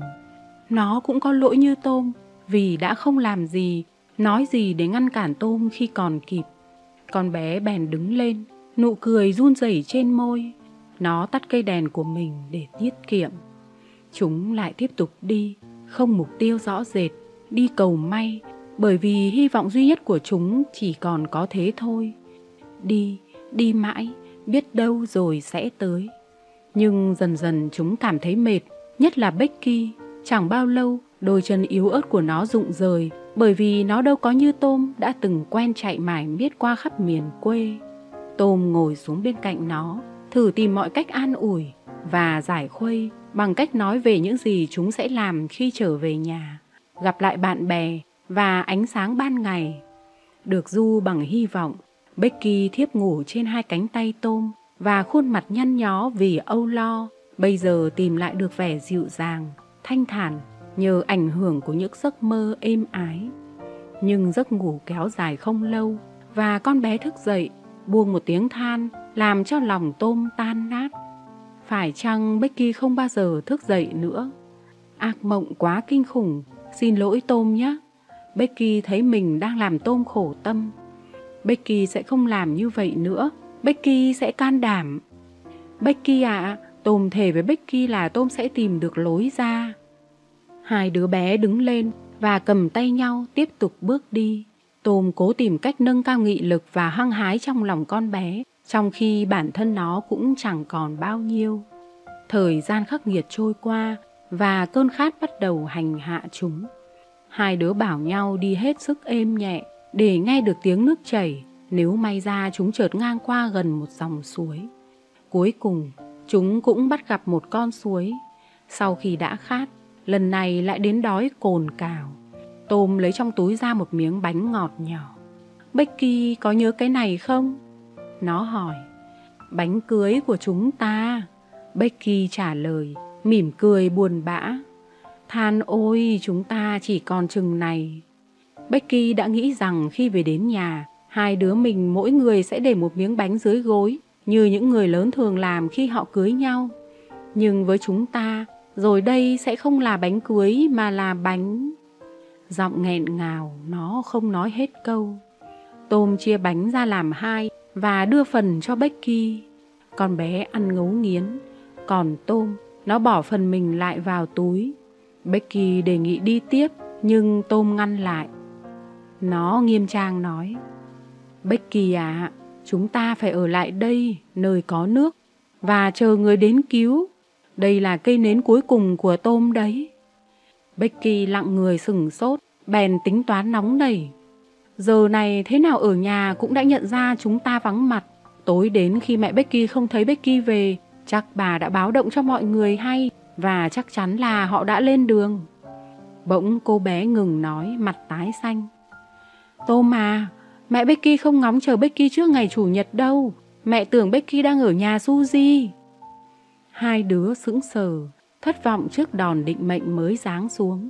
Chỉ còn biết im lặng nhìn cây nến cuối cùng tàn lụi. Chẳng lâu sau, chúng điếng người kinh hãi nhìn ánh lửa bùng lên lần chót trước khi tắt hẳn. Lúc này, bóng tối bao trùm toàn diện. Sau một lúc lâu, chúng mới thoát khỏi tình trạng thẫn thờ và cảm thấy cái đói hành hạ dữ dội hơn. Tôm hào hiệp đưa Becky nguyên phần bánh của nó, nhưng vẫn làm bộ giữ lại một miếng cho mình. Thình lình, những tiếng gọi yếu ớt làm chúng giật mình. Hy vọng điên cuồng, hai đứa bé hết sức la lớn để trả lời. Tôm cầm bàn tay bạn, hai đứa mò mẫm về hướng phát ra tiếng kêu. Chúng ta thoát chết rồi, họ đã đến tìm chúng ta. Nhưng bước tiến của chúng vốn đã chậm, lại bị chặn bởi một cái khe đá lớn hơn cái khe khác. Tôm dạp mình nằm sấp, thò tay xem nó sâu đến cỡ nào. Nó sờ không đụng đáy. Hai đứa đành đứng tại chỗ, chờ người đến cứu. Nhưng cả hai rụng rời sửng sốt nhận ra những tiếng kêu kia càng lúc càng xa thay vì tới gần chúng. Đến lúc chúng đành chấp nhận các tiếng gọi đã tắt hẳn. Thêm một phen não nề vì số phận, Tôm và Becky mò mẫm trở lại chỗ nguồn suối. Tuyệt vọng và đói là người, chẳng mấy chốc chúng mơ màng ngủ thiếp đi. Một lát sau, ý chí Tôm chợt bừng lên một lần cuối. Nó quyết định thăm dò các hành lang rẽ ngang hai bên. Nó ôm hôn Becky đang nằm mê man, rồi cất bước ra đi. Để khỏi bị lạc, nó vừa tiến lên, vừa tháo cuộn dây thả diều. Thình lình, nó thấy một ánh sáng mờ mờ, cách xa chừng hai chục thước. Một bàn tay đang cầm nến. Tôm cất tiếng la lớn, và người cầm nến hiện ra trước mắt nó. Đó là rô da đỏ. Điếng người vì sợ hãi, chân tay bủn rủn. Thằng bé đứng chết cứng người và im lặng. Trong khi đó, tên đàn ông kia bỏ chạy. Cuối cùng, Tôm bắt đầu cựa quậy chân tay, rồi tức tốc trở về với Becky. Sau khi bình tĩnh lại, Tôm bắt đầu thám hiểm một hành lang khác, vẫn vừa đi, vừa thả sợi dây diều quý báu theo sau mình như lần trước. Nhưng không thành công, vì hành lang này chẳng đi đến đâu cả. Với sự ngoan cường một cách máy móc và đói là, Tôm bò vào một hành lang thứ ba có trần rất thấp. Ngay khi cuộn dây đã thả hết và nó chuẩn bị quay trở lại lần nữa, nhân vật anh hùng của chúng ta chợt nhận ra một ánh sáng mờ ở xa xa. Buồng sợi chỉ, nó bò về hướng đó cho đến khi thò được đầu và hai vai qua một lỗ hổng hẹp. Nó lóa mắt nhìn thấy dòng sông Mississippi đang cuồn cuộn. Lòng náo nức như điên, nó tức tốc quay trở lại báo tin cho Becky biết. Nhưng con bé ủ rũ, thờ ơ, mất hết ý chí, không chịu tin. Nó muốn chết yên ổn và mong người ta để cho nó yên. Tôm lay con bé và truyền cho nó được một chút nghị lực. Thế rồi, hai đứa chui qua lỗ hồng và ra dấu với những người chèo thuyền đi ngang qua.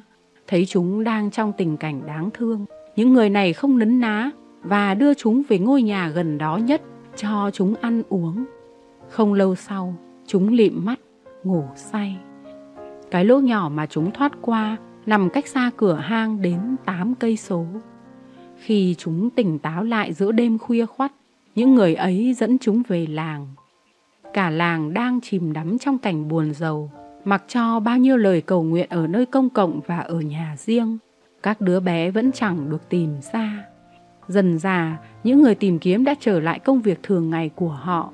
Duy chỉ có ông Thatcher, dẫn đầu một toán nhỏ đang còn ở trong hang. Tình trạng của bà Thatcher thật trầm trọng.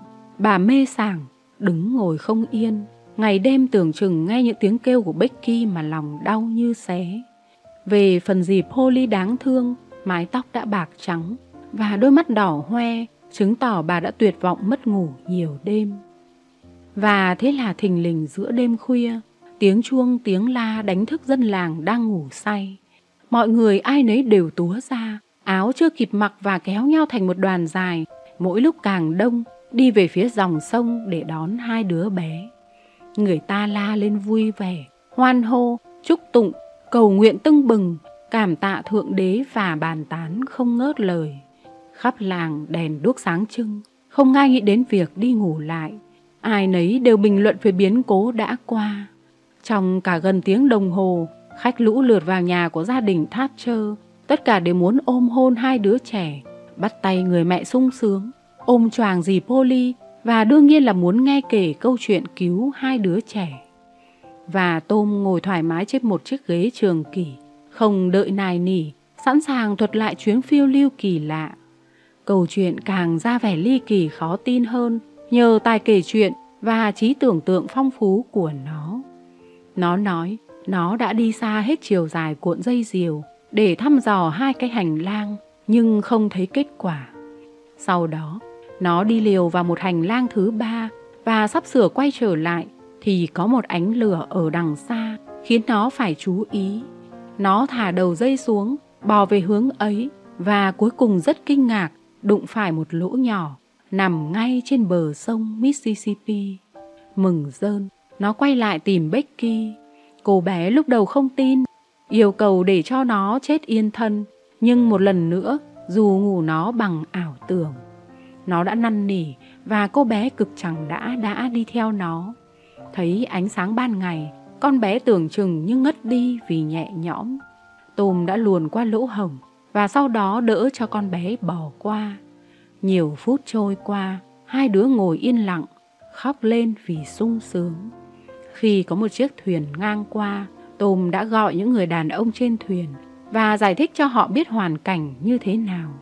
Những người này lúc đầu không tin lời nó, vì cái lỗ hai đứa chui qua ở cách xa lối hang đến 8 cây số về phía hạ lưu. Nhưng thấy bộ mặt đau khổ của chúng, họ đã dẫn chúng vào một ngôi nhà. Chúng được ăn và ngủ vài giờ trước khi được đưa trở về làng. Người ta vội báo tin cho ông Thatcher và nhóm người của ông ta ngừng công việc tìm kiếm vì bây giờ không có ích gì nữa. Người cha bất hạnh vui mừng ôm con gái vào lòng. Tom và Becky suy kiệt tinh thần vì ở trong hang lâu mấy ngày và bị nhịn đói quá mức. Becky liệt giường suốt tuần lễ, khi đi đứng được, cô bé xanh xao, gầy guộc như vừa trải qua một cơn bệnh dài ngày. Tom có sức chịu đựng giỏi hơn bạn, nên chỉ sau hai ngày là nó đã lại sức. Tom biết tin Hắc cũng đang bị bệnh. Ngay khi đi lại được, nó đến bên giường hỏi thăm Hắc. Nó chỉ được phép nói chuyện với bạn với điều kiện dứt khoát không thuật lại chuyến phiêu lưu trong hang và nói chung là không nói gì để làm bất an hay khuấy động người bệnh. Bà Douglas tốt bụng, rất quyến luyến thằng bé, để tâm canh chừng chặt chẽ để giữ đúng lời dặn. Tôm được dì Polly cho biết về cuộc tấn công hụt ở đồi Cardiff và xác chết của người đàn ông rách dưới được vớt ở dưới sông. Người ta cho rằng hắn ta đã chết đuối khi tìm đường tẩu thoát. Một hôm, Tôm đến thăm Becky và được bố con bé đón tiếp. Bằng giọng giễu cợt thân ái, ông hỏi nó có muốn quay trở lại hang không? Thay vì bối rối bởi câu hỏi trêu chọc, Tôm mạnh dạn trả lời. Có chứ ạ, rất có thể cháu sẽ vào đó trong vài ngày tới. Thế thì cậu à, cậu sẽ gặp một điều bất ngờ khó chịu đấy. Từ nay sẽ không ai vào đó được nữa đâu. Tôi đã cho đóng cửa hang và một mình tôi giữ chìa của ba ổ khóa. Mặt tôm trắng bệch như tờ giấy, thấy nó bất ngờ tái xanh. Bà Thatcher vội đỡ nhân vật anh hùng của chúng ta ngồi xuống và lấy khăn ướt chậm lên chán cho cậu ta. Khi ông Thatcher thấy tôm có vẻ tươi tỉnh trở lại, ông hỏi nguyên nhân vì sao nó lại xúc động. Có chuyện gì vậy cháu? Thưa ông Thatcher, còn có dâu da đỏ ở trong hang cùng lúc với bọn cháu và giờ này chắc hắn vẫn còn ở trong đó. Tin này lan nhanh khắp trong làng. Một đoàn thuyền tức thì đi tới đảo MacDougall. Chiếc tàu hơi nước chở đầy kẻ hiếu kỳ đi theo sau. Về phần tôm, nó ngồi trên chiếc thuyền của ông Thatcher. Khi ba ổ khóa được mở và cánh cửa nặng nề đẩy sang một bên, một cảnh tượng ghê gớm đập vào những cặp mắt kinh hoàng. Dô da đỏ đang nằm dài, chết cứng trên mặt đất. Khuôn mặt hắn áp vào cánh cửa và thân hình vươn về phía lối ra, chứng tỏ hắn đã cố gắng đến cùng để thoát khỏi định mệnh. Trước xác chết của hắn, Tôm không ngăn được lòng thương hại đối với kẻ khốn khổ vì kinh nghiệm cho nó biết rằng con người này đã phải trải qua những giây phút khủng khiếp ra sao. Nó nhớ rất rõ những thống khổ đã hành hạ nó khi bị kẹt trong lòng hang đá. Nhưng đồng thời, nó thấy lòng tràn ngập cảm giác nhẹ nhõm và yên tâm. Rốt cuộc, nỗi đe dọa khủng khiếp rình rập kể từ ngày nó làm chứng trước tòa tan biến và chỉ còn lại một kỷ niệm khó chịu. Nó được chút khỏi một gánh nặng ghê gớm. Con dao của rô da đỏ nằm bên cạnh hắn. Lưỡi đã gãy. Hắn đã cố đục khoét cánh cửa, nhưng hoài công. Thông thường, lúc nào người ta cũng thấy những mẩu vụn do du khách bỏ lại trong các hốc đá. Nhưng bây giờ không còn một mẩu nào, dù da đỏ đã nuốt hết. Nó cũng đã ăn một vài con rơi, chỉ chừa lại xương. Để có nước uống, kẻ bị giam trong hang đã đào một hố nhỏ bên dưới một thạch nhũ để hứng những giọt nước quý giá từ đó dì ra, đúng 3 phút một giọt. Mỗi ngày chỉ đầy một muỗng cà phê. Người ta quyết định chôn kẻ xấu số ở gần cửa hang. Hôm đó, nhiều người vô công rồi nghề đi bằng tàu thủy hoặc đi xe bò lũ lượt kéo cả vợ con, đem theo những giỏ đồ ăn đến chứng kiến.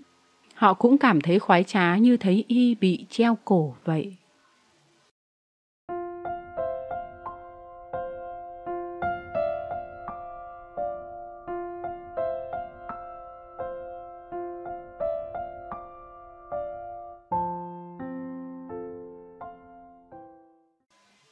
Chương 12 Kho báu Dô da đỏ được chôn xong Ngày hôm sau Tôm kéo Hắc ra một chỗ vắng Bà Douglas cuối cùng đã cho Hắc biết tất cả mọi chi tiết cuộc phiêu lưu của Tom và Becky trong hang đá. Nhưng có một điều mà Tom đã nhất quyết giữ kín và vì vậy không ai có thể kể lại với Hắc. Chính đó là điều mà bây giờ Tom muốn đem ra nói chuyện với bạn thân của nó. Hắc giàu dĩ vì đã để mất một cơ hội đẹp trong đời hai đứa, lớn tiếng than.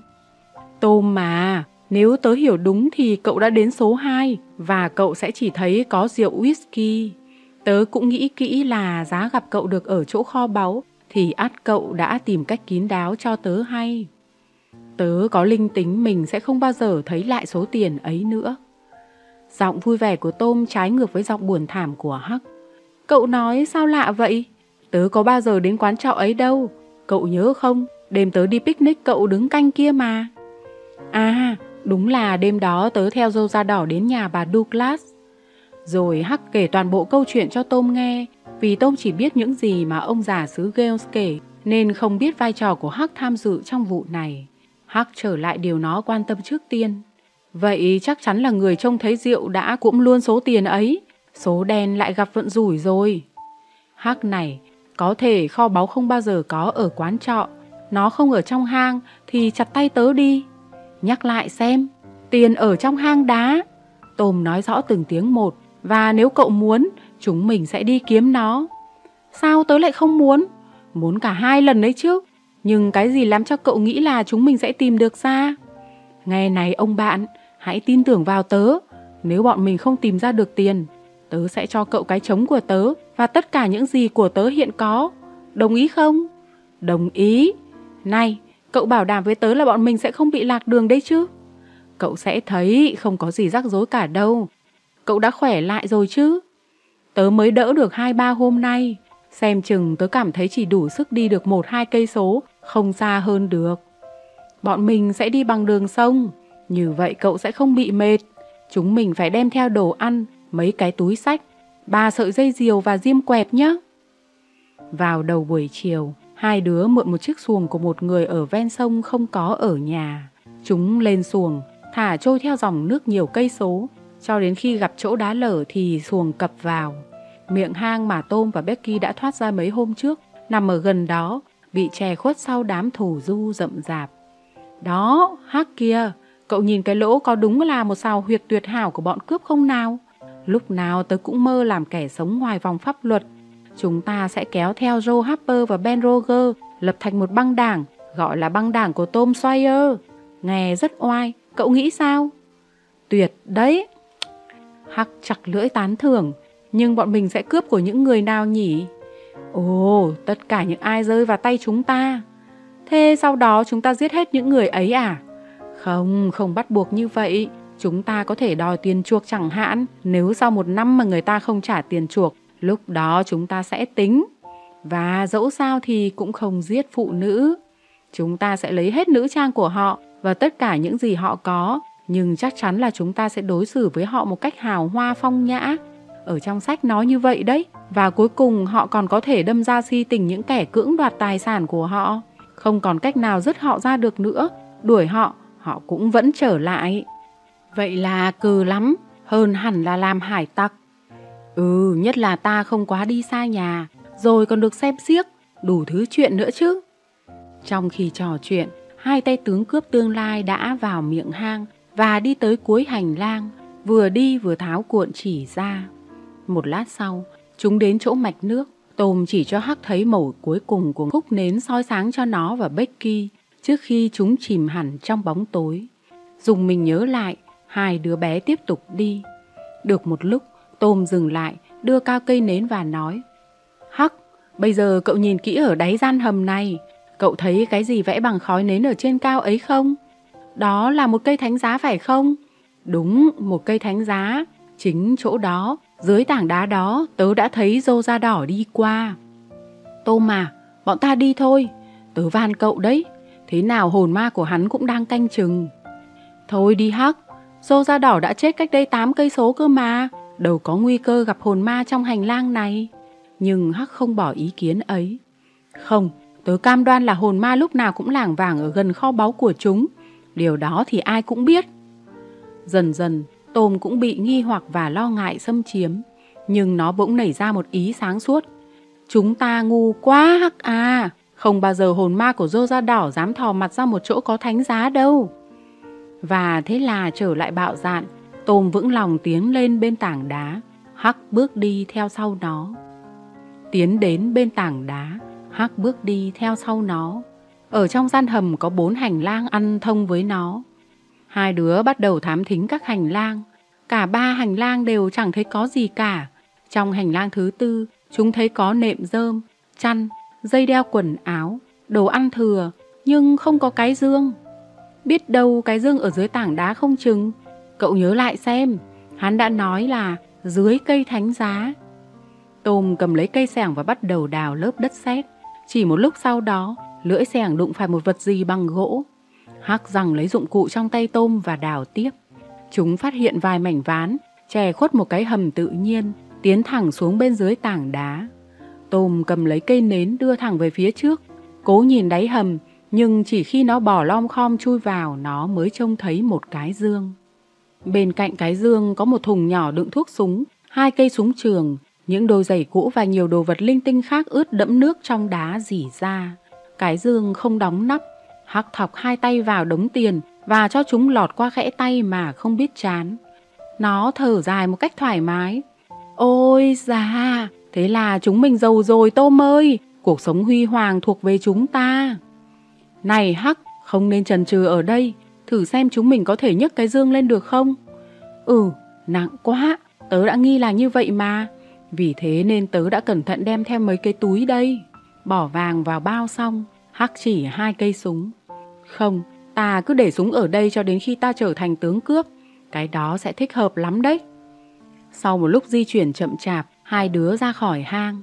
Quan sát không thấy ai có thể bắt gặp chúng. Chúng ngồi xuống xuồng với đầy của quý. Chúng vừa ăn vừa nói chuyện vui vẻ. Chúng đợi mặt trời lặn rồi mới ra về. Tôm bảo, kế hoạch của tớ như thế này. Tớ sẽ đi tìm chiếc xe đẩy của Ben. Chúng ta sẽ bỏ hai cái túi lên xe, lấy rẻ rách che các túi lại rồi đem giấu chúng bên trên nhà để củi của bà Douglas. Ngày mai, ta sẽ tìm một chỗ giấu an toàn hơn ở trong rừng. Hai đứa trẻ đã thực hiện được phần nửa kế hoạch khi đến ngang nhà ông lão xứ Gaines chúng bị gọi lại. Ai đó? Bọn cháu Tôm và Hắc đây. Hay quá, ta đang đi tìm các cháu. Đi theo ta nào các cháu, ta sẽ kéo xe giúp các cháu. Nhưng các cháu chở cái gì thế hả? Gạch hay là sắt vụn? Dạ, Sát vụn ạ. Tôm buộc miệng trả lời. Ta nhanh lên đi thôi, mọi người đang đợi chúng ta ở nhà bà Douglas đấy. Đã quen bị buộc tội bất công kể về đủ chuyện xấu xa. Hắc bèn chống chế. Cháu có làm chuyện gì bậy bạ đâu ạ? Ông già bật cười ha hả. Có ai tố cáo cháu cái gì đâu. Cháu có sợ điều gì à? Cháu có quan hệ tốt với bà Douglas kia mà. Thật tình là lúc nào bà ấy cũng tử tế với cháu. Vậy là ổn rồi, chúng ta đi thôi. Hai thằng bé không kịp hỏi sự thể có nghĩa là thế nào, chúng bị đẩy ngay vào phòng khách của người phụ nữ nhân hậu. Lão John để chiếc xe trước cửa nhà, rồi bước vào trong phòng khách đèn đốt sáng trưng. Và các nhân vật tai mắt trong làng đã tề tựu đủ mặt. Bên cạnh dì Polly có Sid và Mary, gia đình Thatcher, gia đình Harper, gia đình Roger, ông mục sư và nhiều người khác, tất cả đều mặc quần áo đẹp nhất. Dì Polly quắc mắt nhìn tôm áo quần lấm bẩn đầy đất sét và mỡ nến. Ông lão người xứ Gale giải thích, cháu nhỏ của bà không có ở nhà. Lúc tôi sắp bỏ ý định đi tìm nó thì lại gặp tôm và hắc ngay trước cửa nhà tôi. Tôi đưa ngay chúng lại đây. Ông làm vậy là rất đúng đấy. Bà Douglas tán thành. Rồi bà nói với hai đứa nhỏ rách dưới. Lại đây các cháu, chúng ta lên gác nào. Trên đó có chỗ cho các cháu rửa giấy và thay quần áo. Hai bộ com lê mà cháu sẽ thấy là dành cho Hắc. Đó là quà của ông John và của chính tôi đấy. Nhưng Tôm và Hắc đều mặc vừa cả. Xong xuôi hãy xuống đây ngay. Còn lại hai đứa với nhau, chúng nói chuyện. Này, Tôm, cửa sổ cách mặt đất không cao đâu. Bọn mình có thể lẳng lặng chuồn đi. Làm quái gì mà sao cậu lại muốn trốn vậy? Tớ không quen lui tới cái thế giới sang trọng thế này. Tớ muốn trốn đi quá. Không sao đâu, đừng ngại. Tớ sẽ lo cho cậu. Nói xong những lời trấn an đó, Tôm kéo Hắc xuống phòng khách. Buổi chiêu đãi đã có thể bắt đầu. Trước mặt mọi người, bà Douglas không ngớt lời cảm ơn ông già xứ Gales cùng các con trai của ông đã cứu bà thoát khỏi móng vuốt của Dô da đỏ và tên đồng mưu của y. Ông John trước đó đã đòi cho Hắc có mặt ở buổi tiệc vui, bây giờ long trọng tiết lộ vai trò của cậu bé trong vụ này. Hắc được khen ngợi và trọng vọng đến nỗi mặt mày đỏ ửng như trái cà chua. Bây giờ mọi ánh mắt đều đổ dồn về nó, làm cho nó không cảm thấy dễ chịu chút nào. Mặc bộ đồ mới vào nó đã cảm thấy ngượng nghịu lắm rồi. Bà Dulas dối rít cảm ơn, tuyên bố bà muốn chăm lo dạy dỗ Hắc và dự định khi để dành đủ tiền, bà sẽ mở cho nó một cửa hiệu nhỏ. Lúc đó Tôm nói xen vào, đã đến lúc tiết lộ cho mọi người đều biết. Nó nói một cách hững hờ bất cần. Hắc không cần điều đó đâu ạ. Cậu ta bây giờ giàu có, giàu không thể tưởng, còn hơn tất cả các quý vị ở đây. Chỉ vì lịch sự xã giao và là những người có giáo dục tốt, nên những người tham dự cảnh này mới không đáp lại sự hậm hĩnh buồn cười đó bằng một tiếng cười phì xứng đáng. Quý vị không tin tôi sao? Tôm tiếp lời, xin đợi một lát. Tôm chạy vụt ra ngoài, các khách mời của bà Douglas ngơ ngác nhìn nhau, còn Hắc thì không hé răng. Dì Polly đứng ngồi không yên, hai bàn tay xoa vào nhau quấn quýt cất tiếng than nho nhỏ. Xít à, tôm nó làm gì vậy? Nó lại đi đâu? Thằng bé làm ta khổ tâm chết mất thôi. Không lâu sau, tôm trở vào, lễ mễ ôm hai cái túi nặng. Khi nó chút hai cái túi ra bàn, nó tỏ vẻ đắc thắng nhìn mọi người như bị thôi miên trước đống vàng to tướng. Đấy, một nửa là của Hắc, nửa kia là của tôi. Tôi đã nói với quý vị là Hắc giàu có mà. Bây giờ quý vị đã tin tôi chưa nào? Và không đợi mời, Tôm kể tỉ mỉ cuộc phiêu lưu mới của nó đi vào hang đá. Ông già người xứ Ghêu phát biểu cảm tưởng chung. Tôi dành cho quý vị một sự ngạc nhiên nhân buổi lễ nhỏ này. Tôi buộc lòng phải nhìn nhận rằng so với sự bất ngờ mà Tôm dành cho quý vị, sự bất ngờ của tôi chẳng thấm vào đâu cả. Người ta bèn đếm các đống tiền, có đến hơn 20.000 đô la. Không một ai trong số những người tai mắt đang có mặt ở đây đã từng thấy một số tiền lớn nhiều đến thế, dẫu cho gia sản của họ lớn bao nhiêu đi nữa. Tin về sự giàu có của Tôm và Hắc gây chấn động mạnh chưa từng có trong làng. Người ta bàn tán, mơ tưởng đến nó, đầu óc bốc lửa. Và không một ngôi nhà hoang phế nào trong vùng, dẫu có ma hay không, lại không bị lục lọi tơi bời, tháo gỡ và phá nát. Mà đấy không phải là những đứa bé con thích phiêu lưu mạo hiểm, còn có cả những người lớn, trong số đó có kẻ từ trước đến nay chưa hề bị nghi ngờ loạn trí hay mang mầm mống điên khùng. Tôm và Hắc đã trở thành những anh hùng thật sự, người ta say mê nghe chúng nói, lặp lại những gì chúng kể, dán mắt nhìn chúng đi ngoài đường. Người ta theo dõi đời sống của chúng và dĩ nhiên nhìn ra những dấu hiệu báo trước một số mệnh đặc biệt. Tờ báo địa phương còn dành cho chúng nguyên cả một trang.